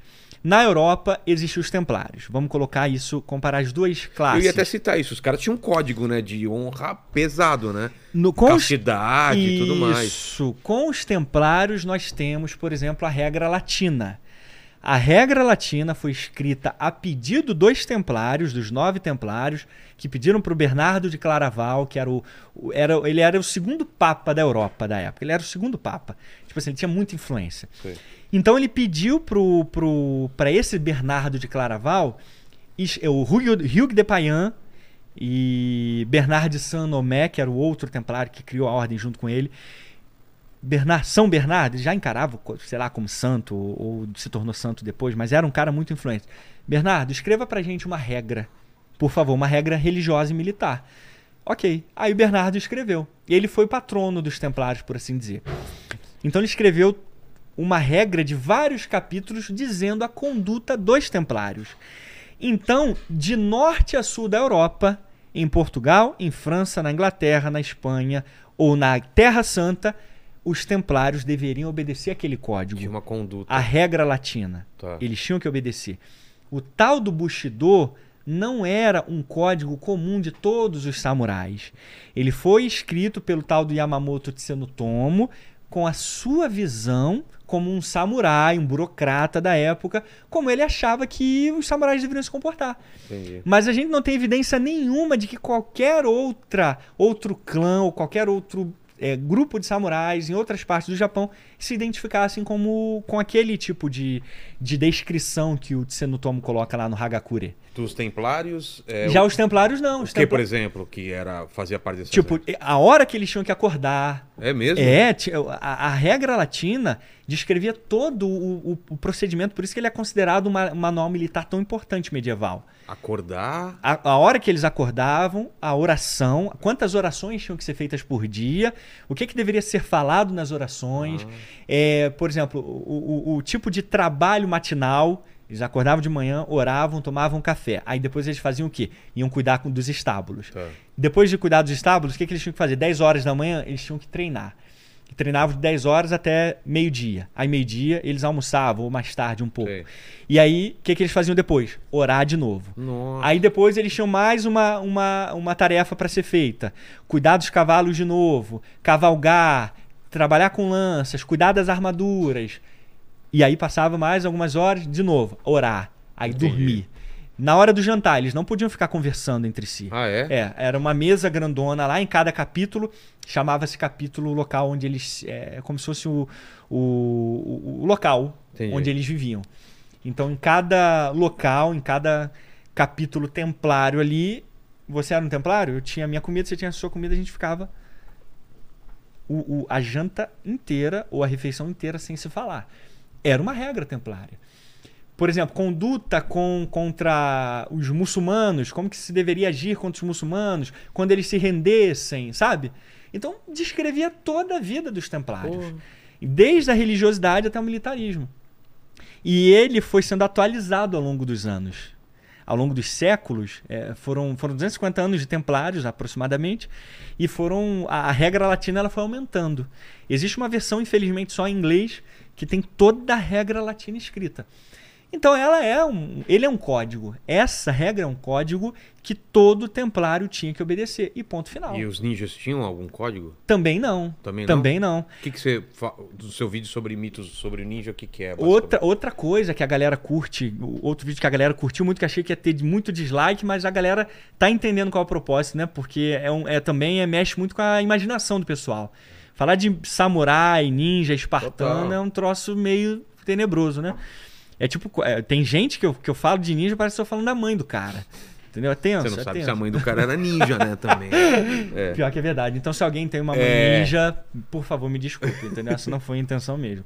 Mas levando em consideração de que não tenha, é, o, o ninja ele vem do- da mesma ideia do samurai no sentido de enquanto arte marcial. Eu acho que o problema principal é quando a gente fala em ninja é que hoje existe uma ideia de que o ninjutsu era uma tal de uma arte marcial ninja.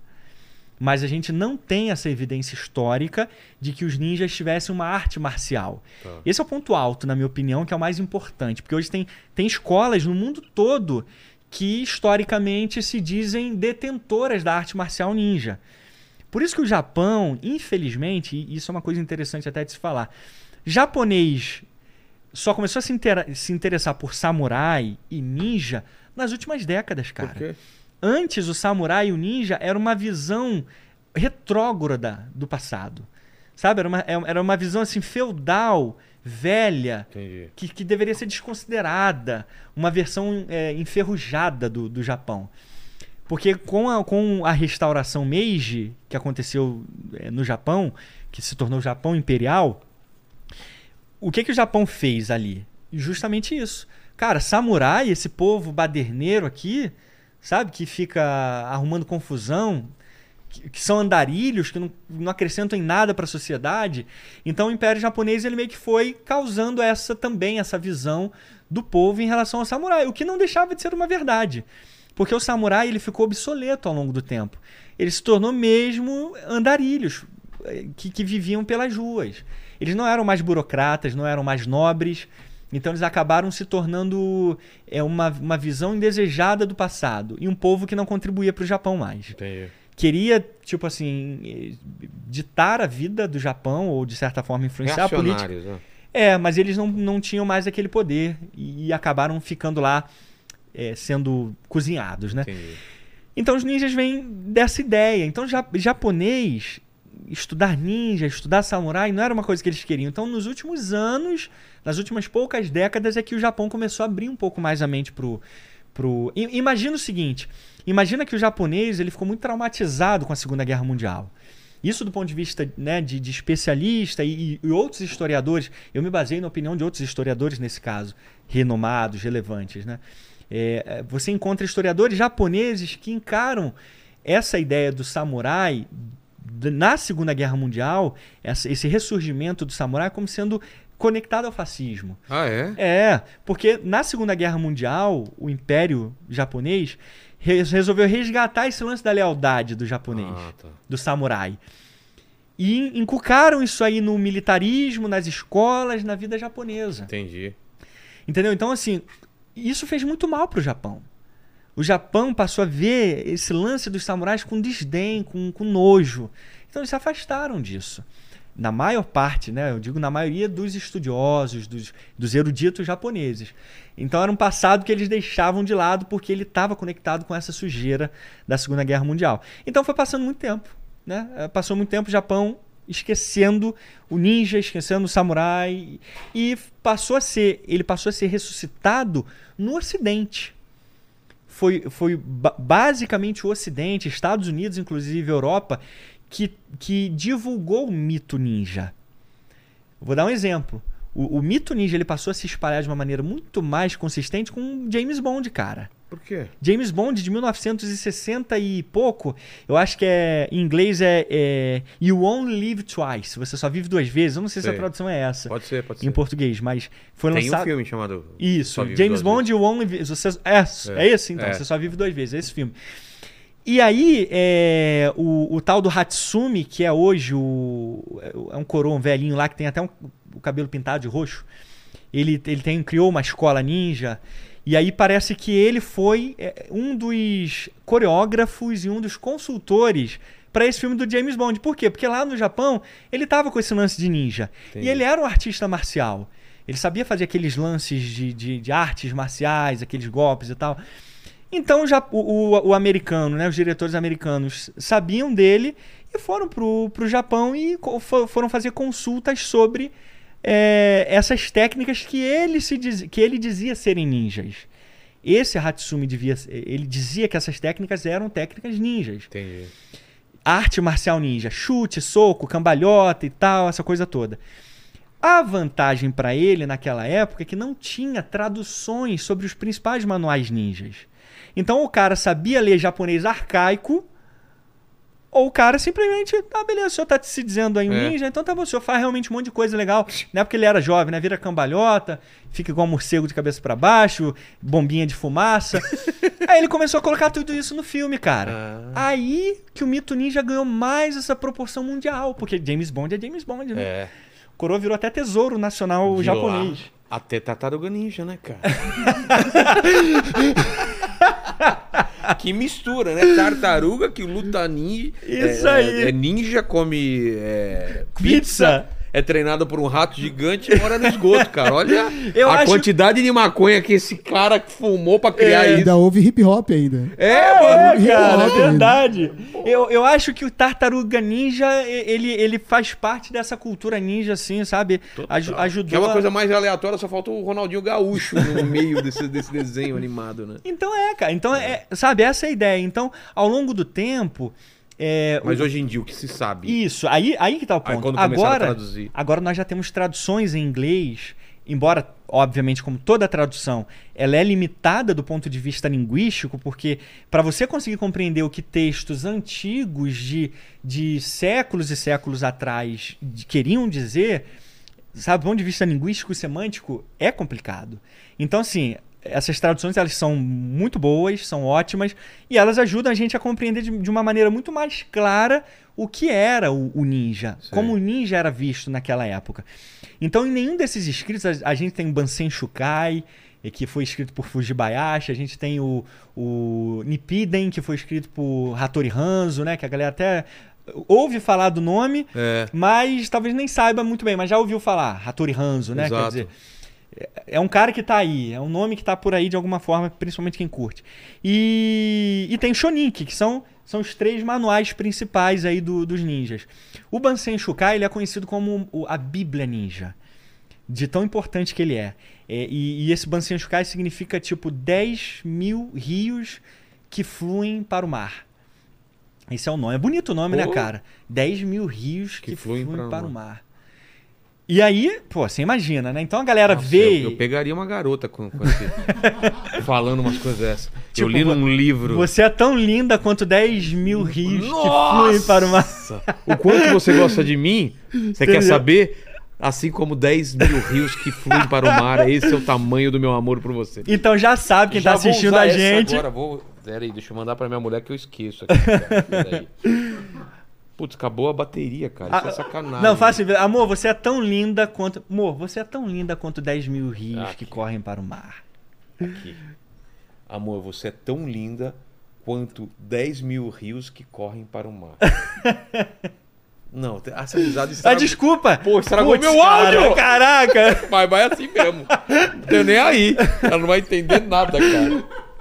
Não, diz que a culpa foi minha, Tá cara. bom. Não resisti, não Tá bom. resisti, cara. Mas você tá entendendo? Um livro com o Ainda nome bem que foi uma desse. risada masculina, né? É. Você é uma... Ca- Você e aí- imagina com o nome, de- um livro com o nome desse, aí um moleque lê um livro desse, pega um nome desse. O moleque pega estrelinha, cara. É. O moleque pega estrelinha e começa a jogar. Entendeu? Então, assim, é, é uma cultura, é, é uma ideia muito forte. Mas dentro desses livros, desses principais livros ninjas, a gente não tem arte marcial. Por quê? Porque o ninja, ele não era um, um criador de arte marcial. O ninja tinha um propósito, o shinobi. O shinobi no mono, que aí é a versão mais específica japonesa. Ele tinha uma, uma função, espionagem. Ah, é? É, ponto. O ninja, ele era um espião, essencialmente um espião. Então, então o que, que esses livros contam? O que, que o Bansen Shukai e todos esses outros livros contam? Estratégias de guerra. Não estratégia, mili- não estratégia marcial. Marcial. Não era o kenjutsu, não era, o, sabe, essas artes marciais, o, ou bujutsu de maneira geral, não eram artes marciais eh, japonesas. O, o ninja, ele, ele aprendia uma arte marcial japonesa. Mas o ninja não criou uma arte marcial ja- Entendi. japonesa. Ele usava o que já existia.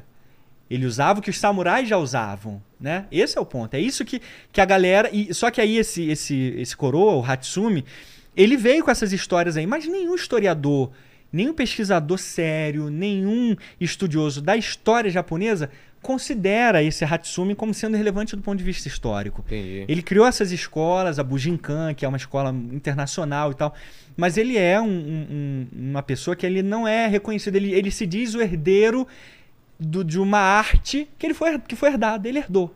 Não, eu herdei essa arte do... é, eu esqueci o nome do, do anterior a ele. Takamatsu. Ele herdou essa arte do tal do Takamatsu, que teria sido o último ninja. Tá. Mas você pode ter herdado uma arte templária? É. Então, então você, você, você herda uma arte templária, você diz que herdou uma arte templária, que não foi escrita, que é um segredo Passado de pelo coração. família. É. Pelo coração. Tem inclusive um mestre, é, que esse mestre é- se diz até pesquisador. É, ele é francês, o tal do Kassen Jogari. Ele escreveu um livro sobre ninjutsu, a arte secreta dos ninjas. Aí o detalhe é o seguinte: ele tenta provar no livro que o ninjutsu é uma não, é arte tão, marcial. não é tão secreta assim, né? Vamos Se ele lá. escreveu esse livro. Vamos lá, É. é. Pois é. É que nem aquele livro O Segredo, querido. Não é mais, né? Vendeu milhões, já não é mais, né? Mas aí que tá o ponto. Você sabe qual é o lance? Ele tenta, ao longo do livro, provar que o ninjutsu é alguma forma de arte marcial. Tá. E no final, na conclusão, olha como ele coloca. Ele diz assim: olha, o ninjutsu, é- e compreender o ninjutsu é algo muito difícil. O ninju, Para se compreender o ninjutsu é necessário ter fé. Apenas o- a fé e o coração puro. Capitão Planeta, né? É, cara. Então, é, é, apenas quem vive a arte, pratica a arte, é, com- é capaz de compreender os segredos dela. Ela não é uma arte que pode ser escrita. Ela é uma Putz. arte que deve ser passada, Sentida. sentida pelo coração. Nossa. Então, uma pessoa que não vive o ninjutsu nunca vai conseguir compreender. Peraí. Que arte marcial é essa que a gente está falando aqui? A gente está falando de uma religião É. que você tem que sentir. É porque eu super entendo, religião é uma fé. É. A gente tem que acreditar em alguma coisa No que não vê, né? no que não vê, acreditar em Deus e É. tal. E essa é a essência de uma religião. Agora, então, peraí, uma arte marcial que não, não se trata de documentos, não se trata, se trata em confiar cegamente no que você está passando para mim. E se eu tiver o coração puro, eu absorvo. Isso, porque senão os textos, ele mesmo diz, os textos são tão complicados, Ah, são tão densos, são tão Parece, parece um filme que tinha um cara que só conseguia ficar É. invisível quando ninguém olhava. Isso é. Não é? Bom esse poder, né? Fecha os olhos aí, eu não É. tô te vendo, cara. Entendeu? Assim, eu só eu, eu fico invisível. É? É, é. prova, não é. Ninguém pode estar olhando. É que nem só ficar invisível no escuro, né? É, isso aí, isso aí. Que então, maravilhoso. então esse é o ponto principal do, do ninjutsu. Ele existiu ninjutsu. Ninjutsu é, no mono, ou, ou é, shinobi no jutsu, Tá. é o termo japonês. Inclusive, os portugueses, eles fizeram o primeiro, manu- o primeiro dicionário japonês. Japonês-português. Ah, é? É, os missionários em 1543, quando eles chegaram no Japão, os jesuítas portugueses fizeram a primeira catalogação de palavras japonesas traduzidas para o português. É uma outra, outra coisa muito incrível. É interessante pra caramba. Interessantíssimo. E eles, eles citam no seu dicionário os shinobis, que são os ninjas. Shinobi é o, é o termo principal para ninja, né? Tá. Ninja é uma tradução mais recente, é um termo mais recente. Então, em outras palavras, o ninja existe, existia? Sim, o ninja existia. Ele era uma coisa real. Ele era um espião. Ele era usado para várias, eh, várias, eh, vários trabalhos de espionagem. Entendi. Esse era o propósito do ninja. Infiltrar castelos, coletar inteligência, informação, manter os samurais informados, até porque muitos consideram que o ninja era uma extensão do samurai. Ah, é? De certa forma, o ninja era um samurai que tinha uma função de ninja, de shinobi. Então, sabe, é... sim, tinha sua função, tinha o seu propósito. Mas muita gente hoje diz que ensina essa arte ninja que não existe. Entendi. Histórica, a gente está falando do ponto de vista histórico. Se você quer entender história, se você quer entender a arte do ninja enquanto uma história, porque quem, quem quer aprender qualquer, qualquer arte marcial que seja histórica, o cara acha que está aprendendo a história. O cara acha que está voltando lá em 1500, É, 1100. tá vi- revivendo aquilo. Tá revivendo aquilo, baseado em, em- em situações empíricas e reais ali, científicas. Mas não é o caso. Não é o caso. Tanto é que essa tal da ancestralidade que eles alegam é, é crença, é, puramente acreditar no que os caras estão falando. Então, esse, esse mito dos ninjas é, é isso. Quem quer acreditar, Não, não, como fique fé. super à vontade. claro. É. Só que eu divulgo para quem quer ver esse lado histórico. E aí eu indico o livro do professor Stephen Turnbull, que, que, ele, que ele é o principal historiador que derruba esses mitos dos ninjas, né? Ele é, inclusive, professor de universidade japonesa. É porque é legal acreditar nesse mito dos ninjas, né? Por, isso, É. que, por, isso, por isso que essas coisas pro- pro- proliferam, né? Porque, pô. Porque é fantasia, é mexe com a fantasia, mente, né? exatamente. É. Daqui a pouco você vai falar que, que é, é, sabre de luz também é uma coisa inventada, que não existiu. É, eu, eu- não, aí eu já tô indo longe demais. cara. Entendeu? Eu reconheço que eu tenho limite também. Exato. Mas a gente tá falando de coisas do passado. É, quando você vê, por exemplo, é, a guerra da Ucrânia, da outra vez você veio foi antes da guerra, não foi? ô? Hum, Eu Não vi, lembro. não, já tava Já rolando tava a guerra. rolando? Já, a guerra começou em março, né? É. Que já que tava cê- rolando. O que, você tá vendo de semelhança do que a gente pode, pode aprender? Porque é. uma guerra totalmente diferente. Ela tá acontecendo e o mundo tá continuando e agora ninguém mais fala nisso. Pelo... É muito estranho uma guerra assim. É. E é uma guerra mesmo, É, né? é, Duas é. nações e Duas tal. nações. Tem todas as características, né? É uma guerra aberta, né? É. uma guerra aberta que, como toda guerra, ela, ela, tem, ela tem efeitos muito mais devastadores e amplos do que apenas dentro de dois países. É. Como a gente está vendo, a Europa está passando por graves racionamentos aí de energia, crise humanitária, de, de imigração, né? Até o Brasil está sendo afetado de certa forma também. Então você É. vê que, que a guerra não, se trata só de dois países. Imagine que o Brasil entre em guerra com o Chile, por exemplo. O mundo vai sentir. Claro, claro. Vai Porque o afetar Brasil ele o- tem um poder ag- o agro, vai afetar- agrônomo é. muito grande. Então, sabe, o que acontece lá afeta aqui de alguma forma. Mas em relação à estratégia, como é, você acha que os caras imaginavam que a guerra ia ser muito mais curta mesmo, os russos? Não, sem dúvida. É, né? Sem dúvida, o Putin achava que de alguma forma a Ucrânia não, não, não, não, não teria força. Obviamente, é, isso que a gente está falando é uma leitura. É. É uma leitura que a gente faz é, lendo o conflito. Agora, é, porque a gente está falando de uma, de uma superpotência militar nuclear que o simples fato de invadir um país já causaria perturbação e, e medo. É. Então, tipo assim, vou deixar a Rússia fazer o que ela bem entende, porque ela vai ameaçar com guerra nuclear. Como o Putin, em alguns momentos, chegou a sugerir. É. Então, E eu isso- não, não tô totalmente convicto que ele não vai apertar uns botões aí. A gente nunca sabe até que ponto. É, e cara. dizem que existem filtros, inclusive alguns especialistas específicos de guerra moderna dentro da Europa, dentro da OTAN, dizem que existem filtros até dentro da Rússia. Tem que ter, né? Esperamos que sim, né? Esperamos que sim, porque eu- embora seja um governo meio que autocrata ali, autoritário, mas parece que ainda nesse aspecto militar existe um certo filtro.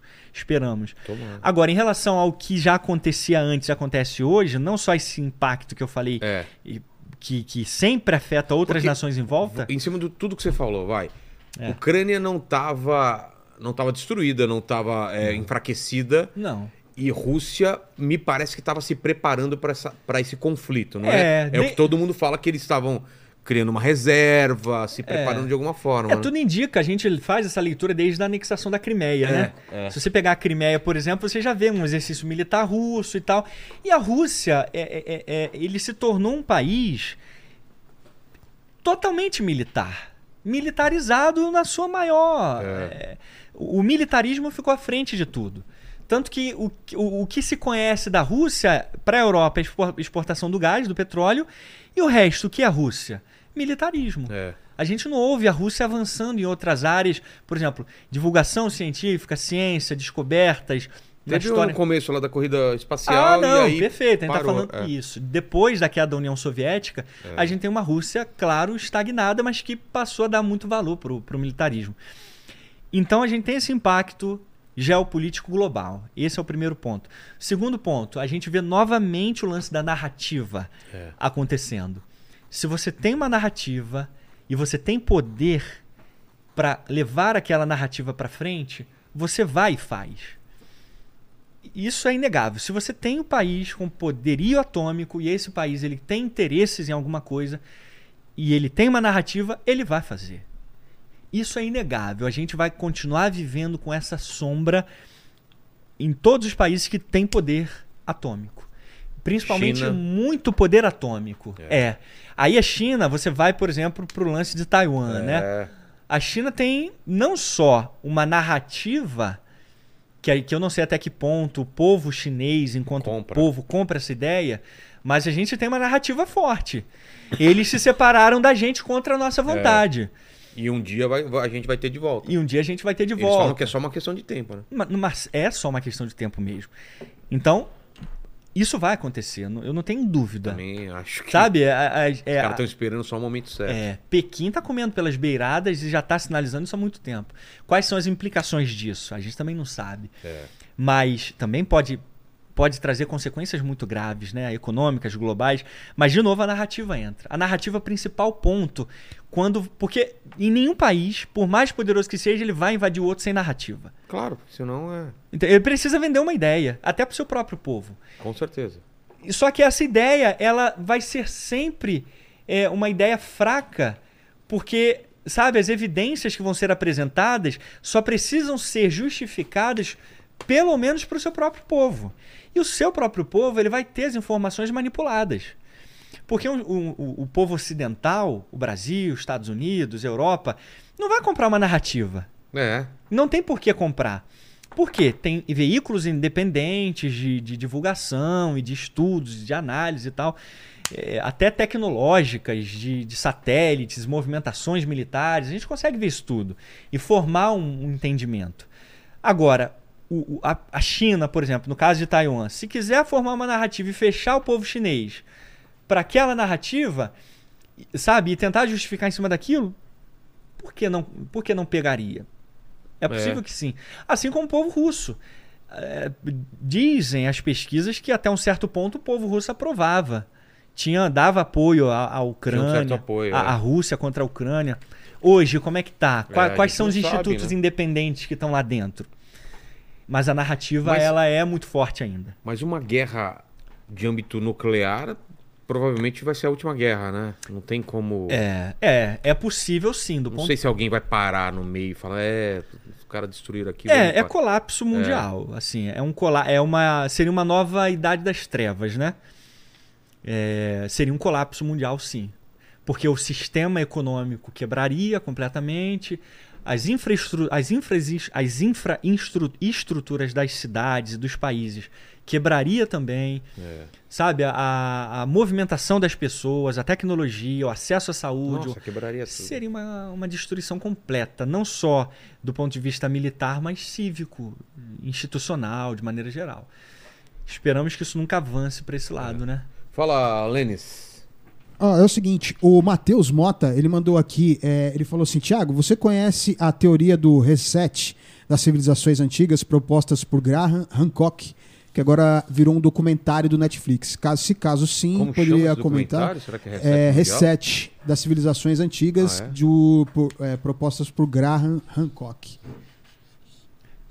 Poxa, eu perdi, Lenny. Você, você lê, cara? Desculpa. De Ó, novo. é, eu, ele- eu dei uma olhada aqui no celular rápido. Eu É, ele está perguntando se você conhece sobre a teoria do reset das civilizações antigas propostas por Graham Hancock. Não. Que agora é um documentário da Netflix, aí se conhecesse, se poderia É um comentar. documentário. Valeu É. pela dica, mas eu não posso Também- dizer não porque É, eu tô vou por ver fora. também. E aí, o Vitor é, Brito, ele pediu para você explicar sobre as guer- a Guerra das Coreias. Ah, tá. Guerra da Coreia. Não, assim, é, é um vídeo interessante porque é, guerra, a gente tá falando de Guerra Fria. Guerra da Coreia, Guerra Fria, né? E, e, Nunca tipo, teve um conflito pra valer?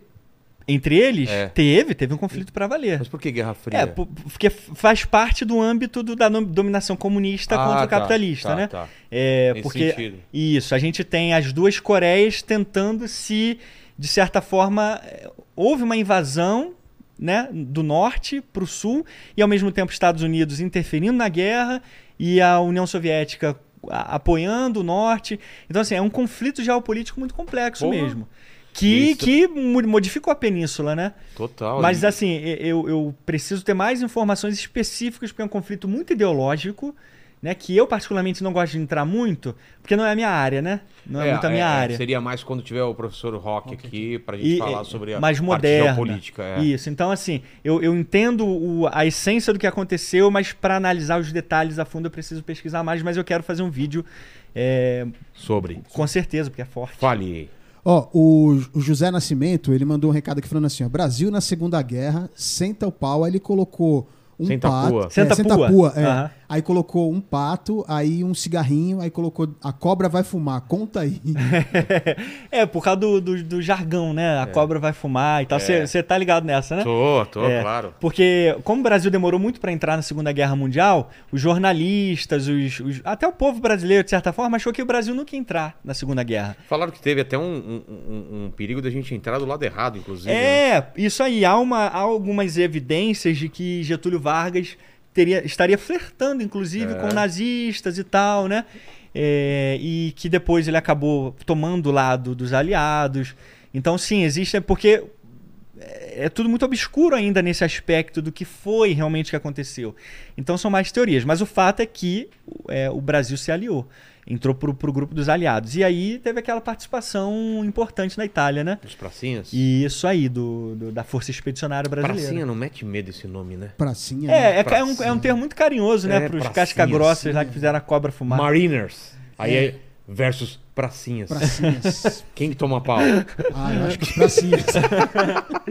que mais, Lene? Ó, o, o, o Paulo Ideu, ele mandou um comentário engraçado aqui sobre a katana, né? O kataná, né? Certo. Ele tava falando assim, ó, minha mãe falou que meu avô tinha um- uma kataná.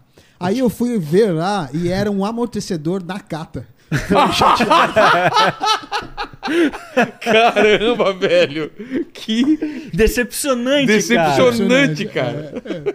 E aí, é, tem ainda aquela pergunta que ficou no, é, Ah, no é. ar sobre o, o- o- a linha de é, Mag, Mag- Magnot por Charles Gaul- Gaulle. Como é que é? Charles Aham. de Gaulle. Charles de Gaulle. Ah, não, cara, eu também não tenho muita ideia. É. Não, é uma pergunta muito específica Não da tem, Segunda não tem Guerra muito Mundial. a ver com... com... É, eu, eu vou ficar devendo essa aí Tá. também. Mas assim, a participação de Charles de Gaulle como resistência também de, de recuperação, porque teve a França de Vichy, ou Vic, enfim, é uma pronúncia francesa lá, que, que ele foi um, um fantoche.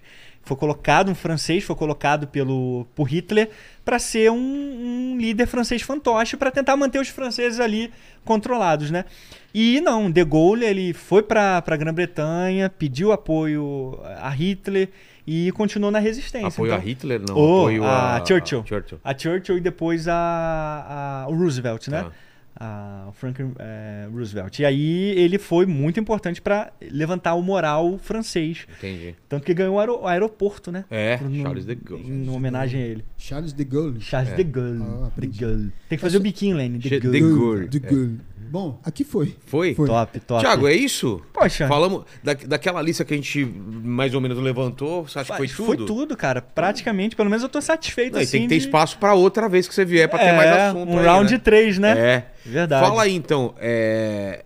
Impérios AD AD, e Brasão de Armas. Brasão de Armas. Isso aí. Se São os, inscreve nos dois. são os meus dois canais lá, a galera Qual é vai a, curtir. a sua periodicidade dos dois que você faz? Cara, o Império dele é mais lento porque eu faço animação. Putz. Entendeu? E a galera vai ver a animação, não é qualquer animação, não, cara. Eu faço um negócio bem, Bem legal feito. mesmo, assim. E eu trabalho sozinho. Eu não tenho equipe, então. Você que faz a animação? Eu que faço tudo, é animação e tal. Você sabe como é a animação a pauleira, é, né? pauleira pra caramba.